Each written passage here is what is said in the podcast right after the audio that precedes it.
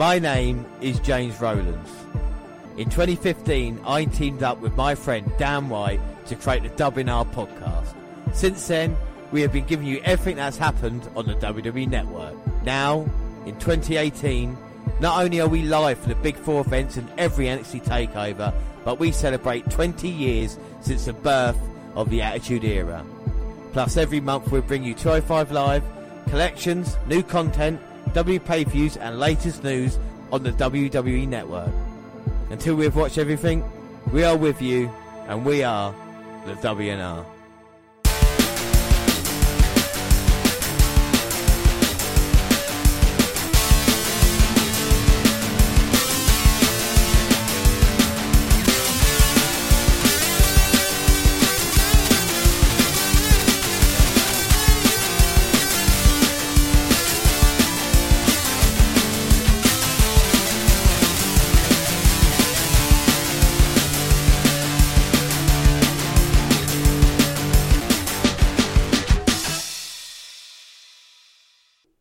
Yes, hello, I am James Rowlands, and as always, I'm joined by. Dan White. And today it's the WNR 194. It's the W Network Review for December. Before we do anything, let's start with the alternate intro. Sunday, Monday, happy days. Tuesday, Wednesday, happy days. I started so off tune there. Unbelievable, but I'm going to And continue. you went even further. I know, I did. Literally went Sunday, Monday, happy days. Tuesday, Wednesday, happy days. Thursday, Friday, happy days. My cycle hums, ready to race with you. These days are ours, happy and free. Oh, happy days. These days are ours. Share them with me. Oh, baby. Goodbye, grey sky. Hello, blue. There's nothing can hold me when I hold you. It feels so right. You can't be wrong. Rocking and rolling all week long.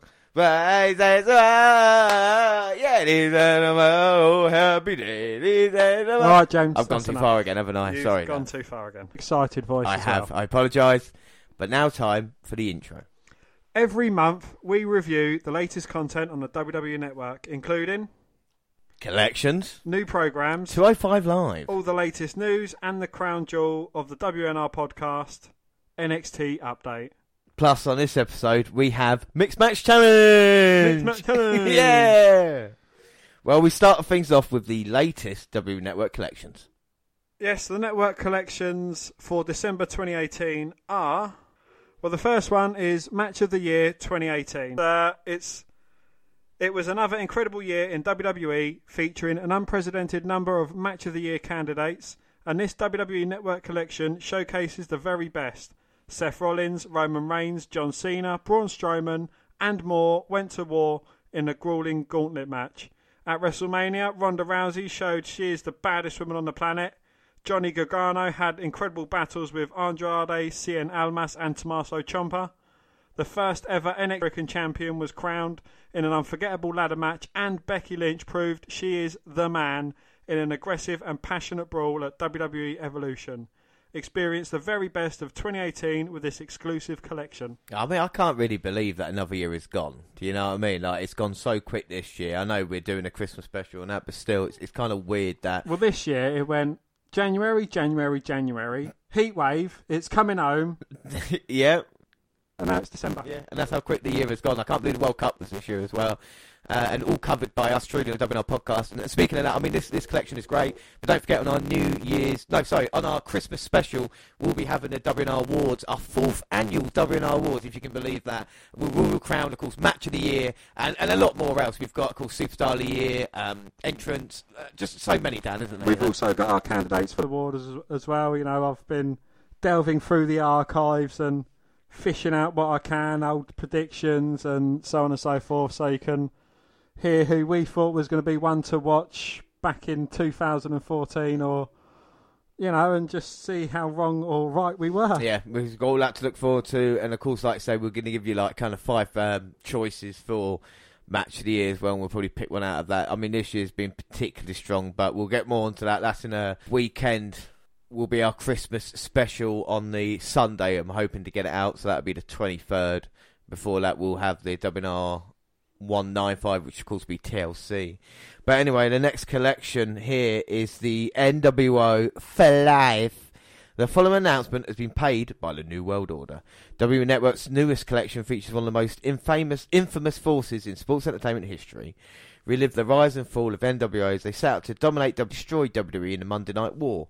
Masterminded by Eric Bischoff and led by Hollywood Hogan, Scott Hall and Kevin Nash, the Squared Circle's most controversial group declared war, recruited exclusive members, and set the standards for future factions. Fully black spray paint to the controversial split that created the Wolfpack to the finger poke of doom experienced some of NWO's most notorious moments. Survey says the collection is just too, Too sweet. sweet. Or you could listen to our WWE versus WCW, which goes into it in a lot more detail. Little documentary would. I mean, without a doubt, there is a, uh, a couple of good things though about that collection. There is, like I said, a couple of good documentaries.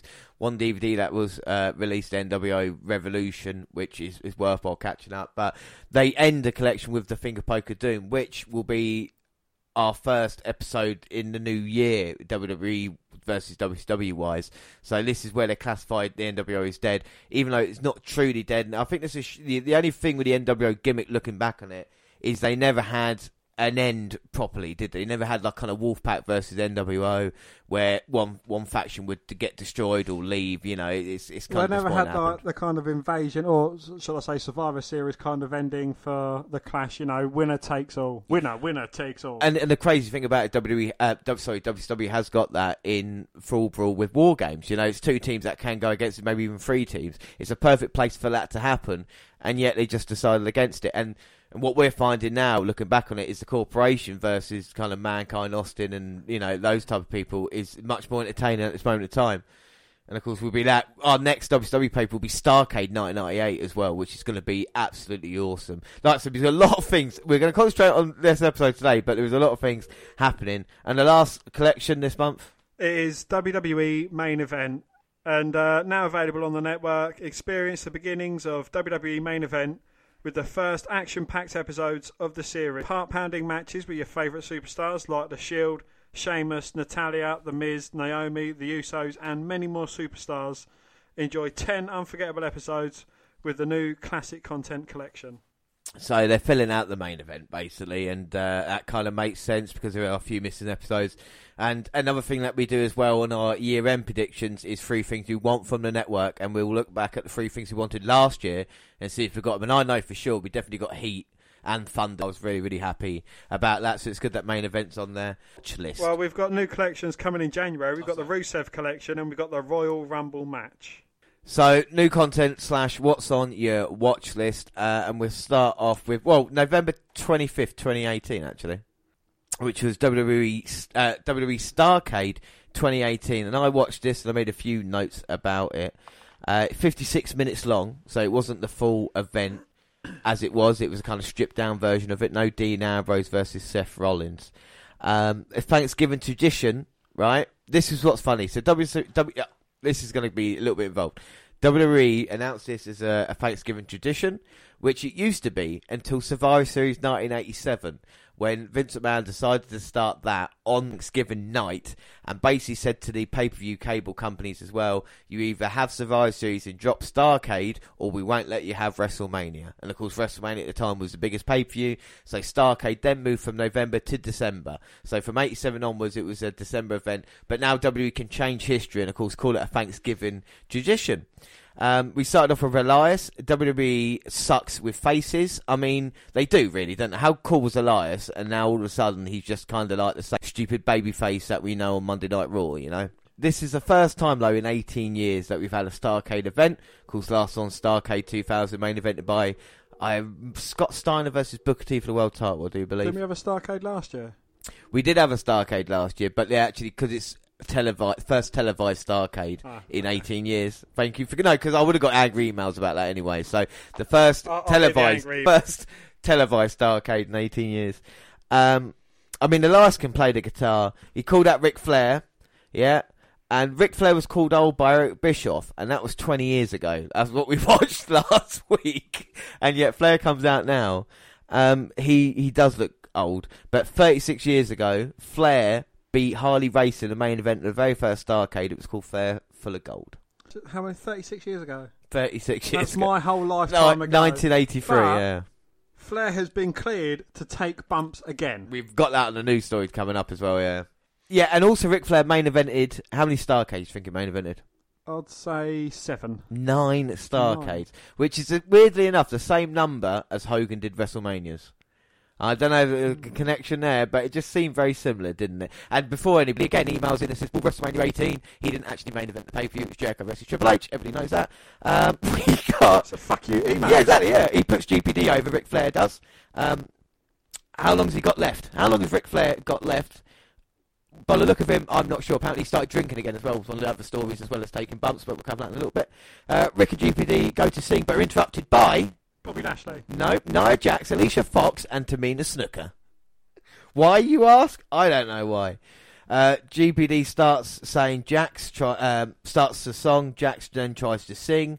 For someone who knocked out Becky Lynch a couple of weeks ago, as we're watching this now, um, it made the character look a bit silly. GPD then told her to shut her mouth, and he would shut her mouth, but it's not that kind of time anymore. So he got his friends to do it, who were Sasha Banks, Bayley, uh, Dana Brooke, and of course Ember Moon. Not a bad match, three out of five for me. You saw Moon hitting the Eclipse Bank statement on Fox. Um, and then we see Joe promo on YouTube. We've got Miz TV. So we had matches, but they decided to put the Elias and Ric Flair segment in, and then they put Miz TV segment in.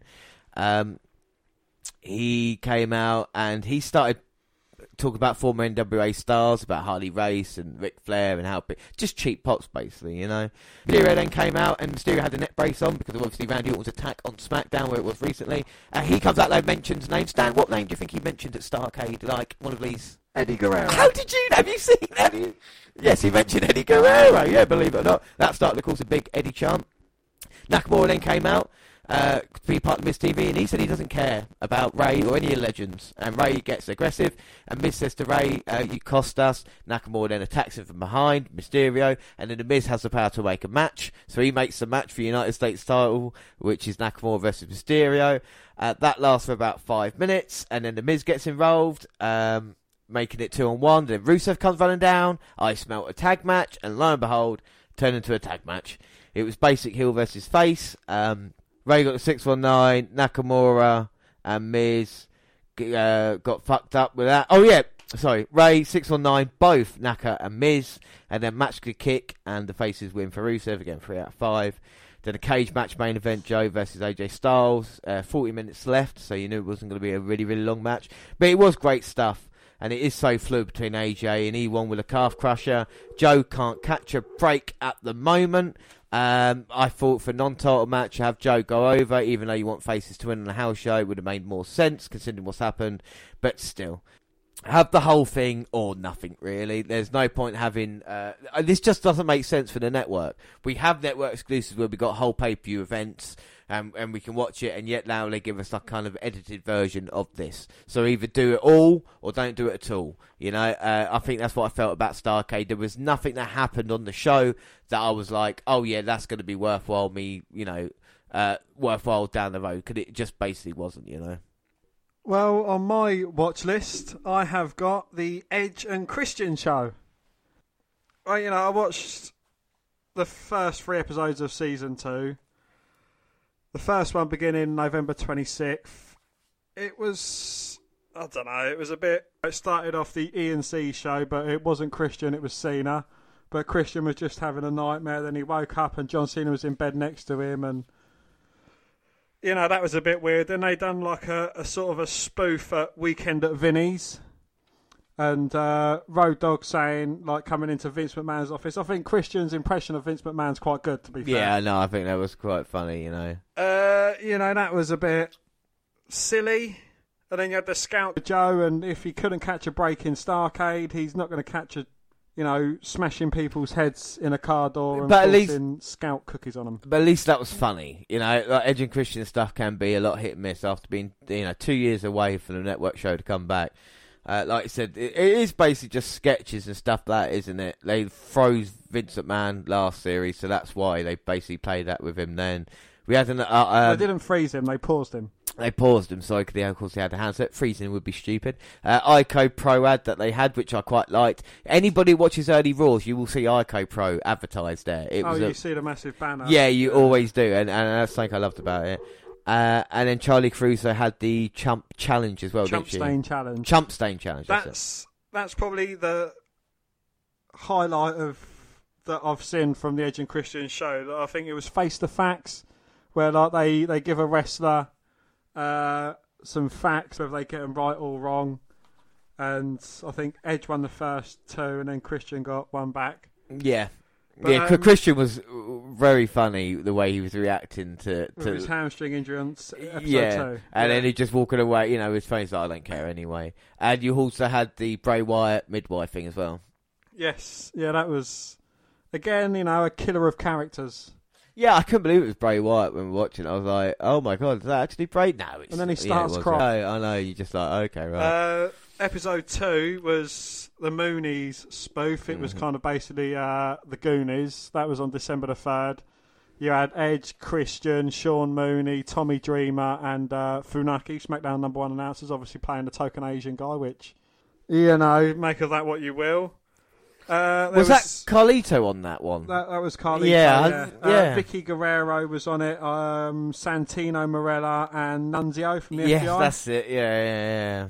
I thought they're quite good, like cameos in a weird way. You know, not. It- But it's it- people I know. You know what I mean? It's Yeah. like, oh fucking hell, there you but go. That's what they are. I think you know is if it was slightly longer, it could probably be improved. Yeah, I think that's right. Yeah. You know, and then like it, it'd be to be continued. I'd like to see it all in one little spoof thing, and then you know have a few different clips. I know, you know, that's not how things do. Anyway, cutting from this, let's cut to something else. Yeah, I know. That's what they, But- they try try to fit kind of too much in, you know. Yeah. And I feel like maybe Vince McMahon is watching it. and Go, you gotta you gotta have stuff about you know farts and stuff there because it's funny. Damn it, that's that's comedy, you know. Yeah. Um, and then they had the fake AJ Styles interview. That was again a, a weird segment. Uh, Well, you said you enjoyed it, but I wasn't. Well, I don't think some people will get it. You know, I think some people would just think AJ Styles there, and and why do you need to put that in when the wrestlers are taking the piss out? You know Yeah. what I mean? Like it seemed a bit off with what the show is, if you know what I mean. Like if you're going to use the wrestlers as a joke, then what's the point of doing that when AJ probably would have done that anyway? You know, or cried on on, on stuff like this. And then the last episode was uh, well, Well, no, you had the uh, the guest the figure.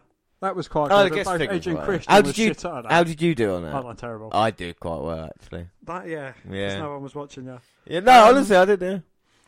The face painting with gold dust, I thought that was quite well.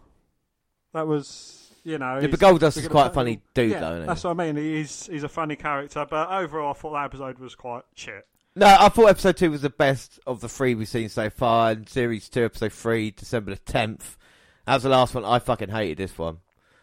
Well, they started off with a table for four.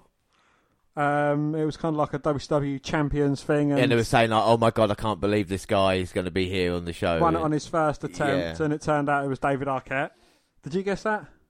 I, ki- I, kind of knew it was going to be someone like I was trying to work out who has been champion, and uh, but uh, I mean Arquette there, fair play. You know, what I mean he's getting a lot of uh, air airtime nowadays. Then you had the uh, HBK Nils Nascaris, the Dutch luchador. Um, that was. It was a silly story, but again, like if they'd have done it properly, I think it could have been quite a funny story. It wa- wasn't funny. But there's no, I mean, if they'd have done it properly, No, it could have been I, I don't. I don't think that works. I don't think that works. You know, you had this stupid little thirty-second cameo of EC3 in a wig. No, EC3 was the best thing of it. Like Obviously, everything else was just awful. I mean, why, why do that? It's it's, it's childish human, and I just think they could have just done something else with it. But then, like you know, something that you didn't like, I actually thought the Dutch oven was the funniest bit of that sketch. Uh, But the, the thing is, right? So you're in the writers' room, a joke. Or what about the Dutch oven as a wrestling move? And then from that one joke, you have to make the whole segment about it, and that's what wasn't funny. If it was just his Mill, here's the Dutch guy, here's his finished the Dutch oven, bang, one joke done in a little sketch, maybe yeah, but not strewn over a 20 minute period. I just I couldn't I couldn't bear it really. But what? like, oh. But what age group do you think these are kind of catering to? I think it'd be more adult because there's a lot of swearing that they kind of bleep But out. they bleep out. Yeah, what's the point? Well, because I think maybe young kids will maybe then watch it, but I don't think they are going to watch be watching the Edge and Christian show. I think it'd be more people at our age who kind of want more references to when they were doing it. You know, what I mean, we we Yeah. forgot Matt Hardy coming up on episode four.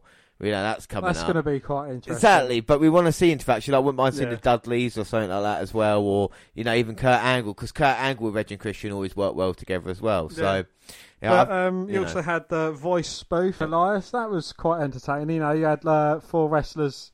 Uh, I think Tye Dillinger was there. You had um, oh fucking hell, Rusev playing Will I Am. yeah, Rusev, Lana, Tye Dillinger, and whoever the other one was.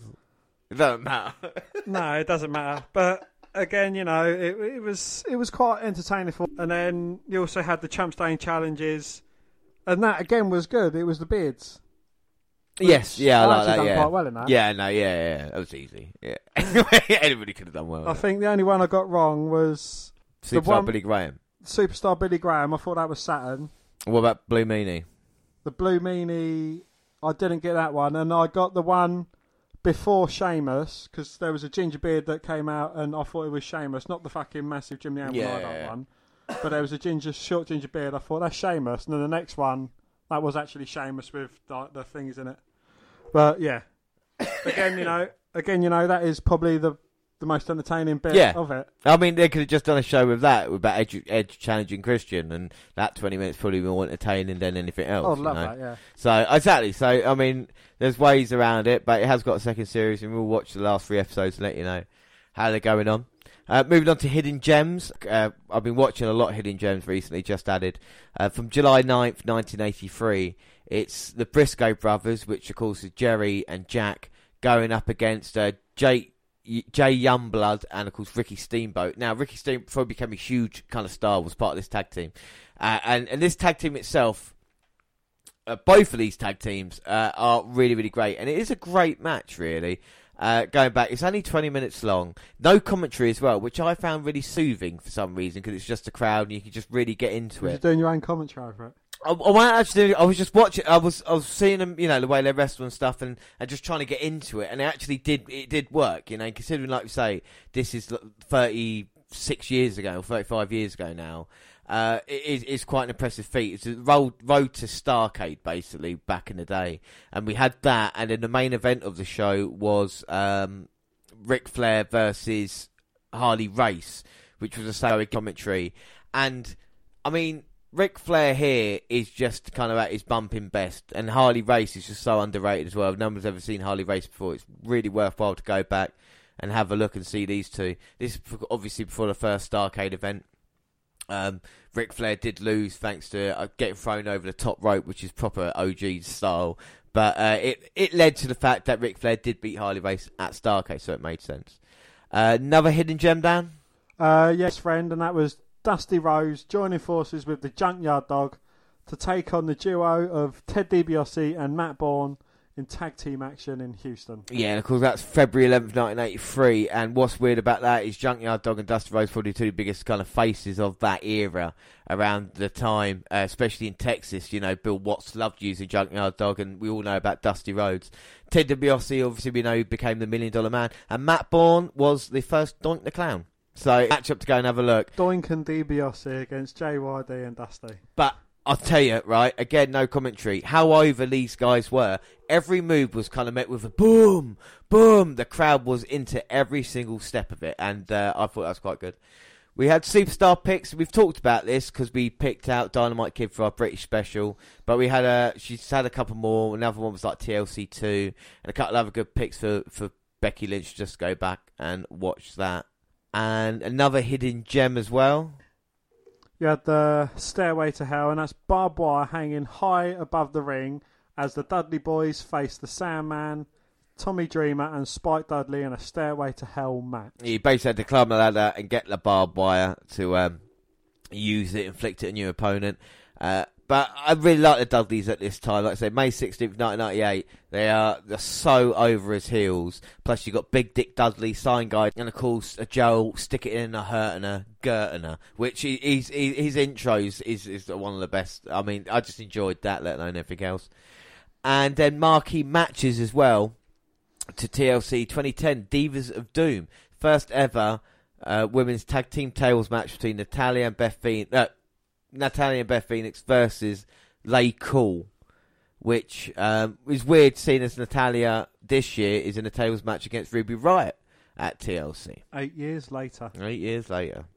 All right, so let's move on to the mixed match challenge. Well, we've got some bonus points on the line. Way back before season two even started, we both picked teams.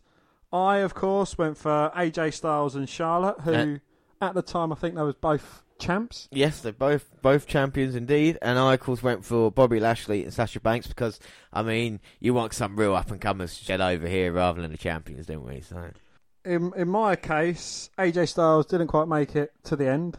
AJ Styles was replaced. Oh, we, we're going to go into detail. Ah. Do not worry about that, Dan. So, what we're going to do now, we won't watch every episode, but for the final TLC, let's see how the teams got on and watch the quarterfinals and semi-finals. So, let's just catch everybody up on season two of Mixed Match Challenge. The second series premiered on uh, September 18th, 2018 on Facebook Watch. In the second season, teams will compete in a round robin style tournament throughout the 14 30 minute two match episodes, and the finals take place at TLC. So, yeah, let's start off with the teams first. Right, anyway, the Raw teams are the Monster Eclipse, and that's Ember Moon and Braun Strowman slash Kurt Hawkins, who replaced him. Country Dominance, Mickie James and Bobby Lashley, plays by Mickie James. B and B, which is Bayley and Balor, who was Balor was replaced by Apollo Crews. Mahalicia, which is Alicia Fox and Jinder Mahal. And Team Pause with a Z, which was Natalya and Kevin Owens, who was then replaced by Bobby Roode. And then SmackDown teams, you've got Team Asuka, Asuka and Miz, which of course uh, won the first series. Day One Glow, which was Naomi and Jimmy Uso. Ravishing Rusev Day, Lana and Rusev. Nominal slash Extreme Flair, and that was Charlotte and AJ Styles, who was replaced by Jeff Hardy. And then the Fabulous Truth, which was Carmella and R Truth. And like I said, the changes Bobby Roode replaced Kevin Owens after Owens suffered an injury. Jeff Hardy replaced AJ Styles after Styles was unable to compete. Kurt Hawkins replaced Braun Strowman in the playoffs after Strowman suffered an elbow injury. And Apollo Crews replaced Finn Balor in the playoffs after Balor suffered an injury. Alright, so here we go. So we got the bracket. So Moon and Strowman. How does this make any sense? Well, Moon and Strowman, it, it was basically Raw teams against SmackDown teams. So you had everyone played each other twice, basically like a home and away game. Uh, Moon and Strowman won all four of their matches. Yeah, James and Lash three. Um, yeah, three. Lost, lost, lost one, one three. Uh, Bayley and Balor, they won two and lost two. Fox and Mahal won one, lost three. Natalya slash Owen slash Roode won none and lost all four of their matches. And on SmackDown, Flair, Styles, and Hardy won all four of their matches. Asuka and Miz won three, lost one. Naomi and Uso uh, won two, lost two. Carmella and R Truth won one and lost three. And Lana and Rusev lost all four. So can I just say that Fox and Mahal won one, lost three, and they're in the final. We don't know yet. uh, We don't I'm yet. just saying. I'm just saying between us. Yeah. And Carmella and our Truth won one and lost three, and they're- yeah, they're in the final. Yeah, but anyway, But then again, you knew when the TLC card announced all these matches who would be in the final. yeah. Anyway, so but that didn't mean shit, Dan. That didn't mean shit. What we've just talked about round robin because we still moved on to the playoffs as well. So we've got the playoffs, and we're going to start with quarter final action here. And we have got our two teams are still in it. We've got Finn Balor and Bayley battling Bobby Lashley and Mickie James, which of calls my two picks. Uh, Sash Banks was injured very early on in the mixed match challenge, which is a damn shame. So we're going to see her in action here. And that would be in our main event. But up first, Well, the first match is Mahalicia versus Kurt Hawkins and Ember Moon. mm, so this will be an interesting. Who will be the first team through to the semi-finals? Well, if Kurt Hawkins is involved, it won't be his team. We don't know. Can he upset the odds here tonight? After 200 and 0, get the job done. Lana and So the- Rusev. So the two teams that have been eliminated are Lana and Rusev and Natalya slash Owen slash Roode. Oh, right. So if you didn't win, so basically the bottom team of each overall standing. So it did mean something. It did mean a little something then, yeah. So that means that we've got eight teams in the quarterfinals, all vying for a place at TLC. And of course, the winner of that will be number 30 in the women's and men's Royal Rumble match. And not only that, they will get a paid vacation. Mm. So Ember Moon doesn't look too happy about Kurt Hawkins being a partner. I mean, she's gone from the dominant force, Braun Strowman, winning four and zero of their matches, to Kurt Hawkins, who's not won a match. In over 200 tries. But, I mean, look on the bright side. This might change things around for Kurt Hawkins to be part of Ember Moon's team, but it obviously wasn't her choice. So it meant WWE management may be playing games with Ember Moon here. And I suppose I, I'm speaking on behalf of both of us. We found the first one; it was quite entertaining. It was a bit like a live match. Yeah. You know, they'd, they'd have a bit of interaction with the crowd. They'd have a laugh with their opponents, and it, it would be quite comical. Yeah, I mean, this is definitely more comedy centric than we do see normally, but we'll see how they can get on. Of course, Jinder Mahal, former WWE champion. So, Indeed, yes. Has Alicia Fox won a main title? I saw her win the WWE Divas title in London back in like 2013. Fucking hell. I know. She's been around WWE for 10 years. It's a very long time. And she's still part of here, crazy like a fox. And it's her and Ember Moon to start. I think they should bring back Hawkins and Ryder. Well, if they're doing nothing with each, do you know what I mean? What's the point? It would just do well, something you know, they've got the losing streak, but I don't think that actually makes. No one cares about that. Well, Like, someone disregards him as a joke, and our face, the ultimate loser, Hawkins. Alright, here's an idea then. And then he wins the title. Yeah, alright, here's an idea. And it goes undefeated. No, here's an idea for you, right?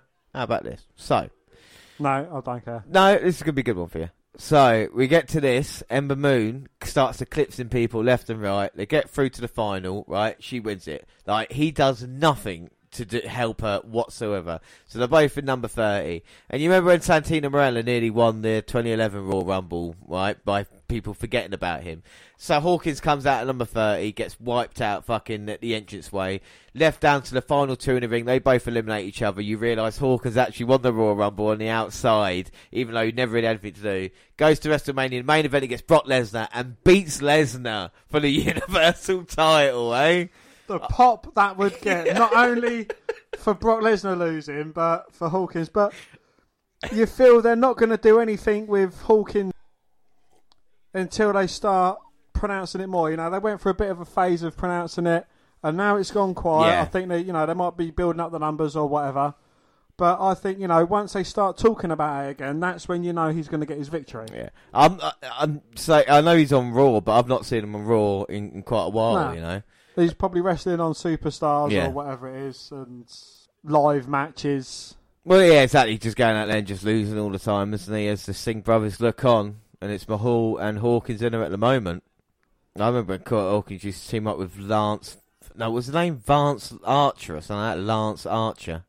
Hawkins now dodging Mahal. Nice leapfrog here, by a huge underdog, and he hits a dropkick, an offensive move.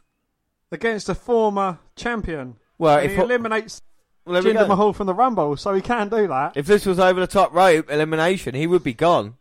Hawkins with a baseball slide. Oh, but Jinder Mahal moving out of the way. Oh my god, and the Singh brothers taken out. Super kick either way, but Mahal takes advantage there with a cheap shot. So entering number 30 in the Rumble, it's not really much of a big feat, is it? So three people are one of 30, Dan. Who are they? Uh, we're going from recent 2006. It was Triple H. 2016. 2016, sorry. 26, 2016, it was Triple H. 2008, John Cena with Yep. his surprise return. And 2007 with The Undertaker, him and Shawn Michaels, the Yeah. last two. Yeah, who can forget that? Because they were the first two the next year as well, weren't they? They was indeed, Yeah, yes. yeah, yeah. Oh my god, Mahal there. Just stomping away. Came down with a knee. Hawkins got his boot up. Mahal landed it. Comes running in now. Hawkins throws on the outside.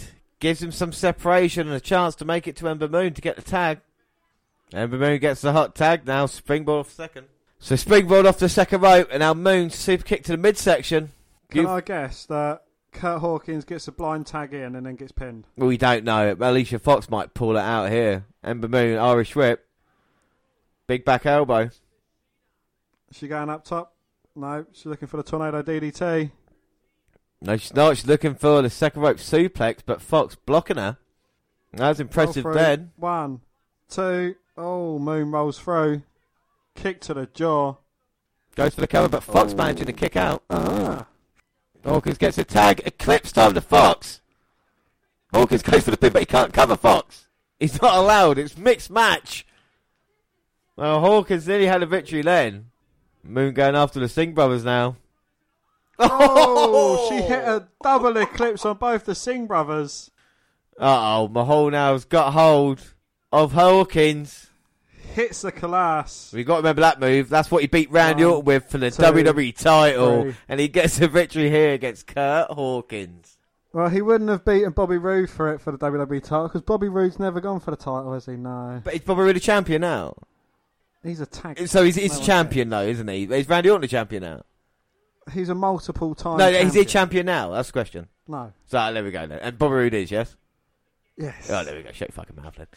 So Hawkins wins. Hawkins wins. Hawkins, Luke, Mahal and Fox go through. Dan, what are your thoughts on that match? I don't know. It it wasn't as interactive as last year's mixed match challenge. I don't know. It was just like a match that you'd see on Superstars or something like that. No, no, there's a little bit of humour in it with Hawkins trying to pin Fox and get a victory for the very first time. That lets um, saves Ember Moon a little bit, doesn't it? It makes Mahal look a bit more competitive, and it is what it is, isn't it? Like I said, it's a mixed match tag team. We've already had, you know, like you said, 15 matches already, uh, including the first season as well. Uh, I don't think it was too bad. We got our first people through to the semi-finals, which of course are Mahal and Fox, and now we look forward to my picks going through to the semi-finals now. Of course, I picked Lashley and Sasha Banks, and Sasha Banks got injured, so I had to settle for Mickie James. But still, I'm happy with con- country dominance. I think they might get the job done, but it will be a quite against Bayley and Balor. All right, so here we go. I get a bonus point if my team wins mixed match challenge. All they got to do is get through Finn Balor and Bayley in the quarterfinals, and then get through a semi, and then we're there basically. Who's my pick? You've gone AJ and Charlotte. Card subject to change would be the best title for mixed match challenge this year. Indeed, yes. And uh, James and Lashley, they've won three and lost one so far. Yeah. And the only one they lost was against Strowman and Moon, which was quite a competitive match as well. And look at Lashley taunting Balor and then tagging in Mickie James. Mickie James, former, what, six time women's champion? So she's done more than Bayley. And Lashley, of course, former ECW champion. Well, both these women, they got quite a good reception coming to England. You had, uh, Oh, Mickie, you're so fine, and you had Hey, Hey, Bayley. So both women quite well liked. Mickie James, obviously the veteran, but Banks and Bayley make uh, Bayley and Balor make quite a good team. We've seen them connecting quite well, They're even matching up in colour, unlike Lashley and James. Oh, and Bayley getting distracted, and James going right after. Go on, go on, James. Lio Rush at ringside cheering on his man or his team at the moment. He's the hype boy. Hype boy, Good hype.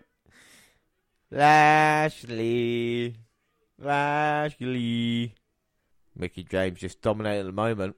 That's quite tough opponents for your team, James. You know, uh, Bayley, I, I say she's more over than James, but Bobby Lashley, I think he'd, you know, rightly run through Finn Balor. I think if it was Sasha Banks, I would be more confident than if it was Mickie James, but I still think James, like I said, got a lot to offer. Uh, but I think with Sasha Banks and, and Lashley, could have been two, you know, the dark horses of the competition could have gone through. And I think, you know, would have been a good matchup against someone like AJ Styles and Charlotte as well. You know, I think we could have seen that. It's a bit of a shame due to take part, even though she is, of course, back from injury now. But, you know, of course, Balor and Bayley are going to be a great team. We've seen them do very well last year. I mean, I could have gone for Oscar and um, Miz again, but I thought I'd change it up a little bit this year, you know? Oh, Balor's in now. Oh, runs through the almighty Lashley. Now, forearms and kicks. Trying to hurt the big man, but he reverses. Ducks a close on attempt from Lashley, hits a flying forearm, but Lashley still stays on his feet. Well, that was impressive. And Lashley easily picks up Balor in a gut wrench. Oh, with a backslide from Balor though, double foot stomp to the chest. And now looking straight at Lio Rush. And Balor's probably more close in size to Lio Rush than he is Bobby Lashley. But that won't stop the ever first ever Universal Champion. Irish whip to Lashley. Big man reverses. No, Balor didn't win it. The Demon won it. Balor jumps over Lashley, catches him. Now Balor in the corner, Lashley in. Balor to the outside. Oh, but Lashley catches Balor's kick and just elbows him in the head. And now Lashley can move for a big man. Knocks Balor to the outside, head first into the announce table. Lio Rush not getting involved, just looking on. And I tell you that Lio Rush is not a bad manager. He's definitely got something about him. He's it, the thing I like about managers. Looks like they're telling the wrestler what to do, as opposed to the other way around. Like Drake Maverick and the the AOP, they're doing it, and then he's kind of saying, "All right, yeah, I'll join in," or whatever it is. The former tag team champions, of course. Uh, whereas with Lio Rush, you can you can see in his eyes, you know, it's kind of it looks like it's giving Lashley a bit of confidence. I think it is quite a good pairing as well. It'd be good when Lashley, you know, Lio Rush is a guy someone can get their hands on as well, and he can bump around for him. So I think that'd be quite cool down the road. It's just I think Lashley is a little bit bland, even though he does look so impressive. You know, like yeah. if you were to look at him, you go, "Oh my god, that's you know what what a body that guy's got." But just saying, I think a little bit lacking in personality. You know, but you saw more in um, Impact and that. What was different to him there than it was in WWE? Uh, well, he was part of um, greatest team or something like that. You know, that was kind of like a MMA style thing, and he, he I don't know, he just seemed like a dominant force there. You know, he, there was a few of them, so you know he didn't need to speak to represent himself in that kind of uh, capacity, I suppose. Um, but no, you know, he just did look unstoppable. Well, it's impressive by Balor at the moment. Can he hit the switchblade or sling blade? Swing blade. Hit the swing blade on the outside. Taking out Lashley. Came in to tag Bayley and Mickie James showing experience. It's taken Bayley off the apron. Yeah, but then it would have been something silly like Bayley, uh, Bobby Lashley tagging in Mickie James, and then Bayley would have had to go in anyway. Yeah, they have to face each other. It's not intergender. As Lashley might be looking for the Dominator here. Oh, rolls up Lashley. Oh, only getting a two count though. Two. And Lashley that come running in, maybe a spear. Oh, but Balor moves out the way. Lashley hits the ring post. And now this is Balor's chance to get the tag to Bayley. Bayley's in. And James is on the apron. Bayley went under her legs. Did they say in comes Mickie James? And then took her off. She hit her head on the apron. Now, Irish whip to James in the corner. Comes running in. Oh, Bayley comes in with a jumping knee. Very impressive. And now she's looking up with one eye on Lio Rush. And that might be the difference here. Oh, James ducking under Bayley's jump. Flapjack. James nicking up, nipping up. And that's impressive. Now she's going to go up and put this one away. Put one away for Team James. Seated senton. Two. Two. Oh, Bayley reverses it. One, two. No. Both women getting a two count. Two. Not like that. Kick to the face. And now, to go for the DDT. Bayley reversed it, but Mickie Is it James the again. DT. Mickie James again, though, catching her with a forearm. Irish whip with the corner. Bayley over the top. Now, suplex from Bayley. a Bayley to back suplex there. Mickie James struggling to get to feet on the outside. And here comes Bayley. Oh, but Lio Rush tripping Bayley from the outside. Balor slides in. I didn't. stops him. I didn't see Lio Rush getting involved there. I just No, saw Bayley tripping, and now Balor's got hold of Rush for no reason in the ring. You say they're matched up? No, they're not. You're right. I think Lio Rush might be a little bit bigger than Balor, and here comes Finn Balor. After throwing Lashley out, he takes out both Lashley and Lio Rush, and someone's broken a watch. Why would he want to get Lio Rush involved? I don't understand that. Mickie James now might be a little bit distracted. Head into buckle. Bayley to Bayley. One, two. James's team's out three. Yeah, my team is out free. Uh, so my team is out of the mixed match challenge. What can I say? I, I if Sasha Banks was there, we would have easily got through, but we didn't. You know, so we'll see what happens uh, as we move on mixed match challenge. I don't think the match was too bad. A little bit better than the Mahal versus Hawkins match. Obviously, I think Balor and Ashley uh, competed quite well together. But we do move on. It's our next quarterfinal now, Dan. And who is it? It is my team Charlotte Flair, and Jeff Hardy. Jeff Hardy. And they're going against the Awesome Truth, which is R Truth and Carmella. So it's your pick now, Dan. You just in my point, gone, and you must be very excited Well, and one of the James, favourites. me in tournaments. uh, there's something. There's something about it. Um, I don't lose. No.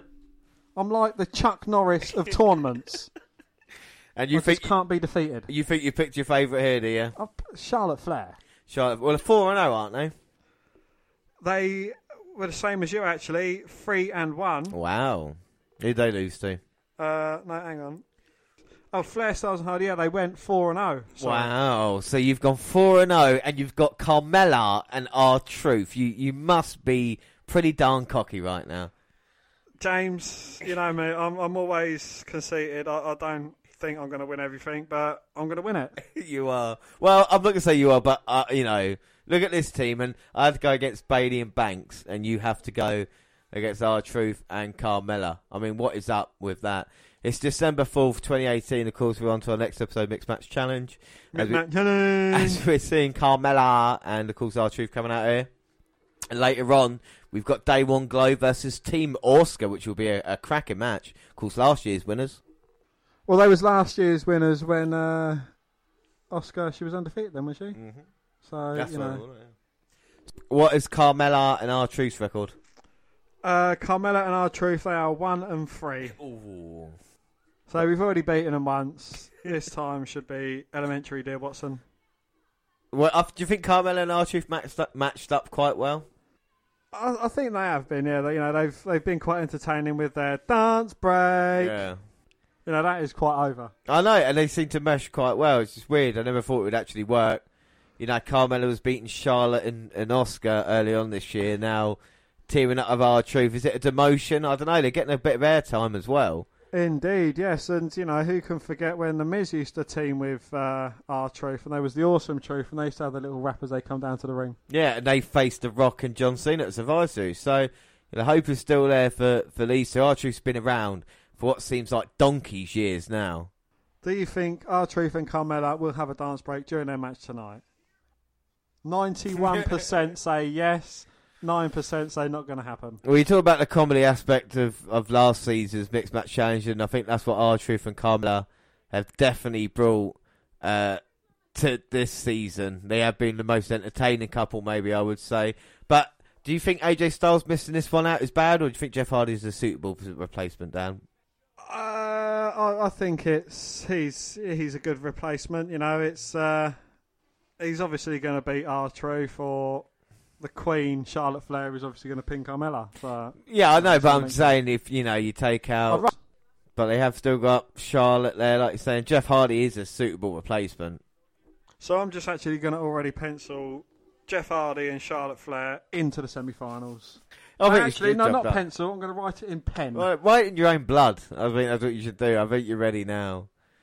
We're going to get started with Jeff Truth. So, James, do you think we're going to see a dance break during this match? Oh, without a doubt. I wouldn't be surprised if Jeff and Charlotte joined in on the action as well. So R Truth showing that he can still wrestle. Oh, he's still in very good shape. He doesn't age today. I mean, he must be at least 45. He Uh, must be at least 62. And Jeff? Hardy's dancing opposite R Truth, saying he's got the moves as well. Well, he wants to delete. And Carmella tags herself in, and she has beaten Charlotte this year. Even though this Charlotte is a little bit different to the one that she did face. There's definitely a little bit more flair about her now. There's a bit more lynch about her as well. Carmella gets the leg caught. Charlotte looking for a chop, but Carmella screaming and ducking her head. Oh! And then Flair catching her anyway. Uh, I, I think, yeah, it probably suits her a little bit better. More near her natural colour, isn't it? As Carmella, after those chops now, swinging round Charlotte Flair. Moonwalking. Carmella Moonwalking, trash talking, but Charlotte takes her down. looking for the figure eight. Oh, but Carmella rolling to the outside. Oh, and Jeff Hardy taking out R Truth. Flair and Hardy going to go flying. Oh, they baseball slide out. Truth and Carmella in. Dance break. You know what time it is? There's a dance break here.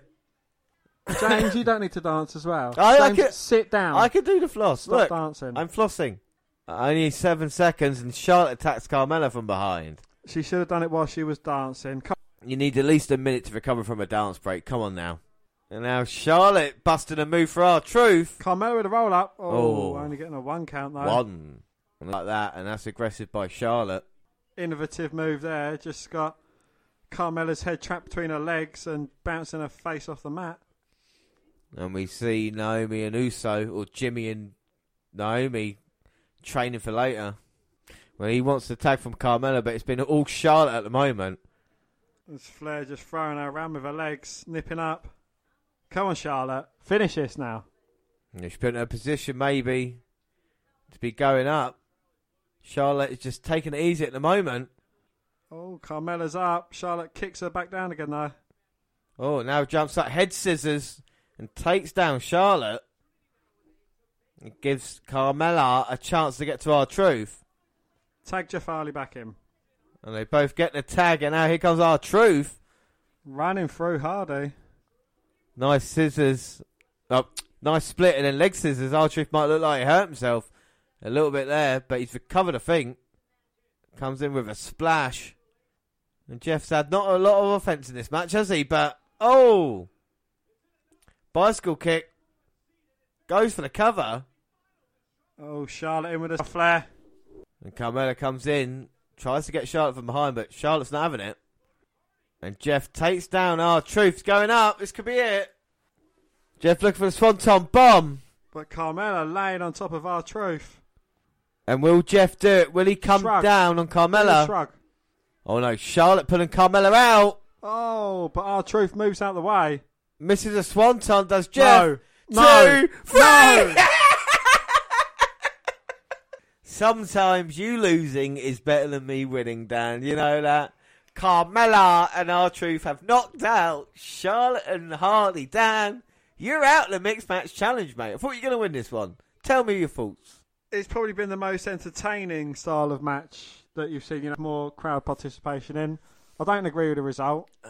Yeah, it was. I think it was the best match we've watched so far. And of course, the best result. Shocking that Charlotte Jeff, after someone had proclaimed that they were definitely getting through. I mean, you know, you're gonna have to throw that page where you wrote down in pen. You know, just get get rid of that. Yep, there you go. Throw that away. Uh, you don't need that anymore. It's an embarrassment down for you. And talking of embarrassments, the Um, Miz and Asuka have just Hang on a out. minute. Let me just wrap this up nicely. Our last match, because as you, I had to do it for Lashley and James, so it's only fair, isn't it? Yeah, we look back on it, and of course, you know, you chose wrong uh, as you did. Uh, but don't, don't worry about that. You know, we'll look towards the rest of the year, and of course, talk about bonus predictions. We'll be doing the year-end predictions well on the New Year's Eve episode. Uh, and I don't think it was a bad match to continue the quarterfinals. We've got two teams through and two teams left now. Is that right? No. We've got one team left. Uh, two teams left. Three teams through. So we've got three. Who? What three teams? We've got Jinder Mahal and Alicia Fox, Apollo Crews and Bayley, who's replacing the injured Finn Balor, who beat your team. Yeah. We've got R Truth and Carmella, Yeah. who Beat your had team. a fluke Beat lucky your team. victory over Jeff Hardy and Charlotte Flair. Yeah. And now this is for the final place to face the fabulous Truth. This is Team Asuka versus Down since day woe since day one ish or something. Day one glow. So day one glow here versus Team Asuka, and you've got to imagine that Miz and Asuka are favourites, seeing as how well they did in the first season. Could they do it again and win mixed match challenge? I mean, Asuka and Miz coming out number thirty kind of makes a little bit more sense, doesn't it, storyline wise, than it does anything else we've really seen. I know we sure, saw a shock last time round. But then again, could maybe the Usos upset things here? I mean, they're two very good teams down here, aren't they? You know? They are, yes. Well, you know, you've got the uh, former champion Naomi going against former five-time, four-time tag champ Jimmy Uso. And of course, the Miz. Yeah, and uh, the the amazing Asuka. Well, you can list the Miz accomplishments if you want. You know, like we say, former WWE champion, Intercontinental champion, United States, Yeah, but is he champion now? tag team. But is he champion in now? the though? No, but you know But who is he is. champion You now? know who is though, don't you? Yeah, but is the Miz? We're not talking about anyone else. Talking about the Miz. talking Is the about Miz Bobby champion Roode now? as the Is the champion. Miz champion now though? Is he Well, now though? he is. He is uh, co co-winner No. No, 'cause of the Shane won that. WWE World Cup. The Miz is just being an idiot. No, well, he's not, is he, Dan? He He's, is, he is though. the co-winner, though, isn't he? He's been It was him through. Shane McMahon only wrestled one match. The Miz wrestled the rest of them. So Shane technically, McMahon won the match that counted. Well, I'm just saying. Look, I, look. The one thing I don't like. Wor- there's one thing worse than uh, s- as a bad winner is a bad loser, Dan. But is the Miz and that's a what you're champion doing right though? now. Is Look, the Bobby Roode is, but Randy Orton isn't, and Dean Ambrose isn't, and none of your other favourites are. Has Bobby Roode got a match at He's the Bobby Roode a champion, though. champion? Is Bobby Roode a champion, though? That's not what I'm but asking. is he a champion? The question I asked you is Bobby Roode a champion? I'll, I've asked Yeah. the question first. the Miz is a former WWE champion, Money in the Bank How many times WWE champion? It doesn't matter. How long did he hold it for? Oh, do you know who cashed in against the Miz? he cashed in against Randy Orton. You know that. So Has the Miz We've won it since then? though? We've seen in the mixed match challenge, Yes, it has. everybody today. We've seen in the mixed match challenge. We've seen the Miz who beat Randy Orton for the WWE title. We've seen Jinder Mahal who beat Randy Orton for a WWE championship. I'm sure Finn Balor down the road is going to beat Randy Orton at some point as well. He's going to beat Drew McIntyre though at TLC. No, he will not be. He well. TLC will be our next podcast, and you can rest assured that Drew McIntyre is going over on Balor. That, that's that's not a he won't beat the prediction. demon. That's not a prediction. That's a spoiler. So you you're saying quite now that you think it's going to be the demon. Well, you've already you know been knocked out of the mixed match challenge today. You know, so it's Yes, the last pay How many tournaments have you won, James? You're used to losing tournaments. I'm not. This is something new to me. So that's why you're so pissed off, Lynn. That- this That's, is something new to me. yeah, all right. So that's what you're doing. But I've got just as far as you, so that's a bit of a consolation prize. well, I should say the match has started as Uso and Miz have been going back and forth in quite a good encounter early going. yeah, well, Naomi and Asuka started off. Um, both women used the hip check, but obviously Naomi's got a bit more uh, padding in her hip check. She's got a bit of uh, Mandy Rose at the moment on Twitter, hasn't she? Yeah, the match got cancelled on SmackDown, didn't it, between the two? It was Mm. meant to be a Mandy Rose versus Naomi match. Never took place, but my part to Miz, who made an impromptu match during Miz TV. So the Miz thinks he can make matches now. I mean, we saw him make one in Starcade. Mhm. He, I well, think he- he, should go to be general manager, and just not wrestle anymore. no, I think he can do both. I think he can be the first WWE champion general manager of Raw and SmackDown. I, I really do think the Miz has got it all. The fans love him. The You've got to only admit. chance he's got of holding the title, being general manager, is if he done what fucking Baron Corbin done and hit someone over the head with it. I know. I think you discredit the Miz. I think the Miz will be WWE champion again, and I think sooner than you think as well. I, I would make that prediction right now. Are you going to put it on your? Oh, I'd Predictions put for up my next year? year end prediction. Yeah, you can copy me like you always do, and you get a point as well, eh? What about that?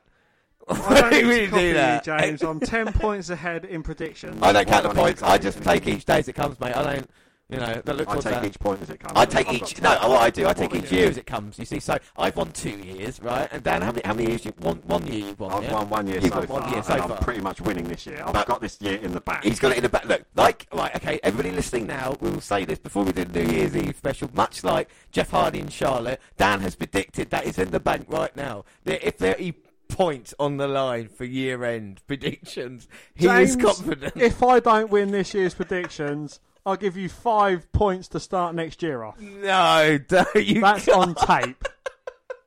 Right, you've heard it here. As the Miz has taken over on Jimmy Uso, Dan has sold his soul I've taken over on James. to the WNR podcast. What a huge mistake that might be. Sonny Uso getting up, and the Miz in serious trouble. Go for the right hand. Uso drops it. Back drop, but Miz beautifully lands on his feet, just so athletic, and then DDT. I just get impressed. I just love watching Miz matches. He's like Pete Dunne for me. Just Miz so entertaining. challenge. It is. It's so entertaining. It really is. The Miz, You're, uh, the you, awesome one. are you telling me that you're putting the Miz in the same bracket as Pete? You're right. Pete Dunne maybe hasn't got the personality of the Miz, but what I will say is that he's a great worker. You shouldn't discredit Pete Dunne, Dan.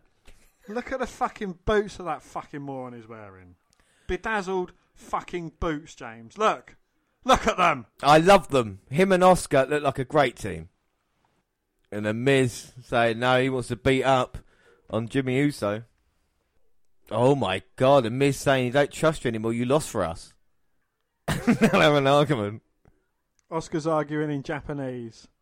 Miz is arguing in moron. I think that language is. So it means the Miz can understand Japanese. Can you understand Japanese, Dan? Domo arigato gozaimasu. Okay, that was maybe a bad point to make because I know you know Japanese. Fuji kamikaze Yokozuna. yokozuna. Number Yeah. one announcer. I forgot that you knew Japanese. My my apologies. And Uso now looking for the tag for Naomi. Miz has got the hair, which is legal in mixed match challenge. Oh! oh, but he catches the foot of Jimmy Uso straight to the jaw. And Asuka gagging for a tag. And so's Naomi. And here comes the glow. Asuka and Naomi. Naomi taking down Asuka. I mean, Naomi knows what it takes to be champion of things. Asuka won the NXT Women's Champion. Naomi, Women's Champion. What was the records for each team? The records for each team are as follows: is uh, Naomi and Uso, two and two. Asuka and Miz, three and one. Oh, so interesting stuff we come here and and Naomi and Asuka very I would say very good wrestling. That was cool then. Good bit of chain wrestling between Exactly. the two. Asuka went for the uh, hip attack. Naomi got the knees up and then floating through it. That was a pop up knee by Asuka. She runs into a four man line by Naomi. Oh, springboard insecurity. One, two. Oh, but the Miz putting his hands on a woman. And the Miz showing how important, how great a team member he is. How much he needs to enter the Royal Rumble at number 30 because he has no chance of winning any Royal Rumbles anyway. Oh, he's just been baseball slid into the barricade by Jay. Oh, by Jimmy. Asuka's taken out Jimmy and Naomi's taken out Asuka. One, two. Oh no, Asuka managed to get a shoulder up, turns the pin two. around, Oh. got out the cover, but now Asuka lock. And this is a move still, if you get caught in it, you're out. And tapping out. Yeah. Sorry, that reminded me of the old Asuka a little bit then, because the old Asuka, if you got caught in the Asuka lock, which you have done, I still think the Asuka lock is one of the most dangerous moves in WWE. I just don't think she uses it enough, but she picks up the victory here. I don't think it was a bad match at all between the two. Much more competitive, less jokey around than we've seen. A mixed match challenge means a little bit more. Is there a bit the of friction in Team Asuka though? I think without doubt, Miz blames Asuka for losing, but she won this one. And Miz going to take credit for it, but the Usos done well. Dan, what are your thoughts on that? As you say, yeah, it was quite an entertaining match. You know, I, I like the finish of it as well. As you say, you know, the Asuka lock is looking devastating, and I hope they can kind of reboot Asuka with that. Well, let's hope so. And the semi-finals are complete, Dan. So what is the semi-final lineup? The semi-finals are Jinder Mahal and Alicia Fox. What's their team name? Mahalicia. something like. Indeed. Apollo Crews and Bayley. Oh, so Finn Balor is out and Finn Balor's injured, yep. Apollo Crews is in. Finn Balor, I think, suffering with a bit of illness. Yes, and instead moment. of B and B, they're A and B. So, Or Apollo, Bayley, Crews. well, they're BA. We ain't gonna play. Ain't gonna plane. And the other semi-final match is the Fabulous Truth going against Team Asuka. Right, so you've got to think Team Asuka are the favourites if you look at you know four teams here. But you've got Bayley as well. you've got Bayley as well. I mean, you know, Apollo Crews. He's majorly underrated. He, oh, he is majorly underrated. Yeah, he is. You know, uh, he's a great athlete who's just not being used right. I'm surprised he's not gone to 205 yet. You know what I mean? To to be there. Maybe he's a little bit too big to go down there at the moment, but just a great athlete. Like I said, the Titus O'Neil and Dana Brooke thing this year has really not worked out for him. You know, shine in this one. Oh, rolls up. Jinder Mahal only getting a one count. One. And test of strength backslide. Apollo Crews wins that easily. Gets another two count. Two. And another roll up by Apollo Crews. And again another two count. Two. I mean, that's three pin attempts Three. in the space of two minutes. Two. And one tag from Alicia Fox One. to Jinder Mahal. And now Fox is in. She wants a bit of Bayley. I think Bayley's been probably the most impressive woman in this tournament so far. And Bayley tries to roll up Fox early, only get one. One, Rolls her up again, this time getting two. two, Go for another cover, but another two. two. And Bayley not matching uniforms with Crews as she was with Balor before. And Fox rolls out and she's saying, Where are you guys if that happens? Fox saying it's all about her and having an argument and she get counted at the moment. Dropped tie hold by Bayley, taking Alicia Fox down. I mean, Fox is a terrible wrestler. Yeah. Like, I, I don't know how. She is still from the old Divas day. Like, to still have a job with WWE, fair play to her. She must be doing something right in the back. She must I be something sucking someone. I, right. well, I'm not. I, I, I cannot confirm or deny that she has or has not touched another member of the WWE either creative team or management. But whatever she's doing, you know, I think they'd be good in Impact. yeah, just, they're just not kind of workers. You know, yeah, they look alright, but not kind of people that you you know can go in the ring. Like, when's the last time we had a good Jinder Mahal match? But then again, when's the last time we had a good Apollo Crews match? You probably have to go back to NXT. See the last time he really performed well. When was the last time we had a good Apollo Crews chance? Well, but well, didn't they try something with him a couple of months ago? I think with the Elias feud. That was it, wasn't it? And then they turned Elias instead. He hit with a guitar. I think Apollo Crews could have some very, very good matches. Hmm. Maybe even go back down into NXT, hone his craft down there. He'd have a lot better matches down there, and then come back up again. He's my one to watch. I think like 2015. So. You know, he's been WWE a bit longer than maybe we think now, just not really done anything. At least at a time he's been on 205 Live and had um, NXT title opportunities. With Crews, you know, brief run against tag team champions. Yeah.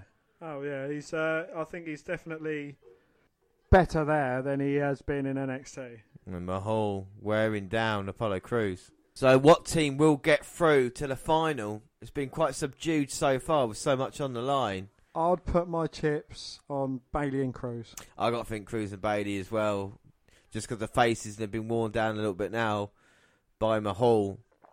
Plus, I'd rather have Bayley coming at number 30. I mean, with Crews, yeah, someone could attack him, do you know what I mean? And he could have someone else do 30, but with Bayley, it would be alright. Jinder Mahal is not a serious threat anymore. Yeah, or get a tag team for you know, go against someone like the Mighty on NXT or something like that. I think that'd be a good matchup. And now Bayley getting ahead of steam against Fox, charging him with a back elbow. I think if anyone, Bayley's going to beat Fox. I think without doubt, Banks looks so. Uh, fuck me. Bayley's looked so dangerous in the mixed match challenge. Running knee in the corner. Bayley to belly suit. No. Fox rolls to the outside. Bounces Bayley's head off the top turnbuckle. Oh, but Bayley catches Fox on the way into the ring. Like a mid rope stunner. And now going Bayley to Bang, Bayley. hits it. One, two. Oh, come on. The Bollywood boys, the Singh brothers, got involved. Referee should disqualify him now, surely. DQ, don't call me Shirley. Well, they should be DQ'd. Oh, Crews taking them both out. So they got double eclipse last time, double the clothesline this time, and a double moonsault. Well, nice by Crews there. And now throws in Samir.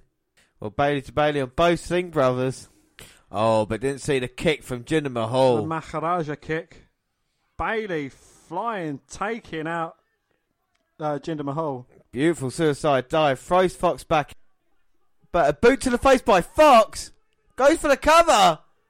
Oh my god. What Oh my god. a boot to the face put Bayley down. Well, Bayley has been b- b- beaten by Fox.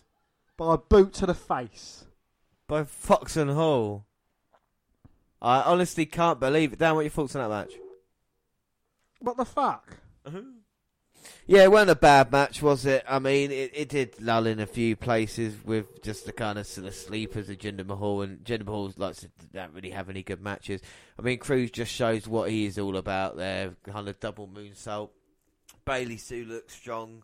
Bayley to Bayley and the, the Singh brothers, and, and also kind of just the kind of way she has been in the tournament. It was a massive surprise with Fox getting the victory, but I suppose it makes sense because you know Fox and Mahal need something to do, and you know maybe Balor. Crews and Bayley need something to do. They're not doing anything at TLC. Yeah, but Bayley, but but if Cru if if Balor is fit, then Balor would have to be in the match as well, and he's scheduled to lose to Drew McIntyre, isn't he? So what what they're going to do?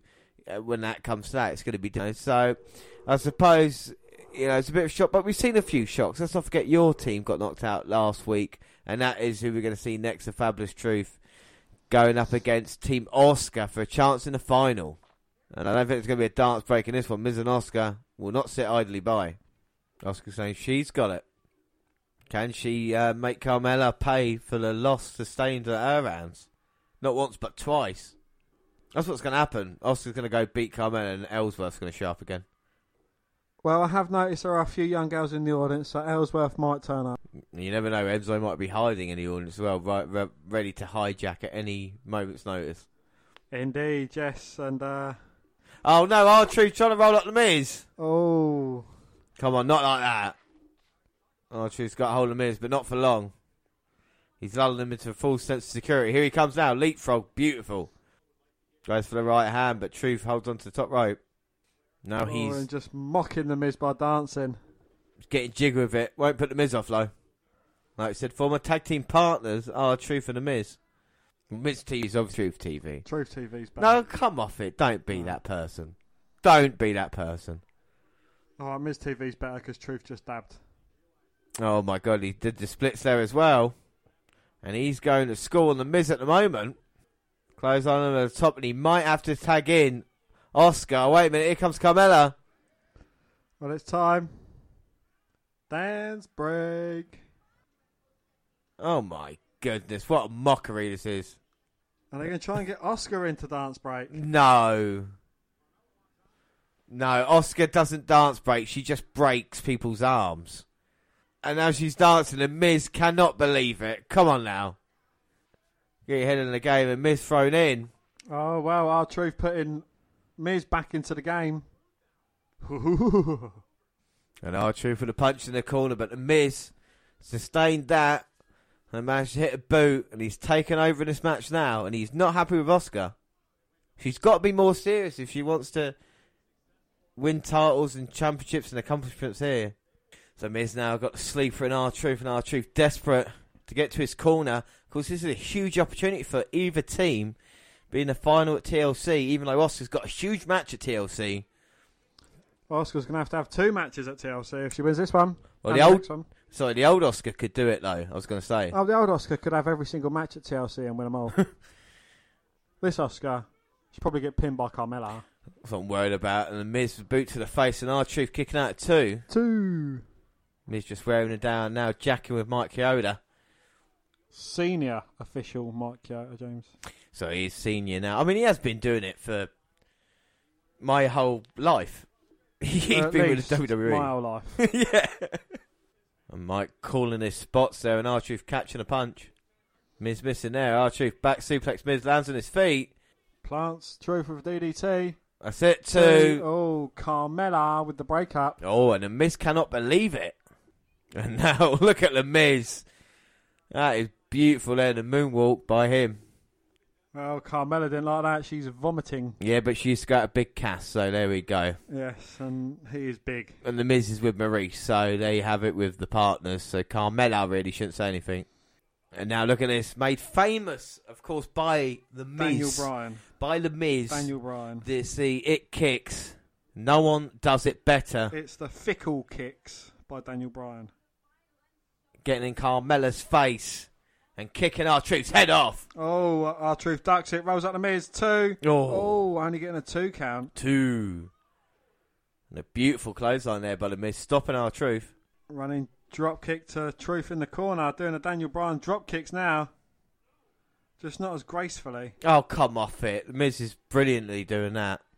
Huge impact there on R Truth, nearly breaking the man, and now comes running in. Oh, and R Truth takes the Miz's head off of a big clothesline. Oh, Carmella wants him, but yeah, she has to meet Asuka. Well, Asuka doesn't really need to win the Royal Rumble. Look what he done for her last uh, earlier this year. Be better off not winning it. Here comes Asuka and um, Carmella. Oh, Carmella getting the better of Asuka, taking her down twice. Sends her into the boot. Now in the corner, but Asuka moves out of the way. Oh, Carmella getting trapped on the bottom turnbuckle. Asuka just lifting Carmella up. Asuka puts her down, but not for long. And a pop up knee. Nearly knocks Carmella out. Here comes Asuka. Running kick. That's it. It's over. One, two. two. Oh. oh. Mela managing to kick out. Oh. Just a last second. Beautiful knee to the face of Carmella. Jawbreaker. Miz gets the tag in. Straight to Truth, who catches the Miz and delivers a big right hand. Bim. R Truth, two. Oh. But Asuka coming to save it. Well, thank goodness for that. Carmella sending Asuka into the top turnbuckle. And Carmella's tuning up the band. She got Miz in her sights, though. Well, that would definitely would be a mistake. And the Miz just pulled Asuka into the sweet Carmella music. And now Miz rolling up R Truth. One, two, three. Oh. Truth kicks out. Ah. Oh. Gets a super kick from Carmella. Truth with a scissor kick. One, two. Oh. How close was that then? Very close. And the Miz brutal using the women as a shield. He should be a man. Oh, Miz low bridges R Truth. Eyes with the Miz. The man who threw her in front of a kick. And they're both with each other. And Miz just saying, come on, let's just get through this match. The Miz saying it wasn't him. Asuka's gonna kill you. And Miz apologising. Come on, Asuka. no, listen the to Miz reason. saying it wasn't him. Asuka saying she saw it. He's saying he's sorry now. Yeah, of course he's sorry. He's face to face with Asuka. Let's team up. We're friends. You get Carmella. I'll get Truth. We're fine. Everything's fine. Oh, no. Yes, Asuka. Pow. Oh, my God. Asuka is beating the crap out of The Miz. Yes, she is. Miz is getting beaten up by a girl, James. Oh, my God. What do you mean a girl? That's Asuka. Let's not forget about that. I'm prettier. Go for the cover. One, One, two, two, three. Oh! Asuka eliminates the Miz for mixed match challenge. R Truth picks up the pieces, wins. Carmella and R Truth go to face Jinder Mahal and Alicia Fox in the final. I mean, what an instant classic that will be. But back to this match, James. What did you think of this match? I didn't mind it, you know. I thought it was going to be a little bit silly with R Truth and Carmella involved, but I think the near falls towards the end actually made up for it, you know. And I think it was quite a good match, one of the better ones that we've seen. Yeah. On the mixed match challenge. I think the interaction between Miz is good, and it made Asuka look like the old Asuka. The old Asuka w- would kill anybody. You know that combination to the Miz is what she's all about, and I bet it hurt the Miz. and if that Asuka shows up at TLC, I no doubt she will walk out as women's champion. But also at TLC, like I said, R Truth and Carmella going up against Jinder Mahal, Alicia Fox. It isn't the teams that I thought would get it through to the final. But no. it has been a surprise this year. You know what can we say? This season has been different. Uh, the round robin thing didn't really kind of make sense a lot because it only got rid of two teams. And you consider the, I mean, what were R Truth, Carmella, Mahal, and Fox's records before they got through to the playoffs? You know what I mean? Because I know they've I just won. I think they was both one and three. So if you think about that record, Yeah, they was both one and three. yeah. So both one and three, and now they've both won two matches. So, you know, what are R Truth and Carmella going to win? R Truth accidentally going to come out of the Women's Royal Rumble like he does in his silly self? That would be cool. Uh, that would be If cool. that's on tape and I've called it, Yeah, if that's fine. I, I'm going to call then. Uh, I think some people have said it, might have said this or obvious. Uh, Carmella will be number 30 at the women's, and then the men's one, R Truth be taken out, and then it could be. well, anyway, neither of us got past the quarterfinals. No, which is good, because like you said, if I can't win, it's better to you to lose. So I was happy with that. What have you thought of the mixed match challenge this year? It wasn't as good as last year's mixed match challenge. I, I, I, I think I enjoyed that more last year. I don't know, you know, it's, I suppose, you know, you can see where they're coming from. They're giving smaller people a, ch- you know, like mid mid to lower carders a chance to be on a paper to be at pay per view, as opposed to you know the the teams that we chose, you know, AJ and Charlotte, where it turned out mine was uh, not AJ, it was Jeff Hardy. Yeah. And you know Lashley and Banks and yours changed as well. yeah, I mean, it was a lot, lot of injury stuff, wasn't it? You know, There was so- a lot of changes in the teams. Yeah, and that didn't really make sense. And just because the amount of matches that they had, if the if the players just you know, then that would have made a lot more sense as opposed to what it has been. But you know, Facebook wants its its series. I'm sure there'll be a mixed match challenge free starting in the, the new year as well. I don't think it was too bad for Saints to watch, but I think with this amount of content, I think this is why we haven't had a fully focused mixed match challenge podcast because if you think about it, none of it mattered up until the quarterfinal stage. Nah. So you know, so I think that's the thing about it. That's a lot of time spent elsewhere. Even though I do like the half hour episodes, uh, obviously you got the fifteen minute like kind of pre-show beforehand as well. I think that's quite cool to have that in a kind of condensed form. But yeah, mixed match challenge. We we will see the final at TLC. And like I say, that will be our next podcast as well. But we do move on now, and it is two oh five live.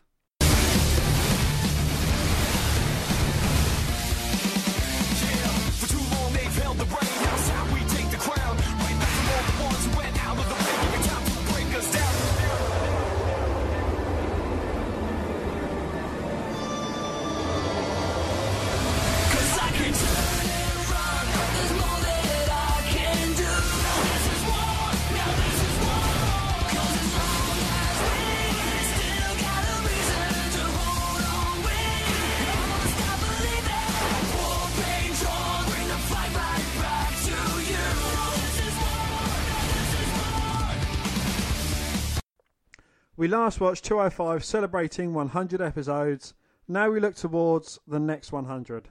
Well, more than a month after being defeated by Mustafa Ali in a brutal last man standing match, Hideo Itami returns to action, and in a match featuring three guys who want what he has, Cruiserweight champ Buddy Murphy will team with trainer partner Tony Nese to face off against Cedric Alexander and Ali in tag team action. Well, we go on to episode 105. we go on to episode 105 from November the 28th, and the show opens with 205 Live general manager Drake Maverick running down the evening's card. Noam Dar takes on Mike Kanellis for the first time ever, according to Maverick. Hideo Itami returns in action for the first time since his Falls Count Anywhere loss to Mustafa Ali. Finally, the main event will see Cruiserweight champ Buddy Murphy team up with Tony Nese to battle the team of Mustafa Ali and former champion Cedric Alexander. We get the 205 live intro and Vic Joseph, Percy Watson, and Nigel McGuinness welcome us to the show. Mike Kanellis is already on his way to the ring for the first battle of the night. His wife Marie is with him. Flashback to last week when Mike Luke fight with a chair thanks to a distraction from Maria. Well, Noam Dar is out next, and here we go. Well, I do love the power of love, Dan. I mean, they have changed 205 Live for the better. shut up. But no, no, no. I was going to say, what are your thoughts on the power of love on 205 Live, I Live, think Dan? they're twats. What you think they're the new Enzo? I think they are worse than the new Enzos. No. And Noam Dar, of course, one of my favourites. So I think I've got to back Noam Dar in this one. Put on such great performance, didn't he, NXT UK against Pete Dunne. And he's looking on at Maria. Maybe he wants a bit of cougar action. Why is she calling herself the First Lady? She is the first lady. She reminds me of Miss Elizabeth. Shut your fucking whore mouth. What? What are you talking about? Miss Elizabeth yeah. is a gem. I, I think Maria is as well. And look at Noam Dar there. Kicking down Mike and then waving at Maria. And the Scottish Super Nova's got a lot to offer. And Kanellis with a shot to the gut. Try and send Dar on the announce table, but Dar responds. Come on, Noam. I know he's one of my guys, but you have to cheer him on, don't you? Do you know what I mean? Like, you got no choice in the matter here. No, it's the lesser of two evils. nah, Noam Dar had a brilliant match against Pete Dunne. He did. He did. Like I said, last year at NXT UK, the special that we did, Dar looked like his former self. and he- Exactly. And now, now you put him in a match against fucking Mike Kanellis, the power of love cunt. well, him and TJP have been uh, one uh, getting one Fuck over TJP. on the Lucha House Party. I never thought you would say that. I honestly, you've been TJP's biggest fan for so long. Yeah. Have you gone against him now? teaming up with that cunt unless he fucking shakes off that bad habit. And I'm not talking about Mike Kanellis' drug habit Oh. Why do you hate Maria so much? because she's teamed up with Mike Kanellis. Oh, right, So it's just Mike Kanellis you hate? Yes, and the whole power of love. Yeah. What? So if Mike was by himself, you would hate him, Yes. right? Well, Mike Kanellis there going for the diamond cross body. What is it about him you don't like? His stupid fucking face. Yeah. His stupid fucking head his stupid fucking power of love gimmick. His stupid fucking can't wrestleness. Stupid fucking twatty drug addict, Ted. It's good to get it off your chest every once in a while, isn't it? Oh, it feels good. And now Dar in control of this one. Come on, Noam. Shots to the midsection, a big uppercut. And he's going to come running in now to Kanellis. Forearm strike brings him back. Suplex attempt, but Kanellis reverses. And then hits a spinebuster. Probably the third best spinebuster in WWE history, isn't it? You know, 58. only behind Bobby Roode. Oh, wait a minute. Lucha House Party coming out here. Yeah, come on, beat the fuck out of Mike Kanellis. Come on, smash his head open with a fucking pinata made of fucking metal. Well, he's out here and oh, come on, ref. Kalisto was shot to Go on, Nanda. One, two, three. yeah, Fucking easy as pie. We are man one now. Am Dardan. He's fucking awesome, isn't he? He is. He's fucking amazing. Uh, form uh, future cruiserweight champion. Is yeah, I'd, I'd rather see him future cruiserweight champion than that twat. Oh, we're going to try and get everyone we can. And Lucha House Party out here, costing Kanellis. You must be happy. I am over the moon. yes. I wish the match was a little bit longer, but um, what what can we say? You know, we ha- we have to move on. Kanellis. No, I'm glad it was short. We didn't get to see any more of that twat. Well, you didn't get to see more Kanellis than you know you would have liked, I suppose. But I think you know a little bit heelish by Lucha House Party, but I think they need to kind of do that too, even the odds anyway. Well, up next, uh, sorry, up next. We'll get backstage, and Brian Kendrick and Akira Tozawa are sparring, trying to build up their chemistry as a team. Promo for Drew Gulak and Jack Gallagher. They call out Kendrick for becoming a pitfall loathsome cumber ground. Gallo explains what a cumber ground is. Gulak calls Kendrick a homeless Leonardo DiCaprio. He promises that he will tap Kendrick out next week. Match is made official. Buddy Murphy and Tony Nese, I see him game planning for the main event. Game Commercial break for the W Net. Oh, fuck that shit. Hideo Itami makes his way out. His opponent, Levy Cruz, is already in the ring. Wonder what that means. Well, Hideo Itami versus Levy Cruz. Hideo immediately strikes Cruz for a standing big boot. He screams at a crowd for respect, kitchen sink knee, and a kick to Cruz's back. I know, I hope he's not Chinese. He hangs Cruz off the ropes, climbs to the top, flying knee to the back of the neck, series of strikes from Itami, knocks Cruz out in a corner, basement drop kick and his twisted knee finisher, and Yes, Itami, Hideo Itami wins by pinfall. And post match, Hideo continues to pound on Cruz. Ariya Daivari comes out. Commentary reminds us it's been seven months since he's last been seen on 205 Live. He walks to the ring, has a stare down with Itami, then attacks Cruz. Daivari yells at Hideo to attack Cruz. He does. Nailing Cruz with another big boot, Daivari tells Hideo that he respects him and they shake hands. Oh, also Daivari and Itami may be a team. Mike and Maria Kanellis interrupt. Mike wants to put an end to Lucha House Party and say that TJP will help him. Maria asks for a Tornado tag match. Maverick grants it to them. It's made official for next week. Well, Cedric Alexander seen preparing for the main event, which is next. Uh, so Buddy Murphy and Tony Stuff rally and Cedric Alexander. So Nese and Alexander going at it. Let's not forget Nese has beaten Alexander twice in the past few weeks here. But Cedric wants to kind of regain his glory. We had the age of Alexander, but Murphy knocked him off his perch, didn't he? Um, Well, yes, we are currently in the one and only month of Murphy. no, it's, he's held it since October. He's held it since uh, oh, what the fucking Super Show-Down, you know. So Oh yeah, because he had to win it because he was in Australia. no, not just because he was in Australia, just because he's the best damn cruiserweight at the moment. And Nese under this tutelage is getting better week in week out as well. But the thing I like about Murphy and Nese is two guys. First off, like I do quite like, which uh, is good seeing them team together, and even the colour coordinator now looking like a tag team. You know, so they bring something else to the cruiserweight division. And um, I, I can't, well, you know, I always big up Murphy and Nese, but I mean, Ali and Alexander kind of been the face of the cruiserweight scene, haven't they, this past year? They have indeed, yes, and uh, the heels of Yeah, and they've been the constant, you know, talking about going back to WrestleMania, these two men faced off for the cruiserweight title and Ali becoming so.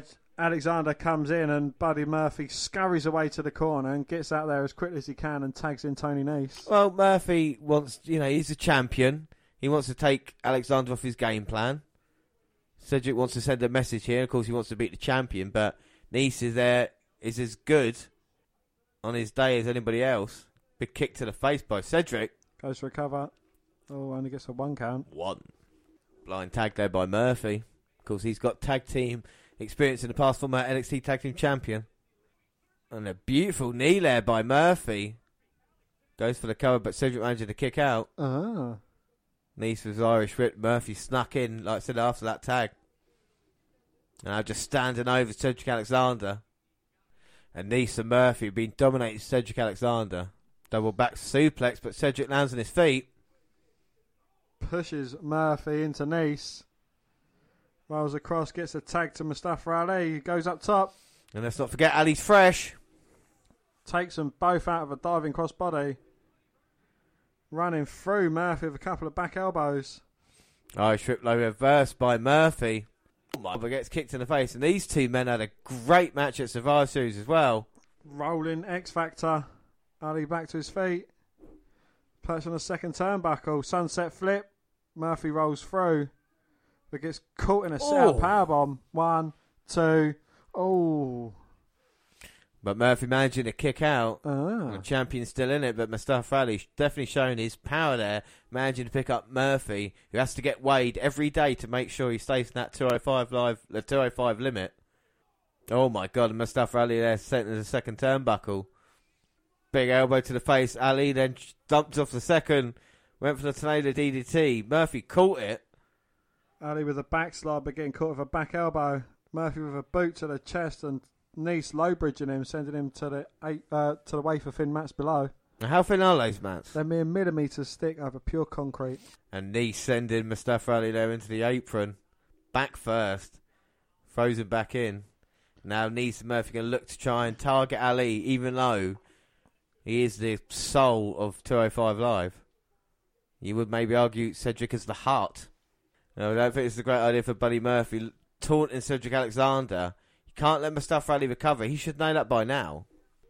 Well, unlike Murphy, Alexander can sell that he's injured. Was Murphy not sold anything in this match? Oh my god, Mustafa Ali there went for the cradle, but Murphy got shot off at two. Two. The clothesline sent Ali and literally inside out. Turns it round. That will be it. No, I think Murphy's cover there let Ali get the shoulder up at two. Two. You just don't like him because he is actually Alexa Bliss's boyfriend, unlike you, who your imaginary girlfriend. you know what I mean? That, that's your problem with Murphy. You want to take Murphy down because of Alexa Bliss. Well, Not no, only James, you only like Buddy Murphy because he's so fucking ugly that he can pull a fucking stunner like Alexa Bliss, and that gives you hope. yes. Well um, then. well then. Oh my God, Mustafa Ali sending Buddy Murphy into Tony Nese. Looking to get that hot tag now. Is it possible? And Ali so close to the tag Oh, now. but the dastardly Murphy. Oh, it's genius, isn't it, by Buddy Murphy? Showing all of Tony his, Nese in from behind. showing all his Oh. experience. Running elbow. Yeah, look how powerful Nese is. Going for the cover two. Oh, Only a two count though. two. And and Murphy will get frustrated. Ali is super tough. Cedric desperate to get the tag in. But Murphy and Nese do work so well as a tag team. You look at Murphy getting in Cedric's face again. Kanellis was ginger, they'd have the same hair. Would you leave Buddy Murphy alone? He looks nothing like Mike Kanellis. Goes for the knee. Oh. Ali dodges, hits a kick of his own, but Murphy lands on Ali. So that means Mustafa has to get past Buddy. Oh, Murphy's got the leg of Ali, dragging him to the corner. Oh, and Alexander managed to get the tag in. And Nese is in as well. Ali's, uh, Alexander's running through Nese. A big couple of clotheslines, huge back elbow there. Murphy gets kicked off the apron. Nese comes running into the corner, but gets caught again with a kick from Cedric. He's on the apron now. Springs his way in. Takes out Nese, goes for the cover. This could be it. Only a two count. two. Cedric wondering what's going to take to get the job done. Now Cedric getting rid of the elbow pad. Takes out Buddy Murphy for the second time. Ali looking to springboard his way in, but gets a Nice. And that was brilliant by Tony Nese, and he might be in position now. No, he goes for the tag for Murphy. Maybe running knees, but Nese picking up Cedric, putting him on his shoulders. Maybe Doomsday device. No. Alexander with a uh, sliding down the back of Nese, throws him into the turnbuckle, disrupting Buddy Murphy. He tags in Ali, and he's going to go spinning. And what the hell's going on here? Well, he's in Nese as a base camp. They got Murphy off the top. Oh. they're looking oh. for a double Spanish fly or something, but Murphy pulling Ali off, sending him to crashing to the outside. Nese thrown to the outside now, and here comes Cedric. Goes flying over the South Nice. Well, I don't know if that was meant to happen, but it was a good recovery nonetheless. And Ali making his way in. And the cruiserweight, I'm not sure he knows where he is. Boom, he does oh. now. Well, he knows his knees on the jaw of Ali. We're going to see Murphy's Law. No, Ali with a backslide, rolls him up. One, two. Oh. oh. Kicks out, gets a blind tag. Planted with a tornado DDT. No! Lumbar check. Oh! One, two, three, and ah. Murphy eats the pin. King to come for TLC. Oh, fucking hell. Well, Buddy Murphy does lose the match. Uh, but, I mean, it was a great match between all four men. You can't discredit Buddy Murphy. Look, he's selling the lumbar check now. You always had a go at him, Dan, but he's doing a good job. Uh, what are your thoughts on that tag team match? It was a very good tag team match, yeah, and there is no reason after seeing this why there isn't tag team titles in the 205 Live division. I think that's an excellent point. You know, Buddy Murphy and Nese looked like a tag team, didn't they? And Ali and Cedric did very, very well here tonight. But They Ced- look like a tag team and lose like a tag team. They lose like a tag team. Well, Cedric and Ali celebrating the ring. Vic Joseph exclaims that the champ has been pinned, possibly setting up a future title shot for Alexander, which we know will take place at TLC. He was denied the rematch because he was on a losing streak. Buddy Murphy and Tony Nese walk up the ramp. Murphy angrily stares down Alexander, but he is still, Dan, your cruiserweight champion. Yes, and we move on to episode 106, and that is on December the 5th. A pair of new alliances take centre stage as the Maria Kanellis brokered partnership between TJP and her husband, Mike, look to end a Lucha House Party under the stipulation which has been confounded in a revival on Monday nights. Andy, Brian Kendrick will have a Akira Tozawa watching his back he takes on Drew Gulak who have Gentleman Jack Gallagher by his side, as always. Drake Maverick recaps the newest 205 Live rivalry between Brian Kendrick and Drew Gulak after Gulak kicked Kendrick out of his faction almost a month ago. Last week, Gulak promised to tap Kendrick out in tonight's matchup. Also scheduled for the evening, Lucha House Party will battle TJP and Mike Kanellis in a Tornado Tag main event. We get the 205 live intro and Vic Joseph, Percy Watson and Nigel McGuinness welcome us to the most exciting hour on television. Drew Gulak is running on his way to the ring accompanied by Jack Gallagher. Commentary informs us that the Cruiserweight champ Buddy Murphy will be addressing the WWE Universe later on. Brian Kendrick is out next with a Akira Tozawa and open bout is underway. And it's Brian Kendrick versus Drew Gulak.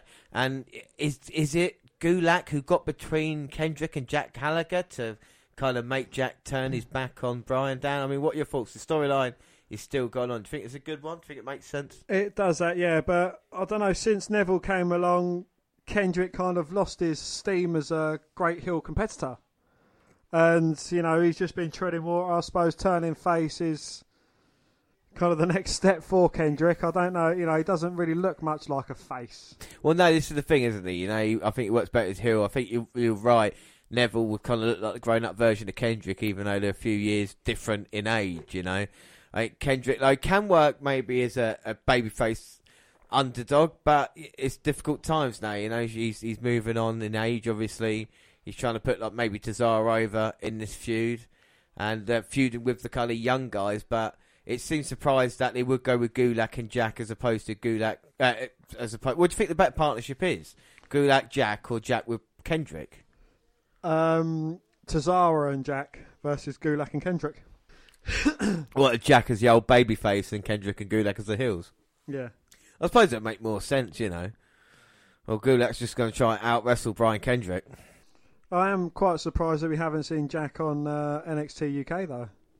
He's not been around yet, but I mean, he's not really been used properly on 25 Live, has he? Do you know what I mean? no, like, not at all. Not, he's not the same Jack that we've seen from before. Yeah, we, we he had a match against Neville. Talk about Neville match against Neville for the cruiserweight title at pay per view. I think it was Fastlane, but apart from that, really not really been used well. And there's a lot of potential for him there. I think the character in himself is so strong, he would have worked well on the main roster. But did someone like Tyler Bate, Bate maybe come along and take his thunder away a little bit? You know, Possibly, yeah. But yeah, again, you know, he he's still a very brilliant technical wrestler.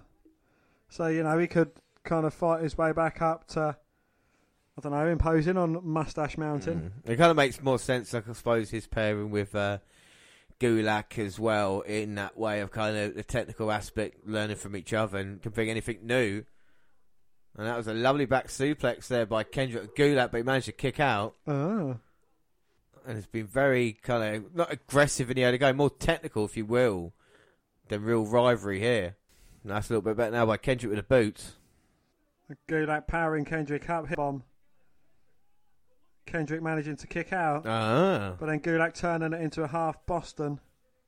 I don't think what's helping the crowd on this match at the moment is the the fans coming in. They've switched 205 Live up now to happen at the start of the SmackDown as opposed to afterwards, just because of obviously mixed match challenge as well.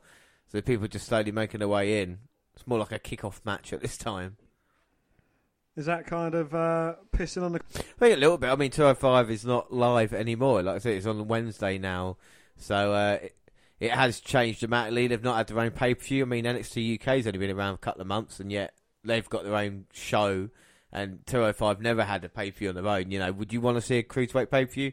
Maybe last year or so, but they've not moved on at all. We talked about the next 100 episodes.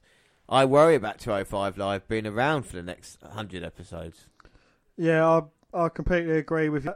They've got the talent there, but it's they've just been treading water. It's like you know they've got the top four, and now it, it seems like it's they've got their focus points, and then they've got their like kind of mid card, which it shouldn't be like that. It should all be a level playing field. As, you know, they are all the same weight, the same size, so everyone should have a fair and equal opportunity. Yeah, and this is the thing that, that they're missing out on, you know, as uh, Gulak now twisting up Kendrick, out that bottom right, moves the arm back round. So don't get me wrong, you know, Ali and uh, Alexander both deserve to be in the title picture, but there's a lot of other talent there that deserve. You know, Drew Gulak, he's had brilliant performances after brilliant performances. He's, you know, he's not really been in much of a contention for the cruiserweight championship. No. I mean, he had his, his, you know, PowerPoint presentation and his kind of feud with Cedric where he should have really won the Cruiserweight title, if, if, to be fair there, but, you know, it didn't work out, so he's going to try and go again. You know, I think Gulak can do different things as well. They've kind of got more serious with him recently, and I think he can work as goofy, if you know what I mean, and I think that's sometimes a good thing. And I think at the same time with Jack as well, sometimes you just want to kind of have a little bit of fun rather than being so serious all the time. And I think that's what 205 Live's missing a little bit. I think that's what WWE's missing a little bit sometimes. Just a little bit of fun, a little bit like laughter, you know. I think with certain characters you can do it because you're still serious in what they've become. Well, you know, with Jack Gallagher, uh, he had his uh, sporadic Royal Rumble appearance, and you know he came in with uh, William III. Exactly. What happened to William the Third? Oh, Kendrick's been getting battered by Gulak these past few minutes. Got back to his feet, but Gulak responds with the punches. So you could underrated of the year, ninety percent of the two hundred five live roster. Mm. This is going to be a difficult award to hand out as Gulak now's down. Got knocked down by the right hand. Kendrick, Captain's hook is locked in. and he's got a captain's hook, and Gulak nowhere near the ropes. And Gulak struggling to get to that bottom right, but does. Lovely full Nelson suplex from Kendrick. Two. Oh, Only getting a two count. two. It's like Akira Tozawa, oh, what's happened to him? No, exactly. It was very exciting. Especially Cruiserweight Classic. Now Kendrick getting back to his feet. Kendrick back to feet, going for that. Oh, standing switch though. Gulak. Oh, and Kendrick sending Gulak to the outside. Oh my god, Jack attacks Tozawa from behind. Throws him head first into the ring post. Gulak went for the roller, but Kendrick managed to kick out. And Jack Gallagher coming in to break up and beat down Kendrick. Well, it looked like Kendrick had it one there. Slide spread number two. Gulak for the cover easy. And yeah, Gentleman Jack has to break it up. He used to be his former mentor, but not anymore. But Kendrick now teaching the young boy a lesson. Jack fighting back. Gulak grabs hold of him. Oh, and a goo lock in. And you can't do anything with two on one. Where's uh, Tozawa's out as well on the outside? Oh, Tozawa's looking to come back in, but Jack Gallagher cuts him off. Uh, it's a proper assault now. Oh my god. And Jack delivers a headbutt to Tozawa. Oh, that is one of the most vicious moves in the WWE. and gentlemen Jack and Gulak celebrate. Dan, what are your thoughts on that match? It was quite entertaining, you know, and, and I think even the end of it is kind of, you know, you know, helped things out with these four guys as well. You know, it's given them a bit of rivalry, it's given them a bit of validity. So yeah, you know, it's I'm all for it. Yeah, well, I mean, it was a little bit slow to start with, a bit more technical, you know, than maybe uh, people would have thought, but I think it will definitely heat up as the um, feud, like you say, definitely will continue. Look like the tag team match is coming. Well, flashback to last week's main event when Cedric Alexander pinned champion James's man Buddy Murphy in tag team action, and Cedric teamed with Mustafa Ali to take on Murphy and Tony Nese. Drake Maverick is with the champ. Maverick calls him one of the most polarising figures in the cruiserweight division. He informs Murphy that he'll be defending the title against the former champion Cedric Alexander. Murphy claims that it took both Cedric and Lee to defeat him last week, and he was right, and that if Cedric, Cedric were man enough, he'll accept the challenge for next week, and he'll let Drake Maverick determine the winner. As a ref, I'm assuming.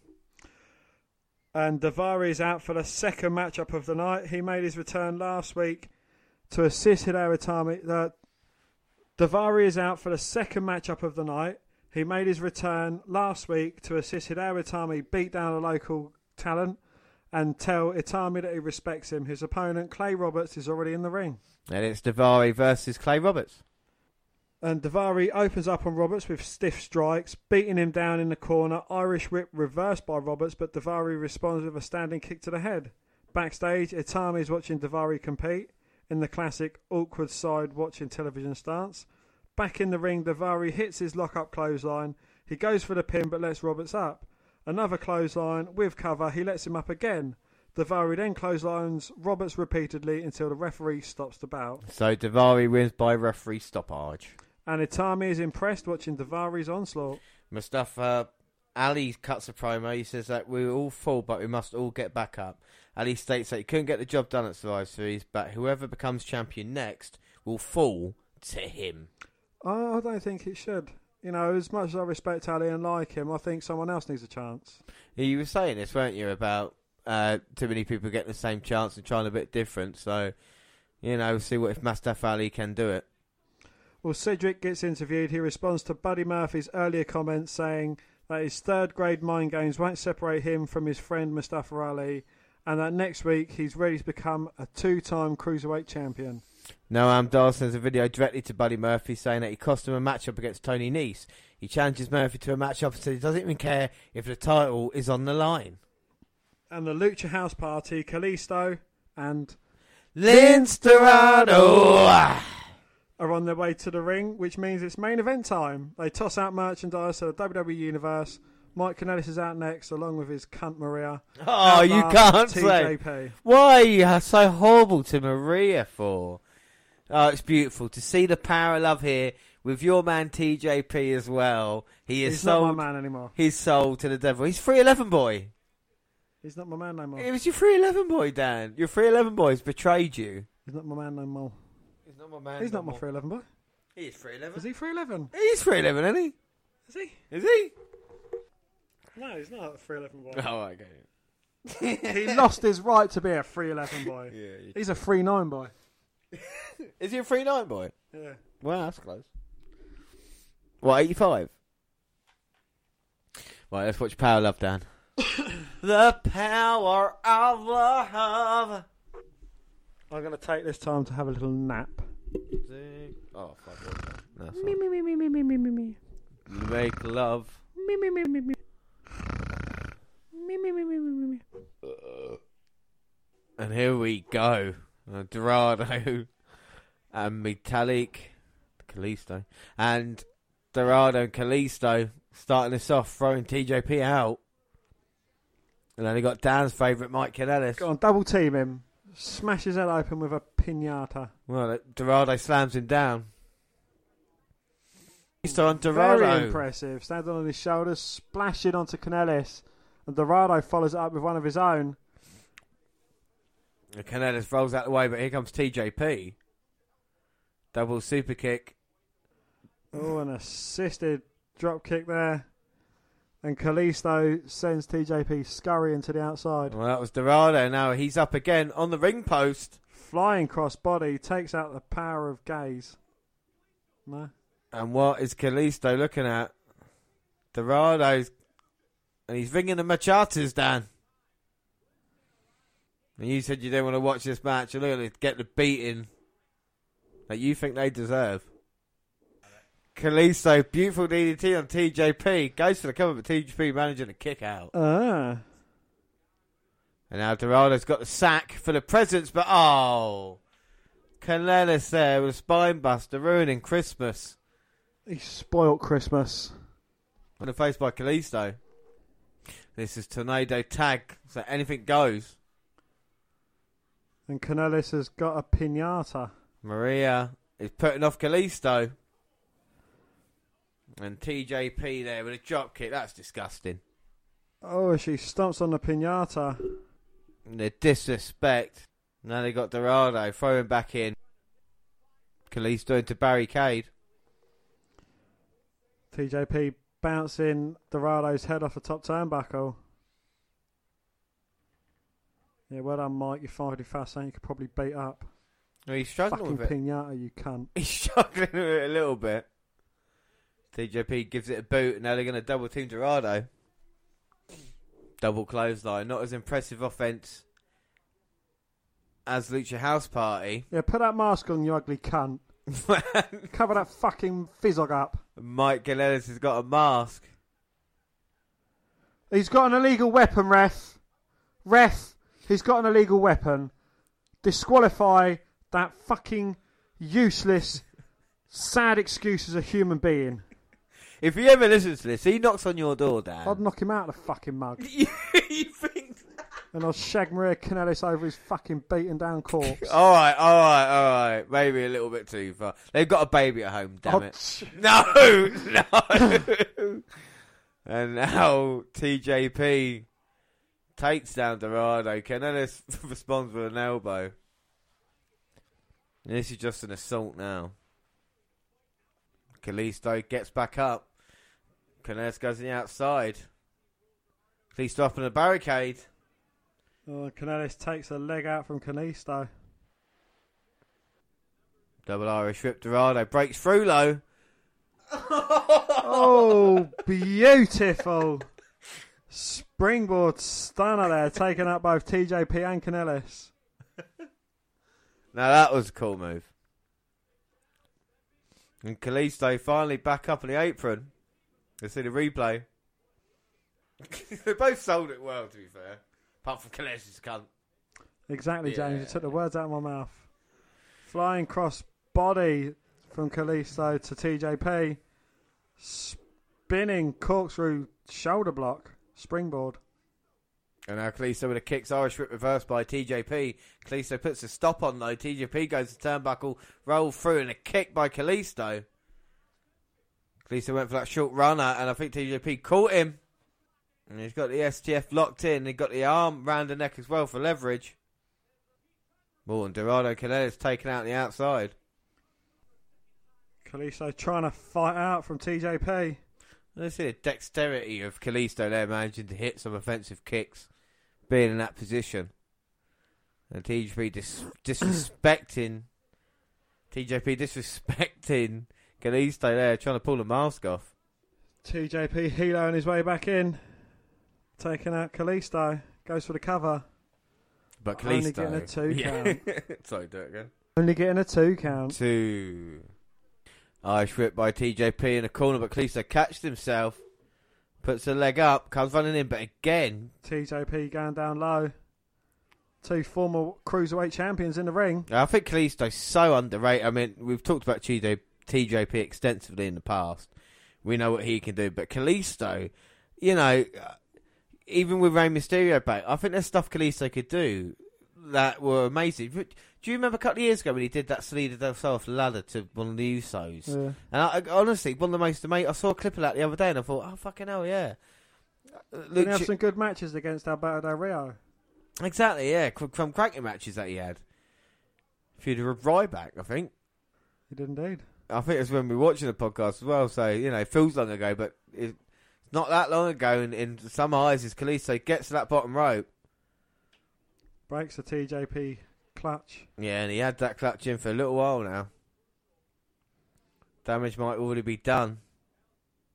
And it's been the heels controlling things for the past few minutes. No, it's been TJP controlling things for the past few minutes. Uh, yeah, I have to agree with you there. But as soon as Kanellis comes in, looks like Kalisto get back in it. We'll figure that one out. Super kick to Kanellis. Now Kalisto kicks to TJP who's on top. And now here comes Kalisto off the top. Hurricanrana. Oh, sends TJP into Kanellis. And now Dorado's up on top. Kalisto might hurt the knee, but Dorado off the top right. Kanellis. Takes them both out of a diving crossbody. He couldn't even sell a fucking head scissors takedown properly, the cunt. Well, I think Dorado slipped a little bit there, but now oh, Mike. springing up with a kick. You just don't like Mike's. Kanellis in the corner. Here comes Dorado. I'd rather see a Mike Enos match. Irish whip reversed by Kanellis.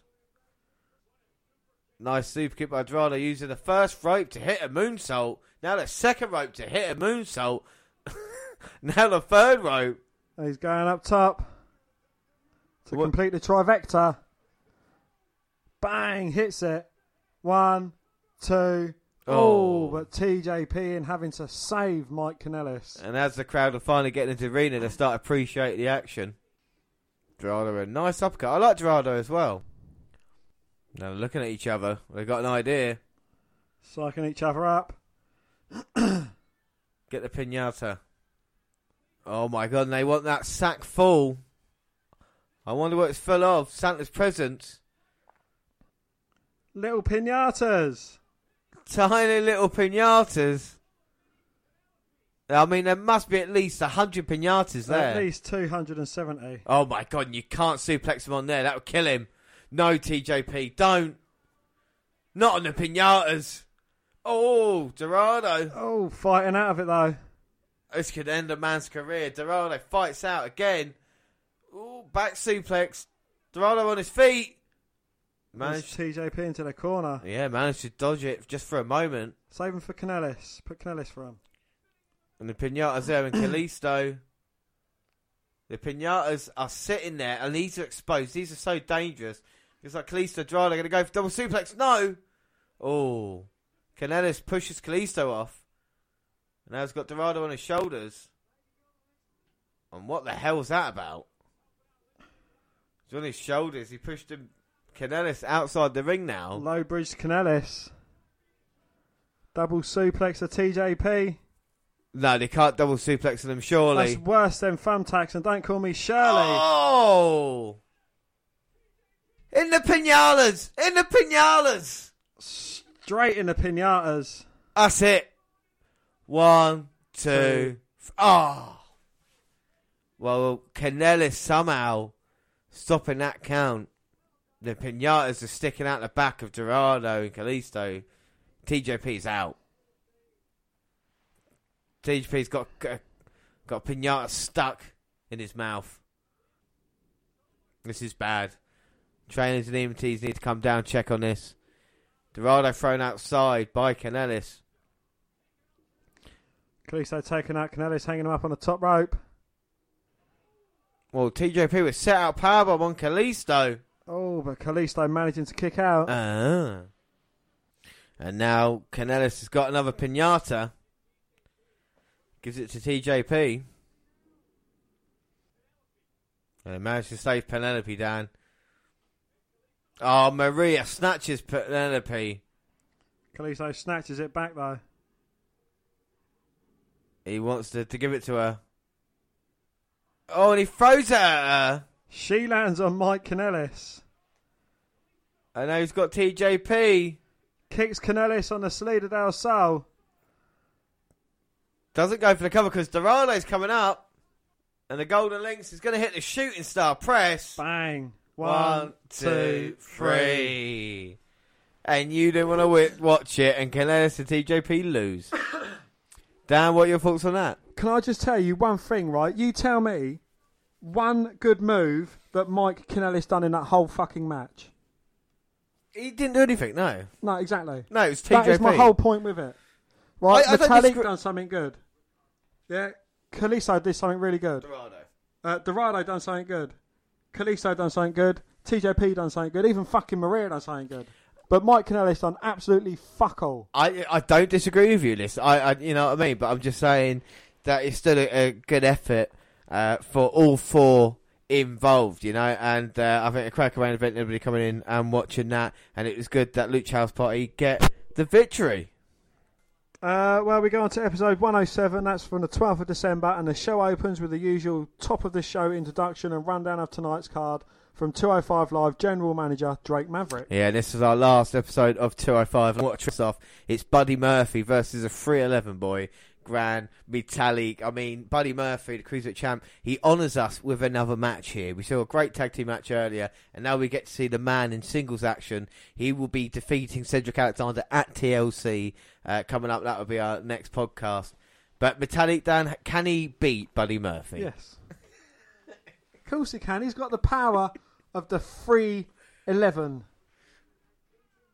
and that's enough, is it? Well, it's it's a very elusive club. I mean, you know, two luchadors, Andrade Cien Almas and Metalik and myself, you know, we're all accomplished luchadors. I don't I don't know what's so funny, James. we are all luchadors. I'm sorry. You've seen my head scissors I, takedown. I, there's one thing I have seen is your head scissors take down. You're all right about that. exactly. Yeah, you just caught me off guard, is all. Uh, but you know, like I say, I, I relate to Buddy Murphy as he nips up, gets taken down. These two are going to have some match here. Look how quick they are in the early going. Nice flip by Metalik and Murphy, just showing a little bit of experience, backing up a little bit. Muddy Burfy. I'll tell you what, if the year was a little bit longer, Muddy Murphy, uh, Muddy Bur- Buddy Murphy would be the superstar of the year. There's no doubt.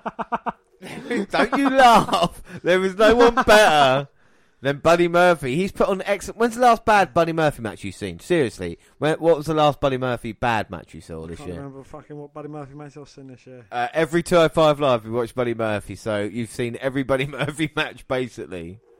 James, I have to admit, the legend is in the ring. Charles Robinson is officiating this match. Well, look at the action here. Look how fast and furious it is. Head scissors takedown there by Metalik. Murphy outside. If this is Fast and Furious, then Buddy Murphy must be Paul Walker and hopefully he crashes and burns. And Metalik takes out Murphy. Murphy's in a little bit of trouble. But I have faith in my Cruiserweight champion. Come on now. Stop kidding yourself. you wish you was born nearly a week later. no. and Metalik now. Impressively running the railings. Oh, Hurricane Rana takes down Muddy Murphy. And Murphy's in a little bit of trouble now.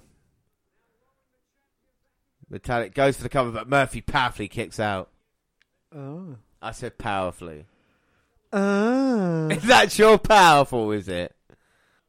And obviously, Metalik's carrying an injury into this match. He's got his left shoulder taped up there.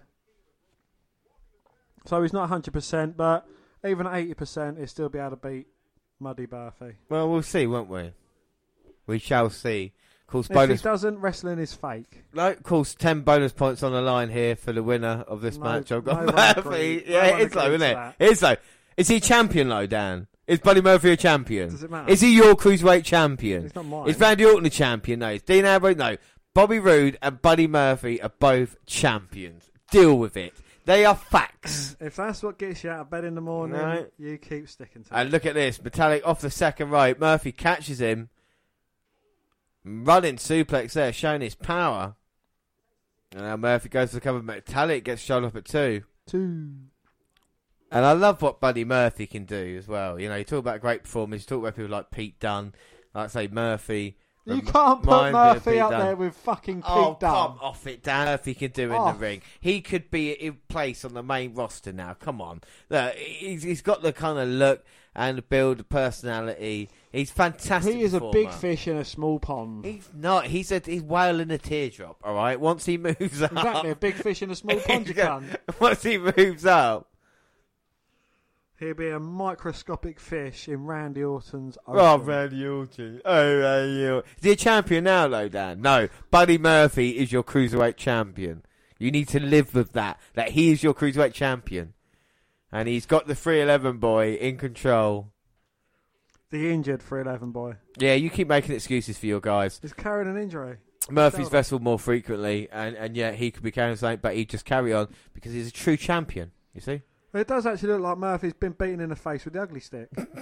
well, Repeatedly. Metalik headbutts Murphy and step up Insecurity. And now Metalik going to try and springboard in.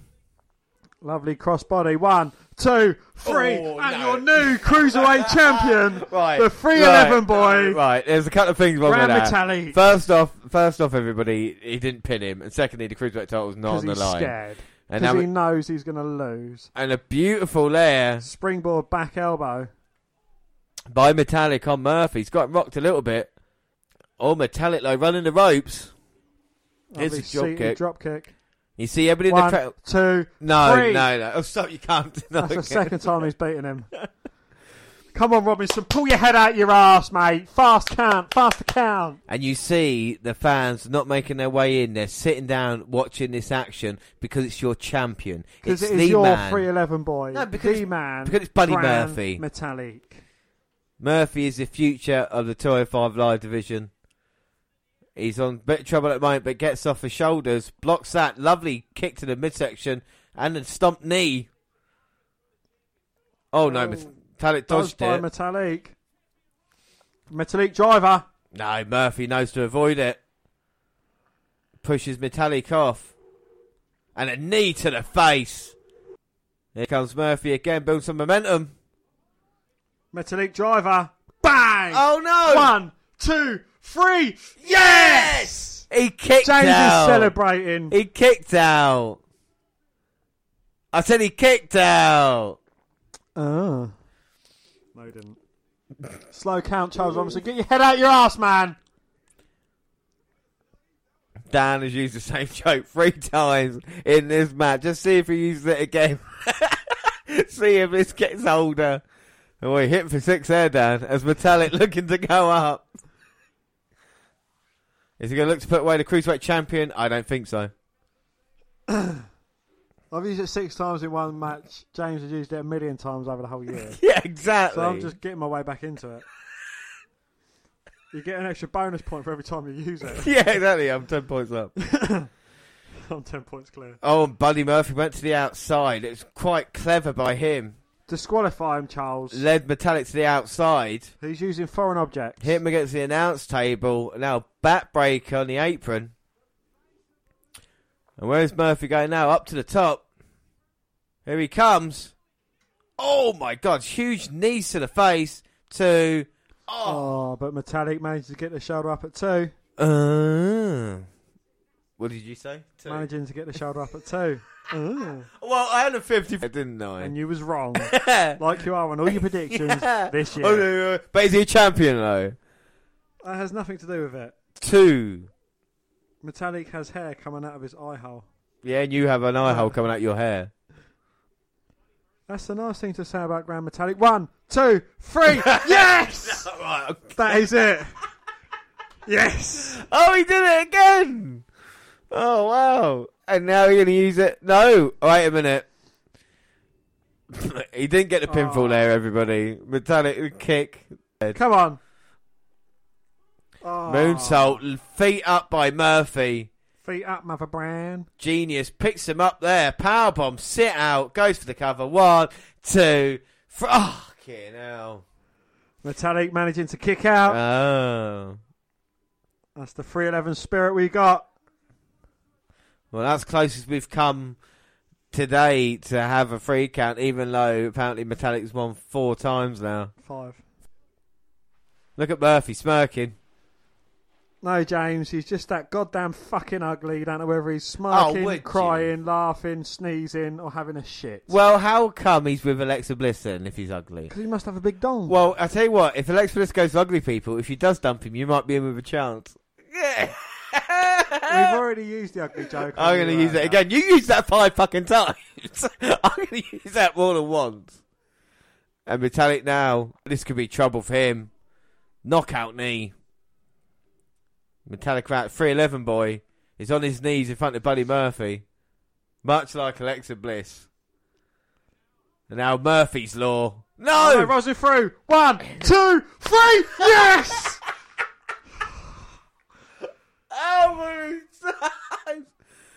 Bang! Job done. Murphy's Law. One, two, Oh, and a kick out from Metalik. He's in the match. Well done, Metalik. Keeping in it, boy. And the match rolls on. So Murphy's Law rolls through. No, Dan. That is not. He didn't ah. get him. Murphy's still in this. Metalik now goes second weight springboard. Caught by Buddy Murphy. Murphy's Law goes for the cover. One, No, two, no, three. Buddy Murphy wins. Beats the 311 boy. I tell you what, what a match between these two men. Look, the crowd on their feet.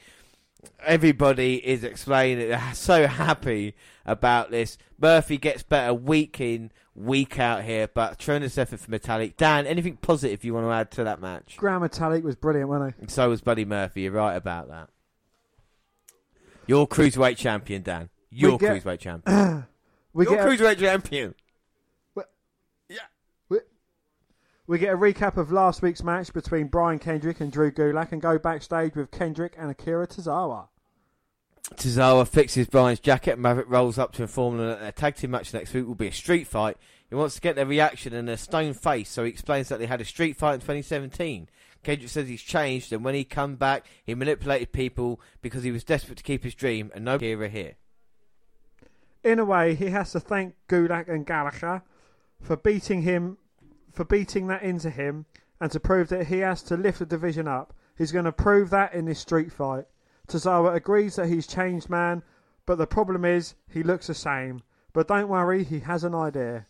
They walk off, but Akira comes back and tells Drake he's fired because he lost the tag titles. Maverick points out the inaccuracy of that and that ends.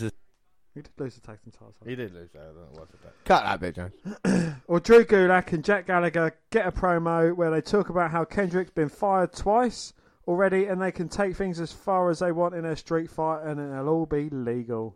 You nailed that bit there. Don't just delete that, James. We get a recap of Daivari's match from last week and his interview backstage. He says wrestling used to be simple. Find men and, and battle until one was left standing. It was never meant to be flashy or pretty, but no, all anyone cares about is dressing up like superheroes or retweeting compliments. He's been out seven months with an injured neck and he's back to change that. Hideo Itami rolls up. He says he saw Daivari's match last week and he did a good job. He offers a handshake. Arai accepts and Itami leaves. Davari said he's one of the last true men around here. Someone worth respect. And we go on to the main event, and it's Cedric Alexander versus Tony Nese, and there's been real back and forth action throughout this match. It really has. Nese been uh, keeping a bit of control with the sleep holds recently. He's just thrown Cedric on the apron, but Cedric responded with a boot. About five minutes, been caught in a submission by Tony Nese. We saw Murphy impressive earlier. Alexander went to springboard in. Nese went for the uppercut, but Alexander had it scouted. Plants Nese face first into the mat, and up upper what? He used his first rope there to bounce off. And now Cedric finally back in this one after a while. And what a match! And what a match it will be at TLC between Murphy and Alexander. But if Tony needs to get a victory here through his mate, then he will be next in line after this. There's no doubt about that. Can Cedric get rid of the bogeyman at the moment in Tony Nese, the guy that can't seem to get by? Alexander goes down low, takes him out. And now Alexander on the apron, running up, kicking Nese in the face. Springboards his way in, takes out Nese, goes for a cover. Oh, but Nese managing to kick out. Ah. Well, knees for a kick to the midsection knees, and then the kicks to the face, goes for the bottom kick. But Alexander jumps, hits one of his own, goes for the cover, but Nese managing to kick out. ah. And looked like Alexander was trying that lumbar check. Nese holding on to that second rope, and then Oh. picked him up. Gutbuster goes for the cover, but Cedric again out at two. Two. Alexander pushed him away, but so does Nese. And a huge forearm. Oh my god! Running elbow turns Alexander inside out, goes for the cover. Oh, Oh. but the last second, Alexander managing to kick out. Ah. And now Nese looking at Cedric, slapping away. You're just going to piss off Cedric by slapping him. A bit of overconfidence. Cedric responds with a slap of his own. And that might have annoyed him. Here comes Nese running in with a kick. Gets caught. Oh, spinning a back elbow. And now springboard by Alexander. But Nese catch him on his shoulders. Oh, Samoan drop. I think Alexander hit the bottom rope as well on the way down. Well, I don't think that was meant to happen, but it was effective nonetheless. And now Nese, Irish whip, reversed by Cedric. Comes running in. Nese sends him outside. And now we're going to see Tony Nese do a little bit of flying. And now that is impressive. Sails over the top rope, takes down Alexander. So you think that's more impressive than landing on their feet after they've hit him over? To go in, to dive the other way. Yeah, I think that's impressive. Look at the way he jumps. Fosbury flop. See, he jumps backwards kind of over the top. That's more difficult than jumping over forwards. The He landed on not his as impressive. feet. He does things like that because he is the premier athlete. He is. Looks like a cruiserweight. No, looks like a heavyweight. Fights like a cruiserweight. He is a- absolutely brilliant. Not allowed to use that word anymore, but he is. He's got eight of them. Here comes the 450. Misses it. Alexander moves, rolls him up. No, these catches in one, two, four. Alexander gets shoulder up at two, Two. and then slam pin goes for the cover, but Nese gets shoulder up at two. Two. Two quick pinfalls for either man. Then this is awesome. Fight forever. British wrestling. Oh, Cedric Alexander. Woo! Yeah. Uh oh, Alexander now gonna go lumbar check. Nese holding on. Drop into a knee. East. And now forearm shot to the back. Oh, kick by Cedric. And now lumbar check attempt again. No, Nese backs out. Surprises. Cedric. Oh. Only a two count. Two. Handspring kick by Cedric. Knocks Nese down. Picks him up. Lumbar check hits this time. One, One, two, two, three. three. Jobs are good and Cedric pins.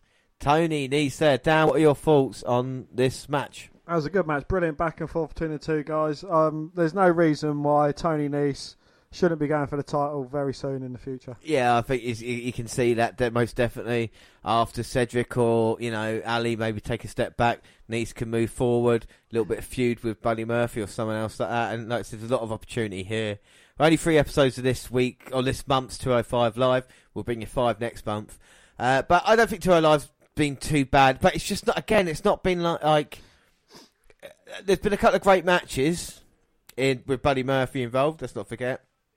But there's not been anything kind of like real standout. It's just slow build, isn't it? We know there's a match now at TLC, but apart from that, there's been nothing really great. What have you thought of this month's 205 Live? They need something for the mid card.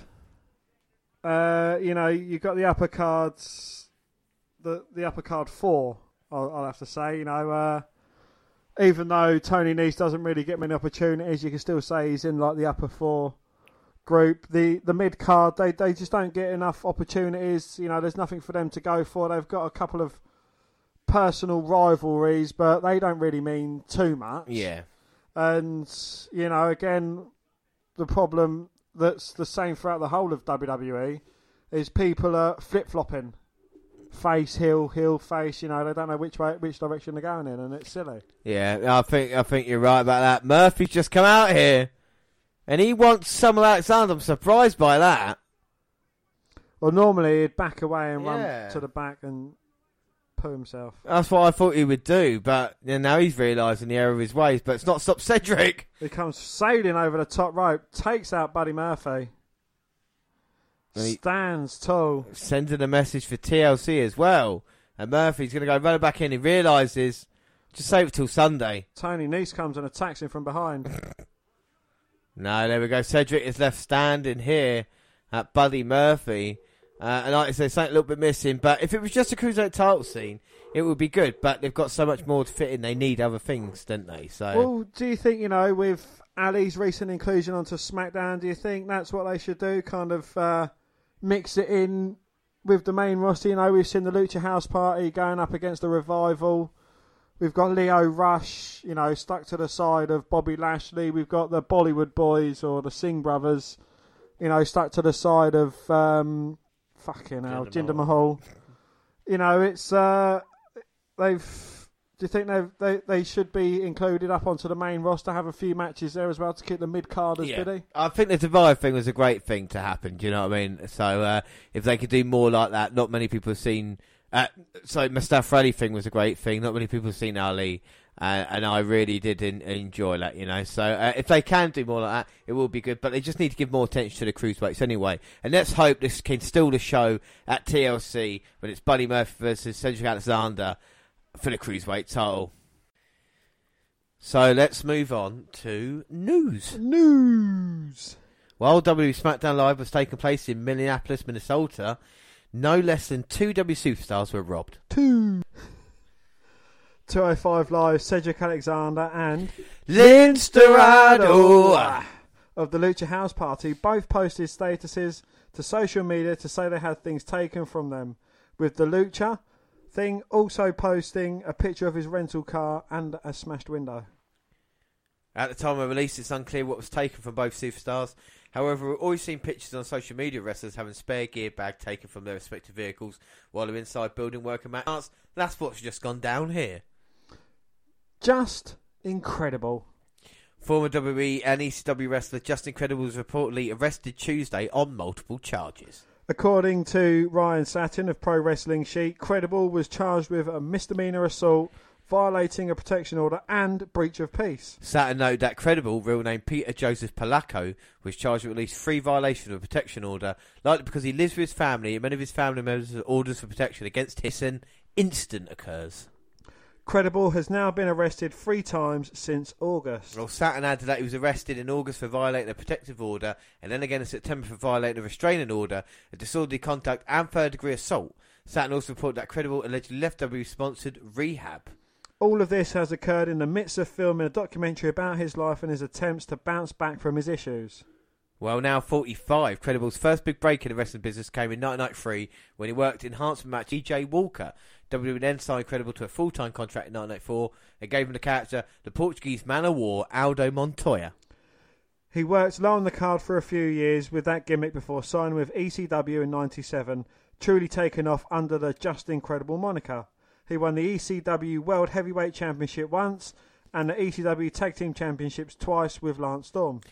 Credible returned to WWE in 2001 and became an eight-time hardcore champion. He left the company in 2003, then had another brief six. Since then, Credible has competed on the independent scene. On the ECW theme, one week after Rhino's loss to longtime friend Heath Slater, resulting in his firing, the Man Beast supplied WWE.com with a video to address recent rumours on social media that he has retired from in ring competition.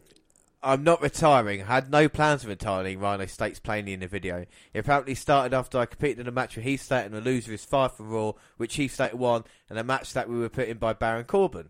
Rhino adds that he will continue fulfilling his contractual obligations with WWE, which includes December and January WWE live events. After that, I don't know, he says. Whether I compete in WWE or go somewhere else, your guess is as good as mine.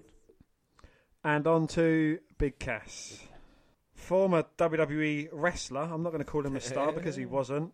Big Cass was hos- hos- Former WWE wrestler Big Cass was hospitalised Sunday after suffering an apparent seizure during a meet and greet for Tommy Dreamer's House of Hardcore promotion. TMZ Sports reported. Well, according to Wrestling Observer newsletter, eyewitnesses at the scene reported Big Cass was conscious and interacting with fans as he was stretchered away. And Bryan Alvarez wrote, heard from a few people who were there that Big Cass seemed to be okay on the stretcher outside, was awake and thanking people for their concern, but they still took him away in an ambulance. Big Cass, former tag team partner of WWE, Enzo Amore, tweeted his support to his one-time colleague. He says, "To my heater with a couple of hands. couple of hands praying." Well, Xfinity's David Onder shared a clip of Dreamer speaking to the crowd about Cass's status. Dreamer confirmed Cass had a seizure and, it, and the case was not drug related.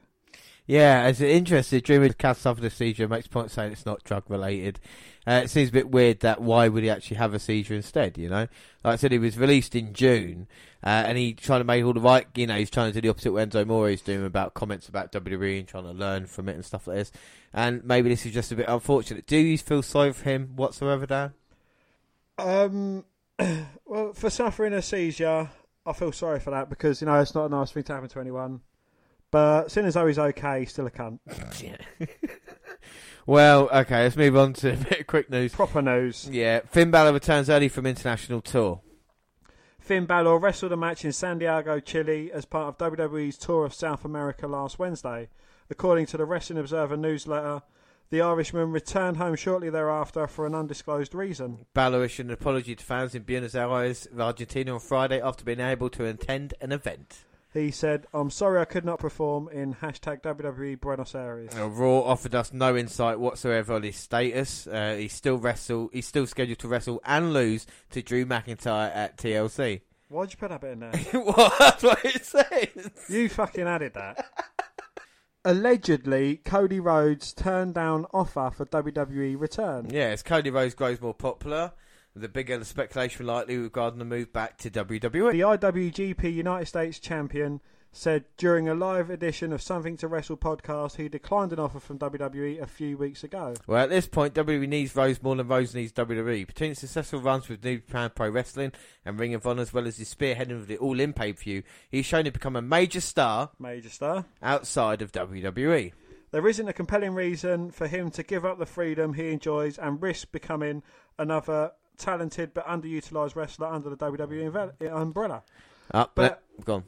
I've read reports that WWE haven't actually Yeah. offered a deal to come back. Yeah, I know this is the weird thing about it. It's just him promoting himself again.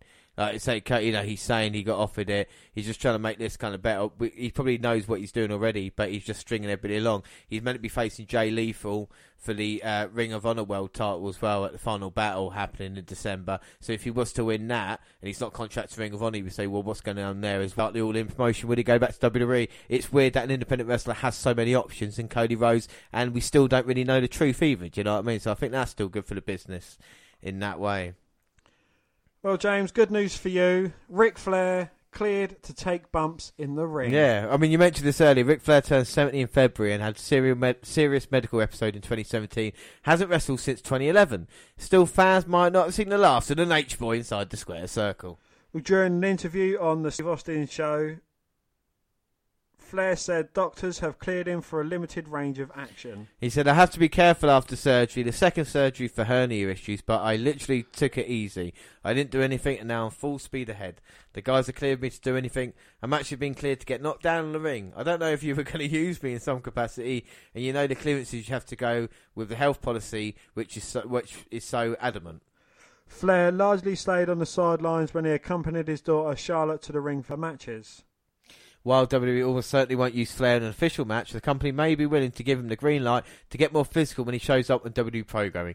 Please don't. The last thing we need is another accident to happen on WWE television. Well, we've been watching Nitros from 20 years ago, and Ric Flair had an episode on one of them. Yes. So, you know, we, it's we don't uh, want that happening again. we don't know.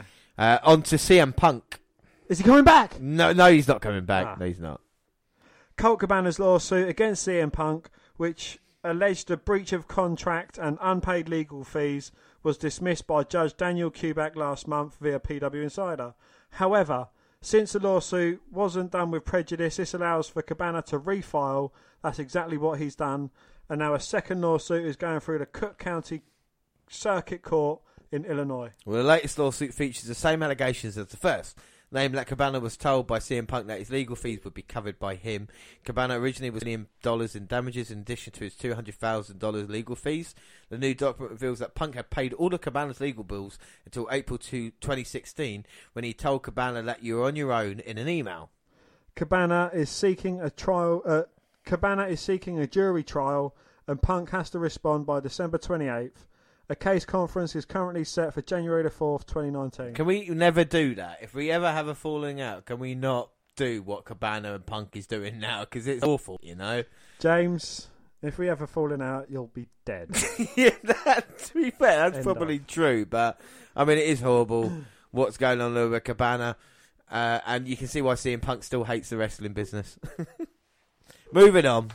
Thanks to the venue confirming an earlier report, we have a clear picture of W's pay per view lineup in 2019, at least up to the April's granddaddy of them all in New Jersey. well, Mark TARDIS your calendars. WWE from to Cle- Do you want to do that without coughing? well, Mark TARDIS your calendars. W Fastlane is coming to Cleveland and the queue on Sunday, March 10th. The Q Insider pre-sale starts today at 10am, so the tickets are already on sale. Fastlane 2019 is in Cleveland. Will be the last pay per view before April 7th, WrestleMania 35. Here's a schedule for main roster shows in the first quarter of 2019. So we've got the WWE Royal Rumble January 27th at Chase Field in Phoenix, Arizona. We've got the Elimination Chamber February 17th at Toyota Center in Houston. We've got Fastlane March 10th at the Quicken Loans Arena in Cleveland.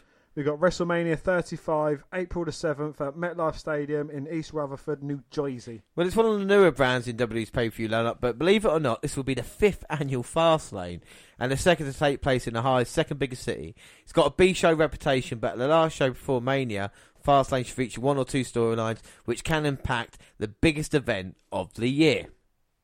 Do you reckon uh, The Miz is going to get a win at Fastlane? It might do the hometown or lose badly, one or the other. Yeah, maybe.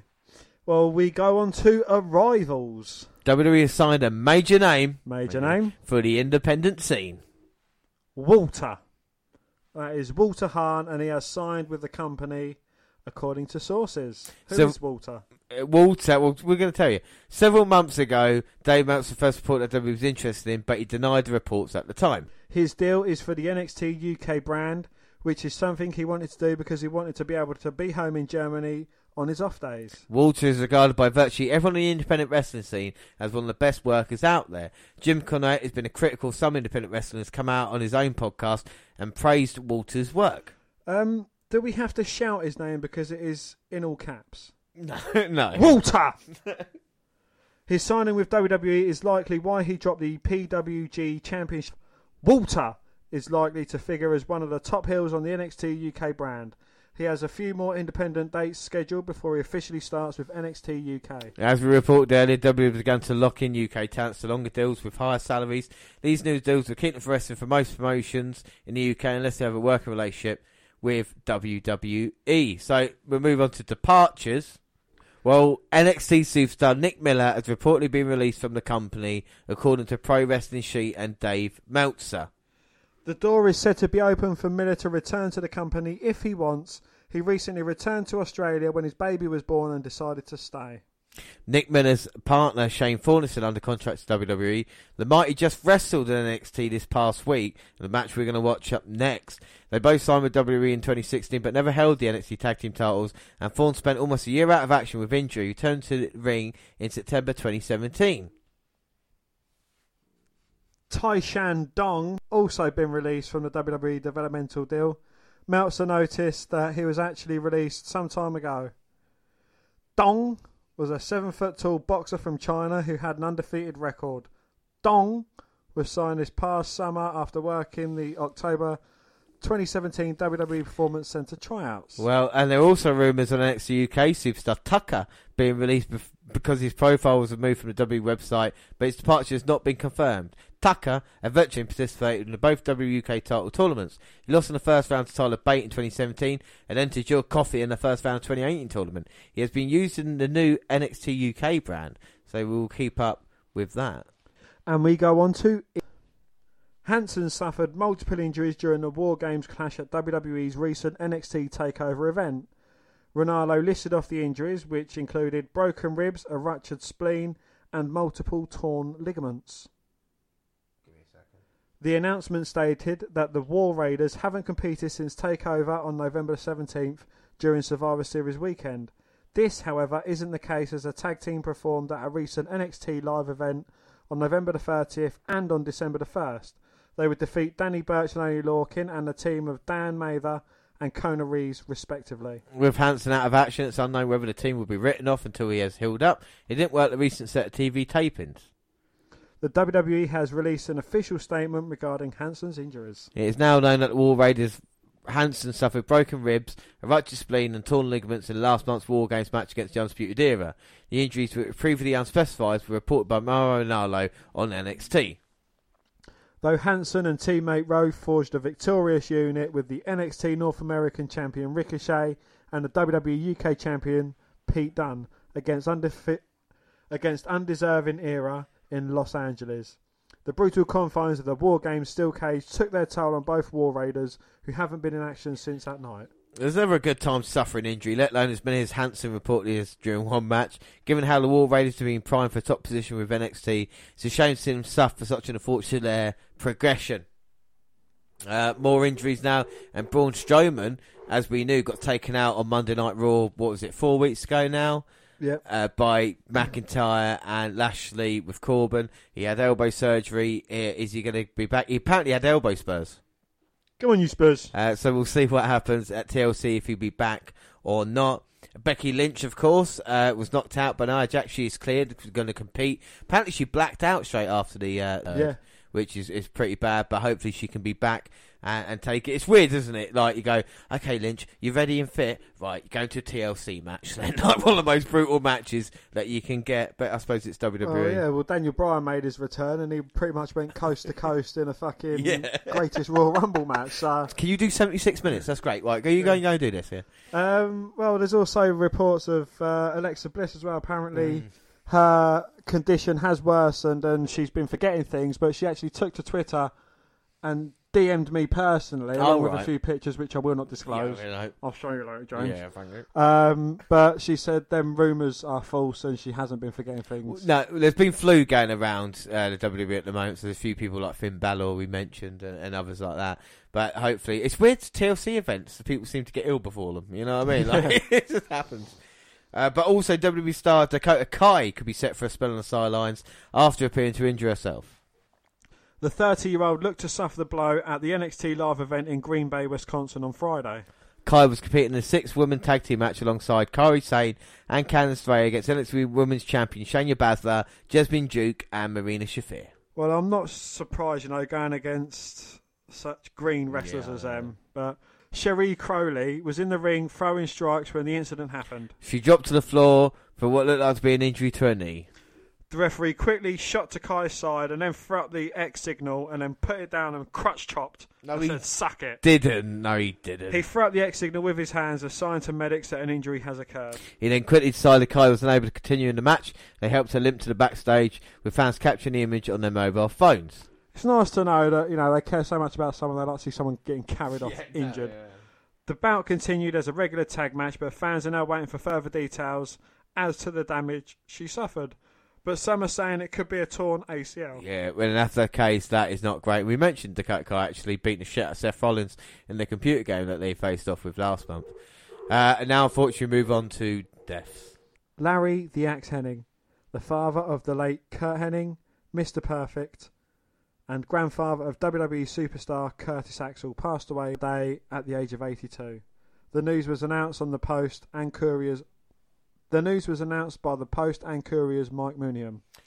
Hennig made his professional wrestling debut in 1956 and worked for the American Wrestling Association starting from the early 1960s.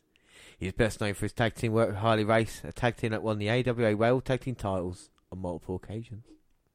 Larry also teamed with his son Kurt, and before his retirement in 1985, the father and son duo won a Pacific Northwest Tag Team Championship. Hennig was married to Irene and had and the two. I, I can't never get through it. Hennig was married to Irene and two had five children together. The WWE released a statement. WWE saddened to learn that legendary superstar and Hennig family member, the patriarch Larry the Axe Hennig, passed away today at aged 82 years old following a long illness and kidney failure. A five-time tag team champion in the AWA, Hennig entered the sports entertainment world under the tutelage of Verne Gagne and crossed paths with some of the most illustrious performers of all time.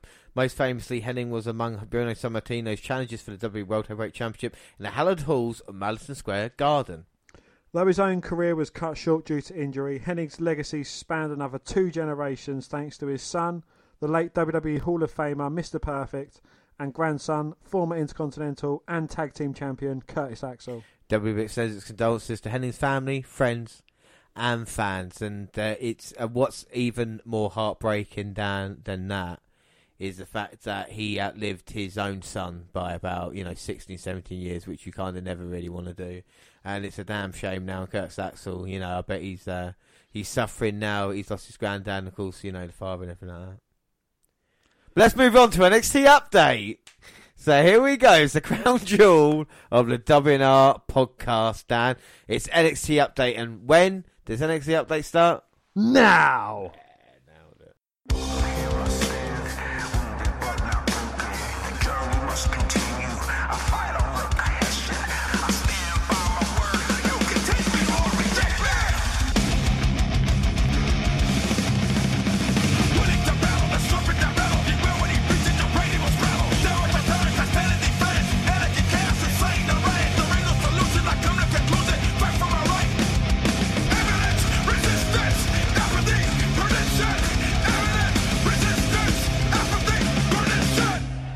So it's November twenty eighth, episode four eighty. Vic Joseph and Nigel McGuinness welcome us to San Jose, and we're starting with tag action. Yeah, it's only Lorcan and Danny Burch versus the recently released TM six one all the mighty. But this should be great here. One and two. It's always a pleasure to watch Burch and Lorcan team up. And Burch got hold of Thorne. Was this filmed on a Nokia 33? Yeah, I know, yeah. And Thorne's shoulder's been taped. You can see Oney Lorcan in there now trying to work on it, but moves him back. And now it's Nick Miller in. Nick Miller gets chopped. Pushes off Oney Lorcan. Goes for the hip toss and then grabs the leg. Oh. Oney Lorcan though kicked to the chest as he had his foot grabbed. Couple of standing switches, roll up by Lorcan. Oh, only getting a two count though. Two. He turns it straight into a half Boston. Now Burch comes in as well. He's got the crossface in on Miller. On Thorne. Miller's caught as well. It's going to be an early tap. No. Miller managed to get to that bottom rope. Lorcan and Burch though standing strong in the ring.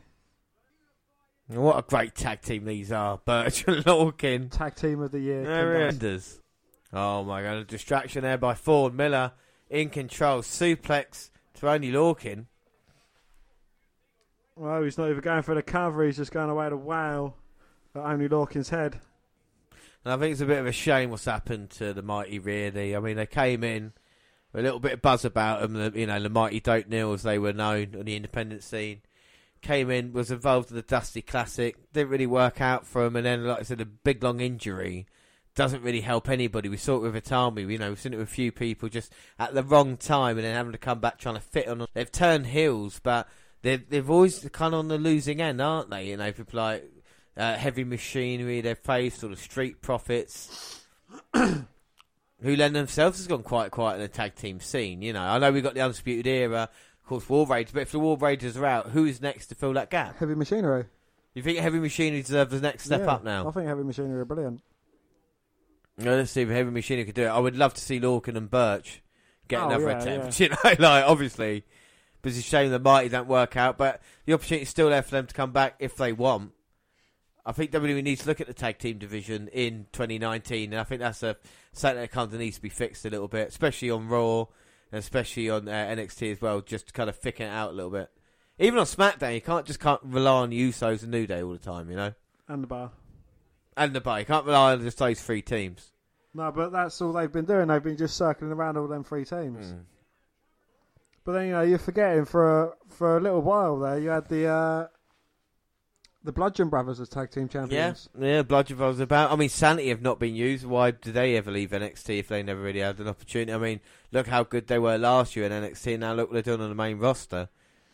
They can maybe flesh out NXT roster a little bit if they need to. We've seen Burch for NXT UK recently as well, so you know there's an opportunity there for him as well as a kind of veteran. You need to Oh. Lorcan though gets rid of Thorne. Burch comes in and he's on fire, baby. He is. He's exploding everywhere. Couple of big clotheslines. Got Thorne. Tries to leapfrog, but gets caught. Takes a leg out from underneath him. High back body drop. Nick Miller dropped down there. And Burch head of steam. Splash in the corner. Kick to the head. Throws in Perch on the second rope. Oh, Bang. Beautiful drop kick. Turned him inside out. Nips up to his feet, and you're saying he's a veteran. He's still in fucking tip top condition. Honestly, he's he is yeah. One and two. And they're going to put him away, but no, here comes Miller to stop it. Throws Lorcan into Burch. Takes Burch out of the ring. And now it's Thorne and Lorcan left. I don't think Lorcan can see that well. Oh, an uppercut, send him into the corner, and then running into another one. Upper what? Oh, and Oney Lorcan responds with an uppercut. And if anybody can hit an uppercut, it's Lorcan. Oh! Comes in again low. Looks like Shane Thorne was ready with a dropkick. Huge only chance. It goes behind. Oh my goodness. What an impressive back suplex that was then. Now he sends Nick Miller down. Lorcan's going to go flying. No, he's not, surely. Don't call me Shirley. Oh! Sails over the top rope. Takes out both members of the Mighty. That crazy bastard. Putting it all on the line here. Hugh's NXT chance. Burch gets tagged in. Burch has got fallen up on his shoulders, but oh, it manages to move out of the way. And he- Backslide and gets thrown into the person on the top. Didn't we see that? I know, yeah. And Burch gets sent into Lorcan. And now the Mighty have got hold of Oney Lorcan. Danny Burch is up though. Oh, Lorcan thrown into Burch. And they're calling for the end here. Oh no, Burch spears him. Lorcan with a pin. Rolls him up and gets him. And one and two get the victory. Well, it wasn't pretty, but it was effective. Well, the Brit Am connection gets the win. Dan, what do you I thought it was very entertaining. Uh, again, absolutely love Lorcan and Burch. Yeah, I mean they are so entertaining. You can't not watch them and enjoy them. You know, there is, there is definitely something about them, uh, and and I really like them, and I hope they get another opportunity. It's brilliant. Indeed, yes. We get a flashback of EC free win over Adam Cole, and the attack led by Bobby Fish that put him out of action. A recap of the women's title match at Takeover is shown, and that follows by an interview with Kairi Sane, Dakota Kai, and Io Shirai. Io Shirai. Sane says that she accepts the referee's decision, even though her shoulder was up on the third fall, but she's not done with Shayna. Kai says she doesn't like seeing the horsewomen using their numbers advantage, and she'd always stand up to that. Finally, Shirai says that Kairi is her best friend, and she stands with her. They want all three: Baszler, and Jessica and Mary. Uh, so move on. So next match is EC3 versus Marcel Barthel. Or after Marcel's disciplined in entrance, he's German, don't you know? They lock up when EC3 gets the better of that. Marcel refuses, shouting nein. Nigel informs us that it's German for no. Carter mocks him a bit and eventually pays for it. So he's German, Dan, and yeah, we've seen German wrestlers before.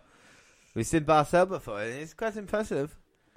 Not But- as impressive as one man that comes to mind, James. He's right. EC3. He is so impressive. ECN, XT, and uh, I'm glad that you're now getting on the kind of uh, the bandwagon of Ethan Carter the third because I still think he's going to have a great future in WWE. Yeah, it's been a bit of a slow 2018, but if he can beat Big Marcel here, then uh, I think he can get the job done. And Marcel just kicked EC3 in the head, and that wasn't meant to happen.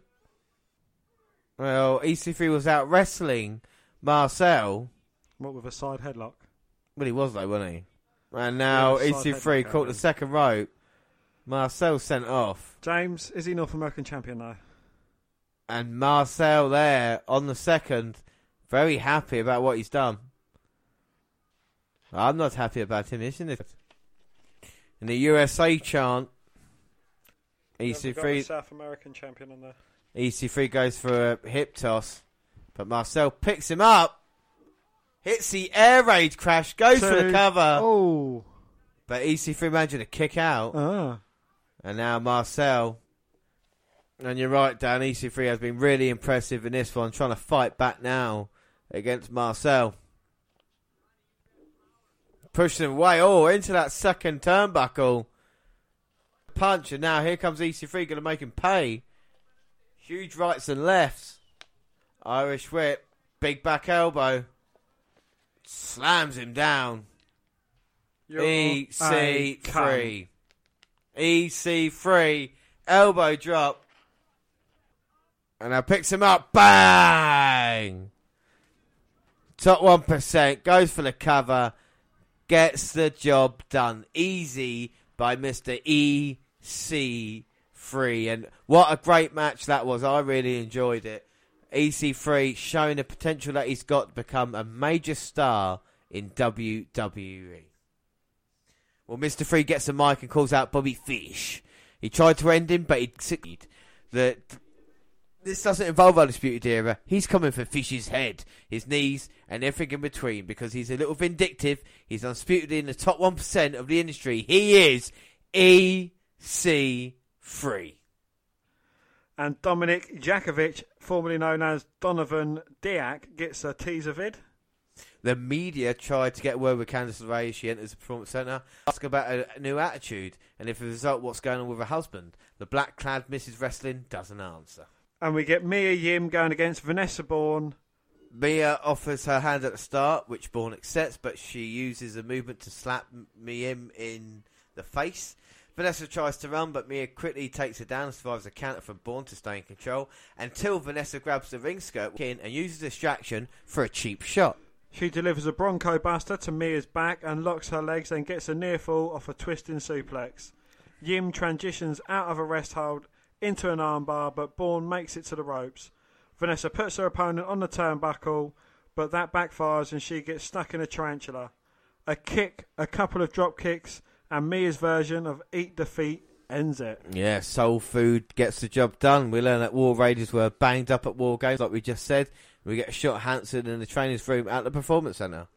The champ cuts a selfie pro- the champ cuts a selfie shot promo from one of his dusty corners of wherever.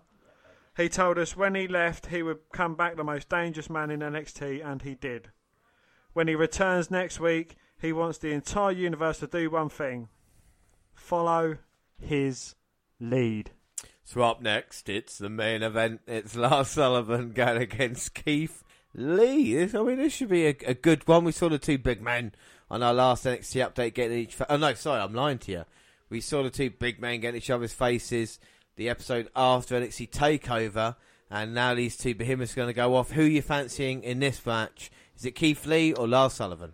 Uh, I'm going to go for the freak. I've seen nothing from Keith Lee that impresses me. I have no idea why he's so over. Um, I, I just don't see anything in him. Well, we'll see if he can impress us here, moving up to the main roster. And if we're going to need a monster in NXT, will Keith Lee be the man to replace him?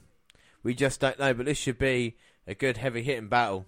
Something we don't see a lot of. in Well, they NXT. should have kept that seven foot dong. They should have kept, but he had a seizure. No, not Big Cass. Oh, I right. mean that wrestler. You Dong. said seven foot dong. I don't know Oh, if no. To say. See, like, yeah. If you I said that that five for foot, touchdown. yeah. If you said that five foot two piece of shit, I would. it's so boring. So yeah, we're gonna see the two monsters of NXT going at it, and as the smoke clears and the dust settles here, who will be the last man standing?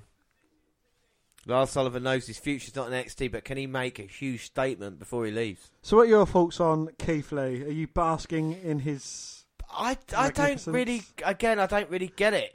It's not just because of his body type or look or anything. I just I've I've not seen enough of Keith Lee to kind of whet my appetite, you know. So I'll see if he can impress me in this match as he gets pushed by Lars Sullivan.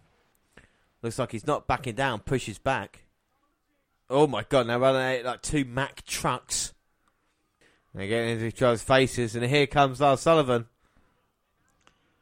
Pushes Keith back, and both men stalwarting. Oh my god! Lee looks to jump, but gets caught by Sullivan and shoved into the corner. And now huge clubbing blow to the back after the shoulder thrust in the corner, pushing him back into the corner. Now grabbing onto his face and saying, "This is my yard long before it's yours." A word.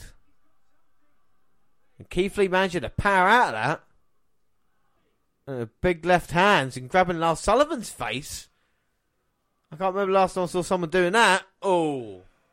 Oh well, Keith Lee paid for that because Sullivan just ran right through him. Almost collapsed a lung there on impact.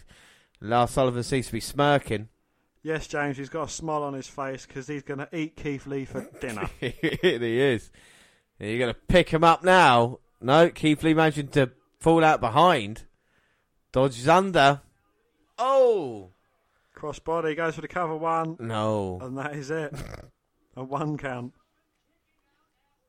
And Lars Sullivan backing up the corner. Keith Lee, head of steam. Sullivan depositing him into the outside of the ring apron now.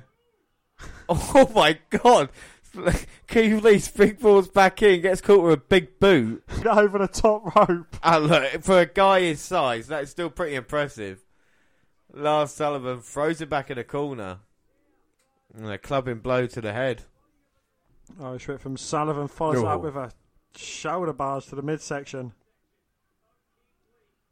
Now, but he's not going to try and throw Keith Lee at odds, but he's going to look to try and pick him up and slam him. Just threw him about halfway across the ring.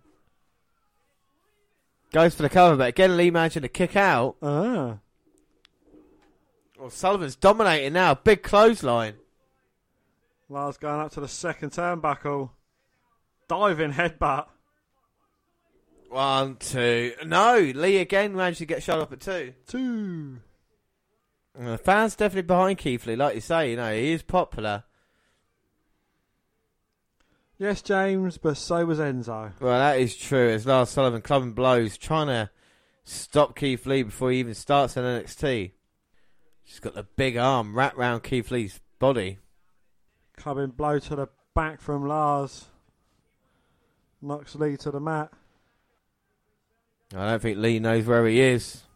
And oh, another strike by Lars. And Keith Lee manages to back up in the corner to Lars, but Lars still got the submission in. Not a lot Keith can do at the moment. Well, a second time to the turnbuckle, and that finally breaks Lars Sullivan's grip. He goes straight back to it. Looking to back him up for a third time, but Sullivan just throws him into the corner, follows it up with a splash. And Lars Sullivan got a huge grin across his face as he comes running in now. Oh! Keith Lee managed to use the top rope to jump up out of harm's way. Sullivan goes straight into the ring post. I think the ring moved a little bit there. Lee blocking the right hand, responds one of his own. And again. Oh! Quite impressive there by Lee. Right hand sending Lars into the corner. Comes Oh. running in. Charging towards him, but again gets deposited to the outside. This time blocking Lars. Now using the rope to get back in. Over the top rope with a crossbody. He goes for a cover, but Oh. only a two count. Two. Lars Sullivan struggling to get to his feet, and Keith Lee looks to be the strong one in this. Right, left hand.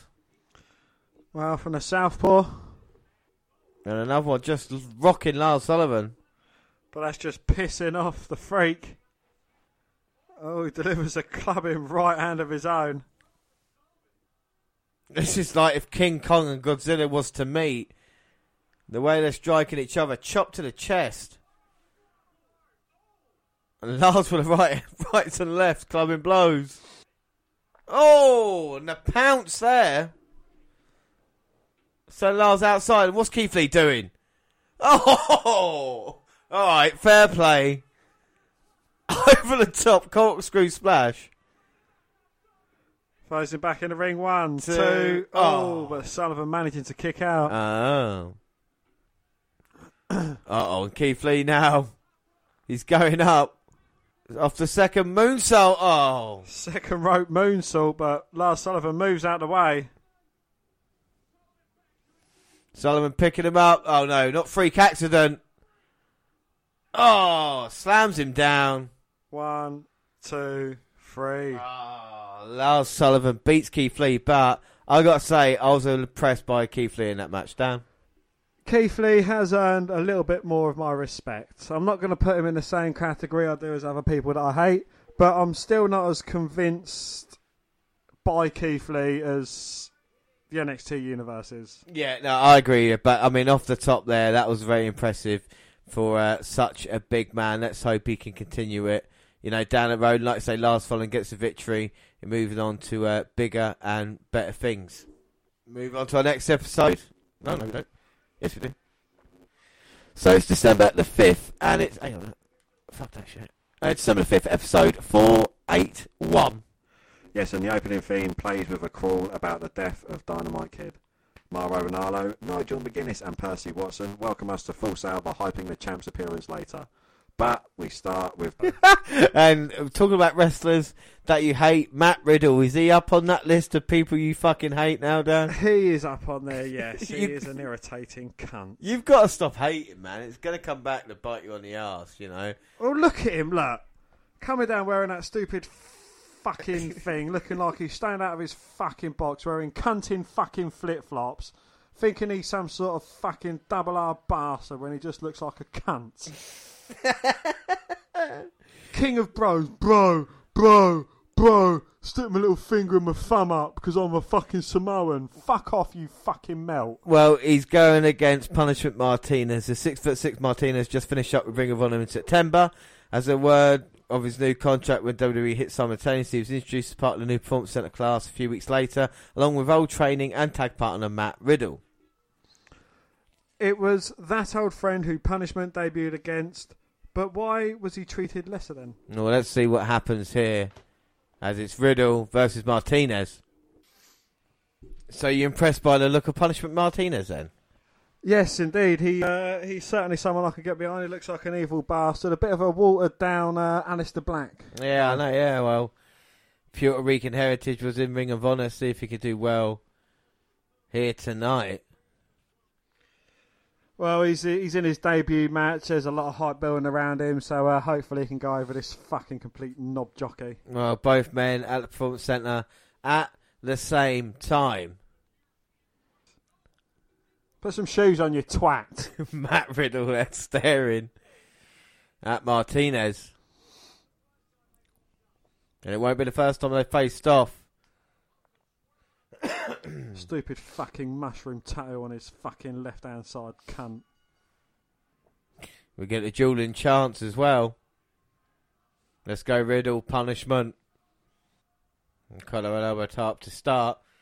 Punishment backs up Riddle, but not for long. And they're jostling about into the corners. Riddle managing to switch. Of course, he's got MMA training. And Martinez pushed him back. Riddle telling him to bring it on. Riddle just too quick for Martinez at the moment. Jumps on the back. He's got the sleeper in. Oh. And Martinez rolls back. Right, and Riddle breaks it, but not for long. Martinez rolls through again. Big right hand though spins the jaw of Riddle. Well, that was huge. Now back to the corner. Martinez comes in. Riddle moves again. And now the kick's right to the chest. And a huge forearm to the face.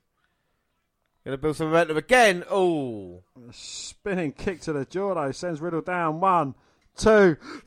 Oh, n- no. Martinez can't get Riddle down. Imagine the kick out. Ah. Riddle comes running in. Hits big back. Uh, Martinez comes running and hits an elbow. Then a couple of big right hands. Did you just hear that? Mar- His father defeated Chuck Norris. No, he didn't. Martinez. His father is a liar. Martinez's father beat Chuck Norris in the seventies, Dan. No, he's a liar. You, but you love Chuck Norris. Yeah, and Martinez's father is a liar.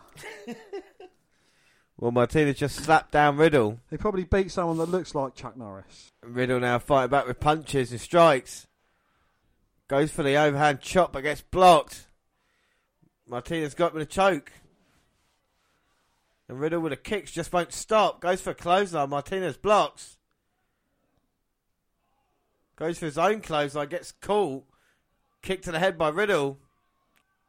And now just the strikes. And they're trying to get the arm. And he's got the Bromission. Martinez is fighting. Oh my god, clubbing blows. And Martinez taps. Riddle wins. Well, Martinez has been crossed off my list of people to get behind. Oh my goodness. Well, I can't believe that Riddle wins quite, I won't say easily. It was back and forth for the only the three minutes that it lasted, I suppose. But uh, shocking there for that. Dan, what are your thoughts on the match? Uh, well, you know, you build up someone, bring them in, and then they get dropped by this fucking gimp. Yeah, I don't mind Riddle. Uh, I, I'm not saying that because you hate him, but the way he wrestles and that, yeah, it's annoying. He's not going to wear any boots, but he's clubbing blows and his strikes and his, His strikes ain't too bad, but it's just his general persona that I can't fucking stand. Oh yes, an he's awful. an yeah. irritating cunt. Yeah, he's got like you know, he's the kind of one of those surfer dudes, isn't he? Do you know what I mean? He's, Like- no, he's just an irritating bro, bro, bro. Well, I, I hate people associated with bros anyway, so you know, it, it's it's one of those things. We move on though, Dan. So- Yes, and we get a hype video for Ricochet transitions us into an earlier today interview with the media. The North American champ points out that he's yet to be pinned on a takeover. As to what's next, he plans to defend his title next week. He heads off to talk to General Manager William Regal about that, and we're informed Regal approved and Ricochet will have an unnamed challenger next Wednesday. Ooh, heavy machinery, pumping weights, kick off a segment where Tucker Knight talks about what they've learned since the title shot against the AOP and how they'll be living clean and going for everyone who's been put in front of them. Their NXT careers won't be complete until they get the tag titles and they want a shot at the Undisputed Era. Shakes and weights, baby. Shakes and weights. Regal's announcement about the fatal four way to determine the number one contender to the women's title is shown, and we get a couple of quick clips of Bianca Belair qualifying at a house show last weekend. Three spots are to be decided for the December 26th match to determine Shayna Baszler's opponent at TakeOver. Philly! oh god! And up next, it's Forgotten Sons, Wesley Blake and Steve Cutler with Jaxson Ryker versus Humberto Carrillo and Raul Mendoza. Just gonna mention because we've not seen any Forgotten Sons yet, and uh, we're just seeing Cutler and Blake. Of course, Blake used to team up with the cruiserweight champion, and they get the victory here. I mean, what are your thoughts of um, the Forgotten Sons, Dan? Yeah, you know, you can. Uh, is a is a name like a kind of a digger that they've been forgotten. Uh, yeah, you know, It looks like they're going for a, a James Storm impersonation contest. You know, I mean? indeed, yeah. like they're all kind of gruff uh, and that kind of way. You know, it's, it's a little bit kind of oh, okay, what are you doing with that? But you know, it's uh, still it's all right, I suppose. indeed, yes. Cathy Kelley interviews the Velveteen Dream, who now has the power to get music played on a set lit in purple with a of his fingers. Once he's done that, he answers Kelley's question about what's next for him. Everyone is talking about the dream, even Triple H. So you could say he's won. As to what's next, he snaps his fingers and changes the set back to normal and says, "Leaving here." Oh my god, Velveteen Dream's just so awesome, isn't he? We get the Undisputed Era in, new, more secured spot. Adam Cole asks if they made sure the doors were locked. That covered Bobby Fish, addresses EC3's challenge from last week. He's mistaken, thinking Fish is just another guy. He's the guy he should have warned about. Roderick Strong wonders who's left for he and Kyle O'Reilly to face. Now they have injured War Raiders at War Games. They laughed off Street Profits and the Mighty. Then Carl wonders about those construction workers, heavy machinery. He mocks their six month undefeated streak, and Cole does their closing gimmick. Mauro Ranallo gives us an update on the Raiders, telling us Hanson is recovering from broken ribs, a punctured spleen, and torn ligaments he suffered during the War Games match two weeks ago. And now we get Shayna Baszler versus Dakota Kai, and of course these um, two out of the six women who uh, have been feuding recently, haven't they? Ever, since Kairi Sane got screwed out of the NXT Women's title at Takeover, uh, a decision I'm still upset about. Dakota Kai and of course I, uh, Io Shirai came and helped her out, but here in this match she's come out alone. Dakota Kai and uh, Marina Shafir and Jessamyn Duke are in Baszler's corner. And Baszler there after a easy start just slammed Dakota Kai into the ring post.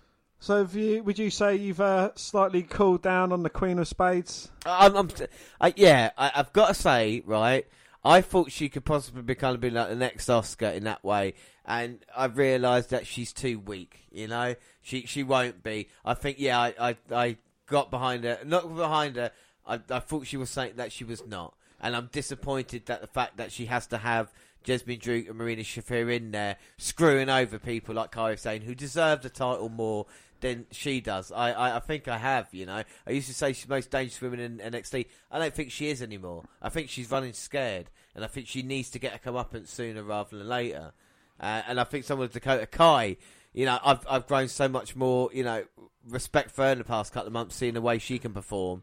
Uh, you know, I really want her to get an opportunity as well, along with Io Shirai, who I picked in the Mae Young Classic. So most definitely, you know, I think with Baszler, it's just it's getting to be the same thing over and over again. It's the kind of Brock Lesnar champion. Do you know what I mean? In that way, what do you think of Baszler? Have well, you, have you that, that improved? is that is a very long way. You was right. that is the longest way I've heard it, but I'm going to take it anyway.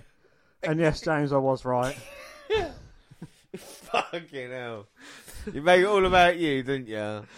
Well, no, um, as I say, you know, it's it, I've made it no secret I've not been the biggest fan of Shayna Baszler, and you know, your statement goes to prove it as well. It's uh, if they was going to build her up, they should have built her up something similar to his version of uh, what they're doing with Ronda Rousey, but they've they have made her look really weak, having to have not one but two women by her side to win a match and get a victory. Yeah. It's it's kind of like you know, it's spoiled what is going to be made of the four horsewomen, basically. Yeah, this is the thing. They could have had Baszler just being the dominant champ and then always having Rousey having an eye on her, and that could always lead to a match down the road. Now you know Rousey's just going to easily beat anybody put in front of her, even if it's part of the four horsewomen the MMA. You know they look stupid anyway. And the, my other problem is they are green as anything. You know they are starting out and they don't know shit. And unfortunately, we know about Dakota Kai's injury now happening in a match with these women involved. And Like we said, it's probably not their fault, but is it's the stuff like that is going to happen. You know. But it is good seeing Jessica. It is. Can we do a referee of the year? Jessica Carr. Yeah, be referee. Referee of the year should be Jessica. oh Carr. no, no, No, Charles Robinson. but you could do that as lifetime achievement. And Dakota Kai now back in a match, kicking down Baszler. Double foot stomp. Kai's gonna get this. One, two. Oh, fucking hell. And Baszler managing to kick out. Ah. And now Baszler got the arm of Kai. Kai's climbing up, but Bay's still got part of her now going up to climb. See, in my personal opinion, I still, still think Baszler's a bit green, and Yeah, as is uh, Ronda Rousey. I would agree with you. It's Kai's just not Baszler off. Oh, but Baszler responds with a kick. I think Baszler's further along than Ronda Rousey is. But again, I don't think. again, I don't think she's all there. Oh my god! Gut wrench superplex there by Baszler. See, when Kairi Sane first come in, if she'd have continued that dominance throughout, then she'd have been an unstoppable force. Mm. And Baszler's got hold of the arm of Kai. Kai kicking her though. See, Dakota Kai has actually come on a very long journey. You know, she's she did start off running scared from Shayna Baszler. Now she's going toe to toe with her, and she's even got the upper hand. Yeah, that's the whole thing about character development, though. It's to strengthen them.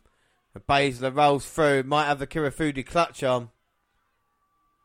And if Kai can't get to the rope, there's no choice but to tap. And that's it it. is. See, and that's better, but they're not always treat Baszler like that. Do you know what I mean? Like, that's a dominant. That's her at her most dangerous. Yeah. Without the fact of Duke and Shafir getting involved. Well, maybe they should have done because it makes Kai look a bit weak now after what they've done here. but obviously, got you know Kai's the um, ah, what's the word? You, you know, she's the one that's going to get targeted, and you know it's going to be Shirai, Shirai and um, Sane as a kind of two. Did more, but statement sent there. What do you think of the match, Dan? Anything? Um, I, I was more impressed with uh, Dakota Kai than I was Shayna Baszler. I think I got to say that as well. You know. Anyway, move on. Yeah, Dominic Jakovic gets another promo vid, and we learn we'll get EC3 versus Bobby Fish and Ricochet versus a mystery opponent next week. NXT champ Tommaso Ciampa enters the arena with Goldie over his shoulder and a mic in his hand. He says, with another takeover in the books, he's again NXT's MVP. He's a man of his word. He ended the fairy tale, shattered the mystique, and turned a dream into a nightmare. Yet still, we refuse to believe in him.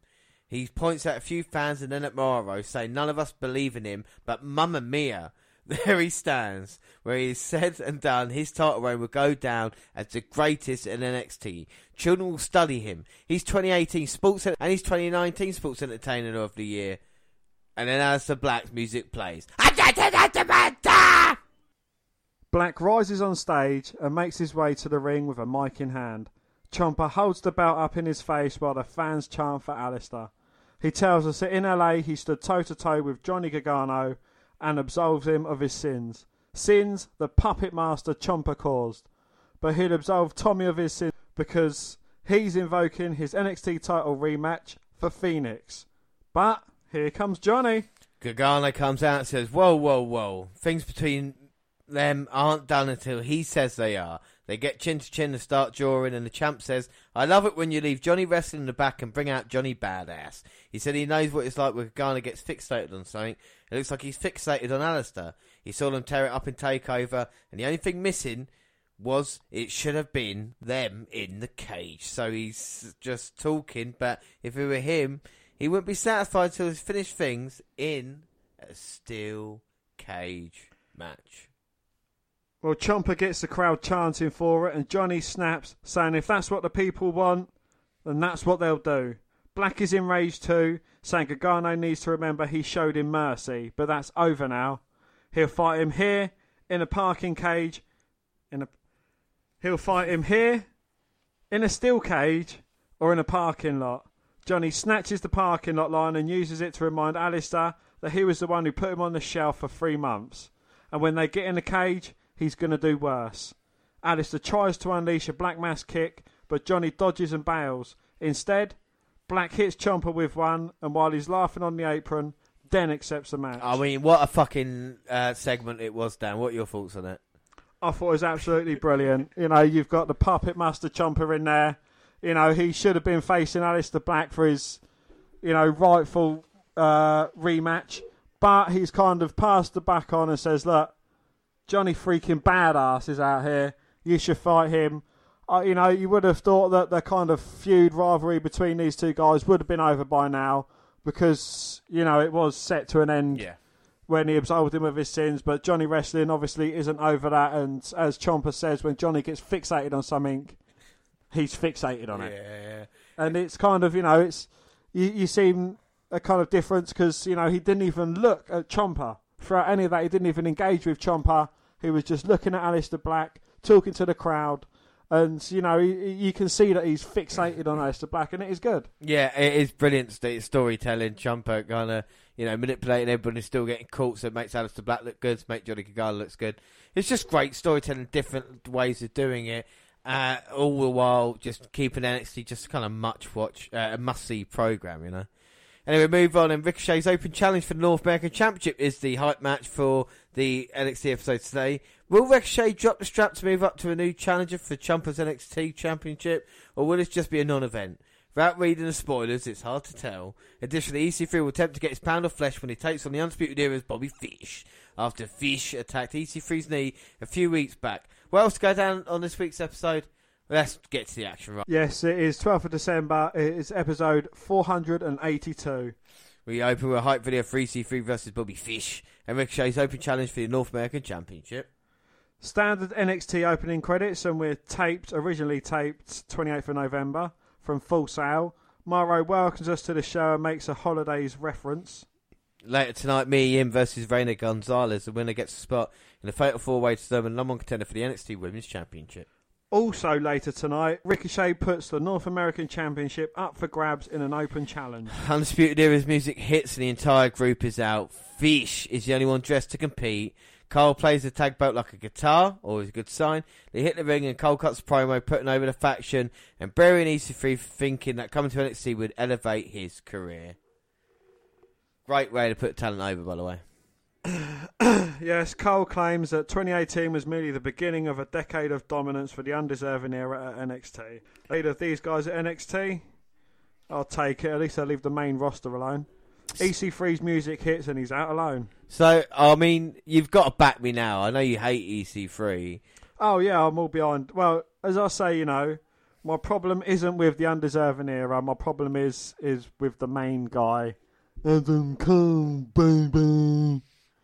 And but yeah, I will go for EC3 in this. Yeah, thank you very much. So you can help me out because EC3 is awesome, even though it's a four on one. That's right, four on one, and EC3 is not scared about that. He's going to face them. And Fish on the apron brings him in the hard way. You believe that Fish can fly. Flying fish. On, EC3 now. Boots to the face. The punches as well. Fish, target the knees, injured his knee, hasn't he? No, No. both men have got injured. Oh, look at that. EC3 just too strong. I think with EC3, he's slightly too big. Yeah, he should be in WWE, shouldn't he, already? You're no, right. I mean not his stature. I mean his size. I think if he wasn't as bulky, I think he'd be able to move a lot quicker and he'd be able to do a lot more. Yeah, but I, uh, yeah, I understand what he's saying, but I think with that, he's got more of a kind of superstar look about him. Uh, my problem with him, I think he's too tan. I don't want to, you know. He does cut up on the tan. Yeah, he's, he's like, well, yeah, go all in, you know. Can you see him in his budgie smugglers outside with his legs akimbo? with his little fucking I don't know, yeah. reflective panel. Uh, God. and now Bobby Fish on the outside of EC3. Don't go out there. Every room in his house has a tanning bulb. Yeah, exactly. well, Fish, he gets thrown in. It's like a lumberjack match at the moment. Well, yes, hopefully EC3's friends will come out if there's uh, any numbers. To Well. Ricochet and Pete Dunne should be around somewhere. Why don't they come out and help? They're busy being champions. fair play, fair play. You All can right. have uh, heavy mach- Yeah, give it heavy War machinery. Raiders. Oh, you can have heavy machinery. Yeah, war Yeah. rate. No, street profits. I think are more EC3's colour. Well, Ricochet should come out because he's feuding with Adam Cole, isn't he? Well, no, Adam Cole's feuding with Ricochet. Adam Cole wants his title back that he held for about ten minutes. oh my god, well, EC3 dominating Fish, but O'Reilly and Strong up on the apron, and no surprise. Distracting EC3 and Oh. Bobby Fish goes for the chop block to the injured knee. I had to go at Baszler. I'm having to go at Lee's as well. I've had enough of this. Do you know what I mean? Like, I, se- I seriously am tired. I know it's because I'm watching stuff from 1998 and the amount of NWO interference, but like jumping up in the apron and people getting involved. I'm just bored of it, Dan. You know, what do you think? Is that another long way of saying I am yet again right? James, just get in line behind the D train, baby. No. I'm just saying. Well, I- what have I'm I just said from the beginning? Yeah. Exactly. So you're saying what I've alliterated every time these cunts are out on screen. Yeah. Yes, it is annoying. Yes, it does make them look weak every time they need to have other people get involved in their matches to get them a victory. And if they lose, as well as the advantage, it makes them look even more weaker as when they win when they other people join in. Mm-hmm. So you know, yeah, it is my point exactly. Bad, isn't it? what that you're agreeing with what I've said? oh, said? yeah. And now Fish just targeting the knee. No matter what happens here, it's not going to be good for EC3. Even if he gets a surprise He gets pinfall victory, victory, and then they come in. in. and then beat the shit out of him. So this is not looking good either way. But then again, does that make EC3 stupid? I mean, you know, he must have seen these kind this. He must have seen Undisputed Era for the past year Yeah. and thought, hang on a minute here. You know, and- why don't I just call on three guys Yeah. to come down and you know, if something does happen, then they got my back. I, uh, my problem's not with Undisputed Era, it's with Fish. But Undisputed Era always get involved when I fight Fish. So, you know. Again, I'm not calling EC3 an idiot, but maybe a little bit less tanning, more, you know, more going through strategy for matches. Rather than phoning Dixie Carter. Yes, indeed. But anyway, I mean, he's the same colour as his boots. He's the same colour as the ref. I thought he was wearing bare feet like Matt Riddle. well, anyway, He's darker than the Rock. rolls him up. One, One, two, three. three. Gets the win. Get out of there quickly! Get out of there No, quickly! no, go, no, go. no, no, no. Gets the shit kicked out of him. I honestly haven't seen this, and yeah, I knew this was going to happen. Well done, EC3. He gets the victory. He's the One winner. and only. He's the winner here. I don't think Ricochet likes Yep. him. Hey, heavy machinery! I said you can have him. Come, Tucker Knight, oh, Otis Dozovic. yeah, Dozer. Yeah, that's it. Absolutely Boom. love Dozer. Taking them out. These two big men. It's nice EC3's finally got a couple of friends. It's two on four. And they're doing it. Aye, they're doing it. Well, EC3 wins and Undisputed Era. Get a bit of comeuppance. Oh. Handsome Kyle O'Reilly gets dragged into the ring by his legs. Oh. On the shoulders of EC3. Oh. Top 1%. Yes, I finally like NXT again. James, what are we going to see? W O R M. Here he comes. Oh. And that's a statement sent by Heavy Machinery and EC3. I'm loving that, Dan. What are your thoughts? Stakes and weights. Yeah. Finally, EC3 doesn't look like a complete idiot. Could he finally get some help? Oh my god, let's hope that continues. Um, quick question for you. I know you hate Undisputed Era. Is this a little bit of a step down for Undisputed Era after the last feuds? So we know you see you see War Raiders, you see Ricochet, Pete Dunne. Is are they feuding with EC3 and and No, I'm not saying it's know. a step down because someone else is getting a chance. You know, because at this point in time, it looks like Heavy Machinery are going to be going for the tag team titles, which is good. yeah? Adam Cole's kind of out of Ricochet's picture, so Ricochet's going to get another challenger, which is good. And, you know, so it's going to kind of change things up so that not the same people are getting the same opportunities over and over again. Yeah, no, exactly. So we- we'll see what happens. I mean, NXT needs to freshen up every once in a while, doesn't it? Uh, two weeks ago, Lorcan and Birch beat the Mighty, and they got attacked after the bell. We all remember that.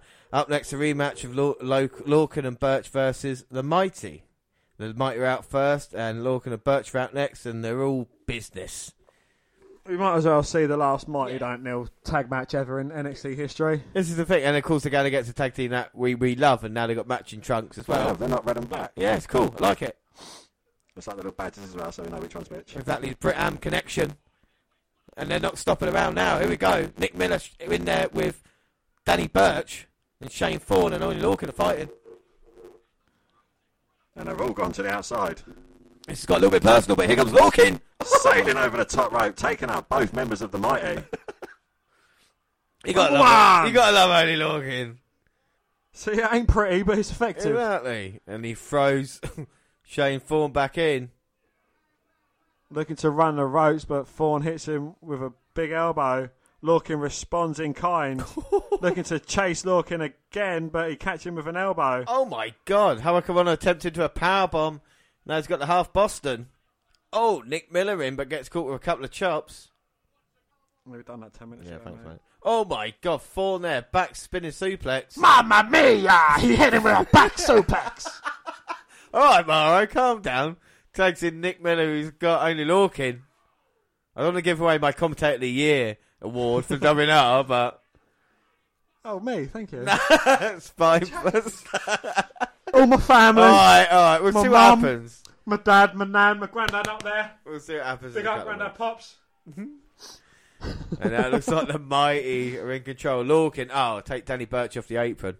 Birch now's in there, not legally, but taking out Nick Miller. Lou Thesz Yeah. press takes down Miller. Austin that was- said he's allowed to do it because he loves him so much. The English Austin. Yeah. That's basically who he is, Birch. it's the English Black Austin. tights. What? What? Goddamn kid. Fool, fool you in there. And Nick Miller and Shane caught in the corner. Step up in Seguri each. And Danny Birch is on fire, baby. A twin to Jason Statham. he I love Drop kick. He must have got the. Mamma mia! He hit him with a drop kick off the top. Whilst Dan was doing his Mauro Ranallo, and Oney Lorcan's in now. Looks like they have a doomsday device. Mamma mia! He's got him on his shoulders. he meets Nigel McGuinness. Mamma mia! no, he meets him. Hello. Hi James, I'm Nigel McGuinness here, and I am watching this alongside Nigel Ronaldo. Alright, maybe it didn't work. And oh, look at Thorne. He's picked up. Uh, look at Nick Miller. He's picked up Thorne. Superplex into a powerbomb on his own partner. On your own partner. That's why he left. Goes for the cover. Imagine a kick out.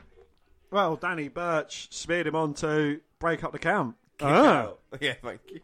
I was getting there. I know, I know what I say. I suppose it's like the Dudleys. You know, Devon eventually got tired of being asked for tables. Mick Nick Miller got bored of getting power bombed. Shane Thorne got bored of getting power bombed. And now they're looking to put well, only again, that away. didn't work. They tried it twice in the last match. It didn't work. Once here. But Miller's got a lot of power. Oh, power slam. Oh! Shane Thorne off. Only Lorcan into Danny Burch in the corner, cannonball style. Miller went for the cover, but Burch managing to kick out. Ah, Lorcan managing to kick out. ah. Oh my god, now the mighty again foul with the move. Double DDT by Lorcan. It's a double DDT, not a double DDT! Mamma mia! I like Mario Ronaldo. You would though, because your pants like pants. My wrestler of the year is Adam Cole. And look at this, Lorcan grabbing the face of Miller, slapping away. Getting fired up now, slapping both members of the Mighty. They both try to slap him. Oh, Oh. and then oh. they inadvertently hit each other. That's why he left. And then, oh my god, Nick Miller sent it to ring post. Burch has tagged himself in. Headbutt. Picks him up for the suplex. Oh my god, draping DDT. One, two, three. And that's why they left. My god, victory there. How impressive the Burch and Lorcan look. Are they a great tag team? Was it just me, Dan? They are fucking amazing. They really are, aren't they? They're really, really impressed here. And it's a shame that the Mighty are leaving because they're just starting to get a little bit of traction here in NXT. I thought they were quite cool in that match. They are as well, yeah, you know, they're starting to get a lot of traction after losing two rounds to the Brit Am connection. Thorne slapping Nick Miller getting fucking idiots. Well, we'll miss him, but hopefully he'll be back soon. But I'm sure Lorcan and Burch will be looking to regain a chance to win the NXT tag team titles. Nailed it. Well, next we see the announce team, and they send us to a video package about last week's main event segment between Gargano, Ciampa, and Black. Next week, Aleister Black versus Johnny Gunn. A steel cage match. Meanwhile, last night Gargano cut another cell phone video promo in the parking lot. He's not scared of Black, he's not a sinner, and he's done nothing wrong. Black has simply been at the wrong place at the wrong time. To show he's not scared of facing Black in a cage, Gargano kneels in front of a barricade to simulate he's inside a cage and finishes off the promo there. A great promo that adds to the build of the cage match. Later tonight, Ricochet will take on anyone in the world. Up next, Mia Yim versus Gonzalez to see who goes to the fatal four way match. Next, another Dijak. And I Dijak. What's his fucking name? Dijakovic. Next, another Dijakovic hype video airs. He's on tap for next week. Meanwhile, Cathy Kelley's backstage with her three NXT horsewomen. Cathy asks Shayna what she thinks of the fatal four way, and Shayna's not worried. Anyone she faces will take home a hospital bill, uh, local medical facility bill. Cathy asks Duke and Shafir about the Shirai Kai challenge, and they both laugh. Shayna says they're ready and they accept any challenge that Shirai and Kai want to make. Next, we see the Regal tweeted yesterday that Lacey Evans had advanced to the Fatal Four Way match. This was by way of her beating Xia Li at a live event over the weekend. We see some footage of Evans hit the women's right to advance. Women are never right. No, sorry. I'm leaving that in. Yeah, you would though. Meanwhile, Mia Yim is out for the fatal four-way qualifying match. Reina Gonzalez is out next and is carrying a bull rope with a cowbell on it. Huh? We need more cowbell. Next, uh, uh, the match is Mia Yim versus Reina Gonzalez, and the winner gets a chance at the Fatal Four Way qualifying. I'm really pleased with how they handled Mia Yim so far. I also really like they casually mentioned on commentary that she's roommates with Shayna Baszler. The, the potential for fun there down the road is great. Anyways, in this match, Mia does her typical stuff you do when you have a much larger opponent, mainly guillotine submissions and a bunch of strikes. Works perfectly here since Yim is a great striker and they can play up she's learned submissions from Baszler. After a flurry of strikes, Yim hits Soul Food for the win. We get an updated Four Way graphic which shows Belair, Evans, and now Yim with one spot remaining. Meanwhile, Ricochet's backstage getting ready for his open challenge. Back from the break, Aleister Black is in a smoky room and cuts a promo on Gargano. He says that Gargano is beyond absolution, beyond redemption, and all that is left is a total annihilation of Gargano. Black vows to make Gargano fade to black after the cage match. Is it just me, or have Black promos been getting better and better lately? They seem more serious. Yeah, they do. And it's, they? I do like this absolution of sins as well. It's cool, and it? it's like a kind of Yeah. little thing that you can say, you know, like burying. You know, when um, Undertaker, you know, buries opponents and stuff like that. The cat's actually got meaning. Uh, yeah, indeed, and uh, that is is absolutely brilliant. And I just love the way they've been Yeah. doing it, the way they've been hyping it and building it. Uh, next week, Black versus Gargano in a steel cage, Also, next week, Jasmine Duke and Marina Shafir versus Io Shirai and Dakota Kai. Or is that Shy and Kai? Well, that will be on the WNR for January.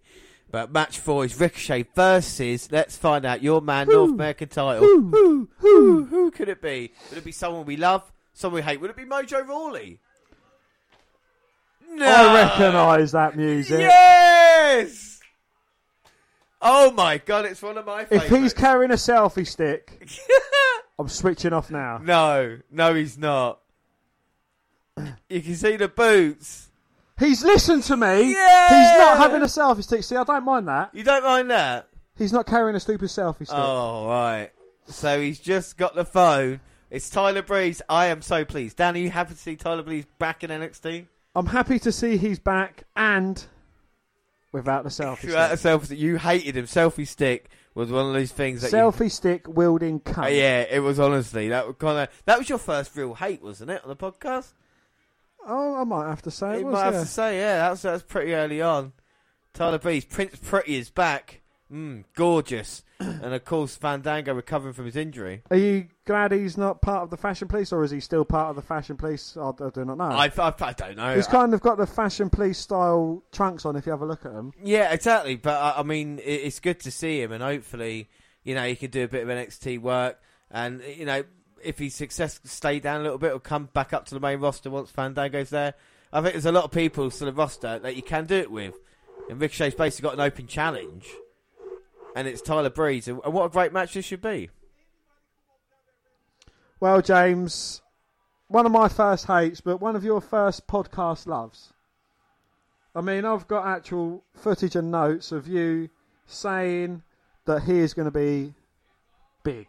Tyler Breeze, honestly, And, you know, you're saying he could be the next Shawn Michaels if he was an inch or two taller and slightly bigger built. yeah, he's, he's definitely got the potential. He could all in this match. Hopefully, this will be a showcase of what he's all about. The weird thing is, he's not the smallest man in this match. I think he's got a lot of potential. There's, there's so much I like about. Well, Tyler Breeze. James, you know, we're nearly 200. I'm nearly 200. Well, I'm over 200 podcast wise if you include the extras. And we'll see if my opinion on Tyler Breeze has changed from the first time I saw him as a selfie wielding cunt. Yeah, let's see what you think about Tyler Breeze in this match. And Tyler Breeze, Ricochet chance. Tyler's gorgeous. Ricochet Tyler cunt. is gorgeous. You're right, Dan. you don't have to tell me. What the chant? Collar and elbow tie up to start. Oh, beautiful hip toss. North America title on the line. And look at this, very Shawn Michaels. Up on their ring, just taking his time. This is where he feels his most confident, obviously. You actually know that he was really nervous about this match. Really? Yeah. Well done, Tyler. I love Tyler Breeze. I want to give him a hug. He's one of those guys if I met, I want to hug him. Ask Mark TARDIS. Yeah. If you if you want to hug another man, what is your reasons behind wanting to hug him? Uh, and Ricochet there rolling through. So's Tyler Breeze. Sped up a little bit, rolls down, got him the head scissors. Breeze again rolls, nip up by Ricochet. Beautiful drop kick. And Tyler Breeze has to get harm's way. That's how quick the action could be here. Well, you're not safe on the outside if Ricochet's in the ring. Oh, and there's Ricochet off the stairs. Like I said, so quick. And Tyler Breeze now trying to block it a little bit. Goes for the cover on Ricochet. Turns it round. Half Boston Crab, half Boston Crabs. And now he's got it in. Ricochet could be in trouble. Must be the go-to submission at the moment. Ricochet managing to get to that second rope. Kicks off Tyler Breeze. Delivers a back elbow to the jaw. Oh, but Breeze, nice shot to the midsection. Oh! Comes running in. Ricochet rolls and then hits a big clothesline. Breeze on the outside now. Ricochet rolls over the top rope, lands on the apron. Breeze swipes the legs. This is good. Ricochet comes flying out. Oh! Oh! But Breeze hits him in the chest with a drop kick. Oh my god, and Breeze there, right on target. We might have a new North American champion here tonight, Dan. And what an upset that would be. Not the fact that Tyler Breeze beats Ricochet, but who would have thought it would have been Tyler Breeze to answer the call? Once upon a time, Yeah. James is a cunt. The end. We pretend we don't like each other.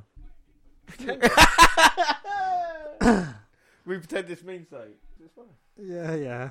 You- uh, your mum tells me, she's like, look, can you not spank my son so hard in predictions next year? Because I've heard him crying. I've heard him crying into his pillow every night that you've been ahead. I said, well, it's been a long year for him, innit? Tyler Breeze, ever since that kick, has been in control. And he's got Ricochet, been beating him down. Now picks him up into the corner. Ricochet punching Tyler Breeze. He's rocking a little bit on that second rope. Ricochet gets pushed off by, oh my god, Tyler Breeze. He gets kicked in the face for it. Runs into a foot stump and again a beautiful drop kick. Ricochet on point tonight. Do you think they've done right with Ricochet in NXT, Dan? I think they have, yeah. They've uh, they've built him up quite well. You know, they've they've made it so he's not undefeatable. You know, he's not undefeated. He hasn't got a streak, so you know he can concentrate on doing his just in ring brilliance. And again, you know, going against Tyler Breeze, so far I've been very impressed with Tyler Breeze. You know, he's he's a flawless worker. No matter shadow of doubt, Ricochet tries 619, Breeze then, the German suplex. Ricochet lands on his feet, put uh, Breeze in the other corner, hits 619, springboarding in. A lovely springboard uppercut. Ricochet there, beautiful standing moonsault, goes for the cover, but Breeze managing to kick out. Ah. I don't know, I mean, with Ricochet, you know, he's not been a main eventer, is he? You know, he's, No. he, do you think it should be him against Ciampa maybe coming up? No, or? I don't. You know, they're building up the right way. You know, they're doing it the way that they should. They're giving him a mid, him have a little run with that, have a little run on the mid card, and then potentially move up to the main card. You know, they're not pushing him too hard, too fast for everything. Yeah, no, I see what you're saying there. Yeah, I agree. and Breeze now put in position. Ricochet going up. Looking trying to end this now, maybe. He went for lip at Breeze, moved out of the way. Ricochet lands on his feet, but now both men trading. Breeze shooting in at Ricochet. Breeze don't hit a super kick; he hits a supermodel kick. Yeah, yeah, that's good. Supermodel kick. That's what Breeze is all about. Try not to hit the face. Double clothesline now. I thought it was beauty shot. Goes for the supermodel kick, got blocked by Ricochet. Oh, and a Double double, cross crossbody. body. Yes. Love that move. Literally two guys flying through the air hit each other. You just see the impact. Boom. Mamma mia! They're both down. Oh my god, now both men exchanging on their knees. And Ricochet looks to have advantage and then Breeze responds straight away, but Ricochet back to his feet now. And now clubbing blows to the back. Gonna go for the suplex. No, Breeze blocks it, goes for one of his own. Ricochet blocks again. No one can get both men, advantage. It's like a seesaw at the moment. oh, Ricochet with a backslide, looking for a back suplex. Breeze lands on his feet. Oh, Gets caught with a back elbow from Ricochet, though. and now second rope springboard, but Breeze Breeze ducks under, hits a supermodel kick. reverse Hurricanrana. Plants Ricochet on his head. One, two. Oh. Oh. And only getting a two. Two. But one of my favourite moves is the reverse Hurricanrana. I think it looks beautiful. Is that your move of the year? I don't know if it's my move of the year. It's just a move I really like. Oh, no, not that much. I'm not going to give away too much. Tyler Breeze, Ricochet back to the feet. Ricochet said it's his place now, no longer Breeze's. And Breeze kicks the hand of Ricochet. Now with the huge right hands, and I think Ricochet might be a bit punch drunk here. Oh. Oh, no, manages to land a kick to the face of Prince Pretty. Oh, but Breeze there, lovely knee to the face. Step up enzuigiri, rocks Ricochet. Goes for another kick, but Ricochet catches him. Oh, slams him down. One, two, three. Gets the job done for Ricochet. And uh, Breeze very valiant. I'm going to see what you're saying with the, you know, with the finisher involved. I'm sure Ricochet will have to be used a finisher that it's just not coming off the top sometimes. you know what I mean? Like you can't, you can't kill someone all the time, I especially. barely went up to the top turn. I think it's just going to show that Ricochet doesn't have to have top turnbuckle moves every Yeah. match. Yeah, and this is what it's saying. You know, Ricochet could do other things. That's why he's come to WWE for. No, you know, he wants to become like a kind of total package as it was. You know, not as Lex Luger, but as in just like whatever. decent wrestler. Exactly, decent wrestler. And everything can do. So that's impressive. North American title. Will it be an open challenge? Will someone answer the call? That's what NXT's interested about. Great match though. Dan, what are your thoughts about the match? Again, you know, um, I'm going to give my honest opinion on Tyler Breeze, and I think he's brilliant, and I think he could do with staying in NXT for a little while longer. You know, this is, uh, as we've mentioned time and time again, this is a place where the most magic happens. And, you know, aside of the recent reports of Raw and SmackDown having the lowest viewers, being complete and utter pants for the past couple of three weeks now, you know, NXT is definitely the place to be. And, Yes. you know, you can perform a match of this magnitude against, you know, a performer as as brilliant as Ricochet. You know, why not? There is a lot more competition in NXT than there is on the main roster. And I think that's the thing. I think with NXT this month compared to normal months, or uh, compared to any other bit of the product, is that we haven't seen Ciampa wrestle, we haven't seen Black wrestle, we haven't seen Garno. We've only seen three episodes, but we've seen enough. We know where the stories are going. We know we've got a cage mount match on the next WNR. You know, heading into the NXT Takeover Phoenix. We know, you know, Ricochet had a great match here. We know about Heavy Machinery and what they want to do. We've seen Burch and Lorcan be great. You know, yeah, yeah, we've also, you know, we've seen that Brohead. And, Yeah, yeah, Matt uh, Riddle. Punishment Martinez. punishment. uh, we saw the Keith Lee versus Lars Sullivan. So, you know, we're not getting exactly the same matches every week. Yeah. You know, we're getting something different all the time. And, you know, other than going up, they're going to try and build Keith Lee as the next big guy. I, I don't know if he can kind of hold that mantle. I'm yet to bask in his glory. yeah. Um, but, you know, they keep us with something new. You know, we're not seeing the same wrestler week in, week out, but we see bits of them. You know, we see a brilliant promo, we see a selfie shot promo in the back. So, you know, it's not samey. Yeah, exactly, and and that's what's great about the NXT product. And that's why NXT wins most months anyway. And I really look forward to see what happens in the new year. But that is it for today. Don't forget our next episode, WNR one nine five. It's WWE TLC. Should be an absolutely great event as it always is. Of course, predictions on the line, and then very soon afterwards we're going to have the Christmas special, and then of course the week after that, or a few days after that, the New Year special as well. Don't forget you can contact us on Twitter at WWE Review or At Vince McDan, WWE. I'm at J underscore Rowlands across all the Google platforms.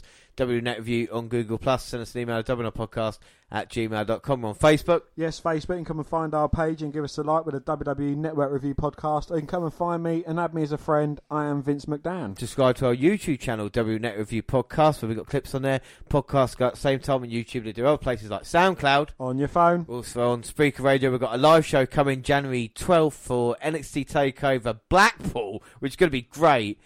And Stitcher Radio and iTunes, where you can download, subscribe, rate, and review there. But that is it. I have been James Rowlands, as always, always joined by. Damn right. Thanks for listening, everybody, and bye. Bye.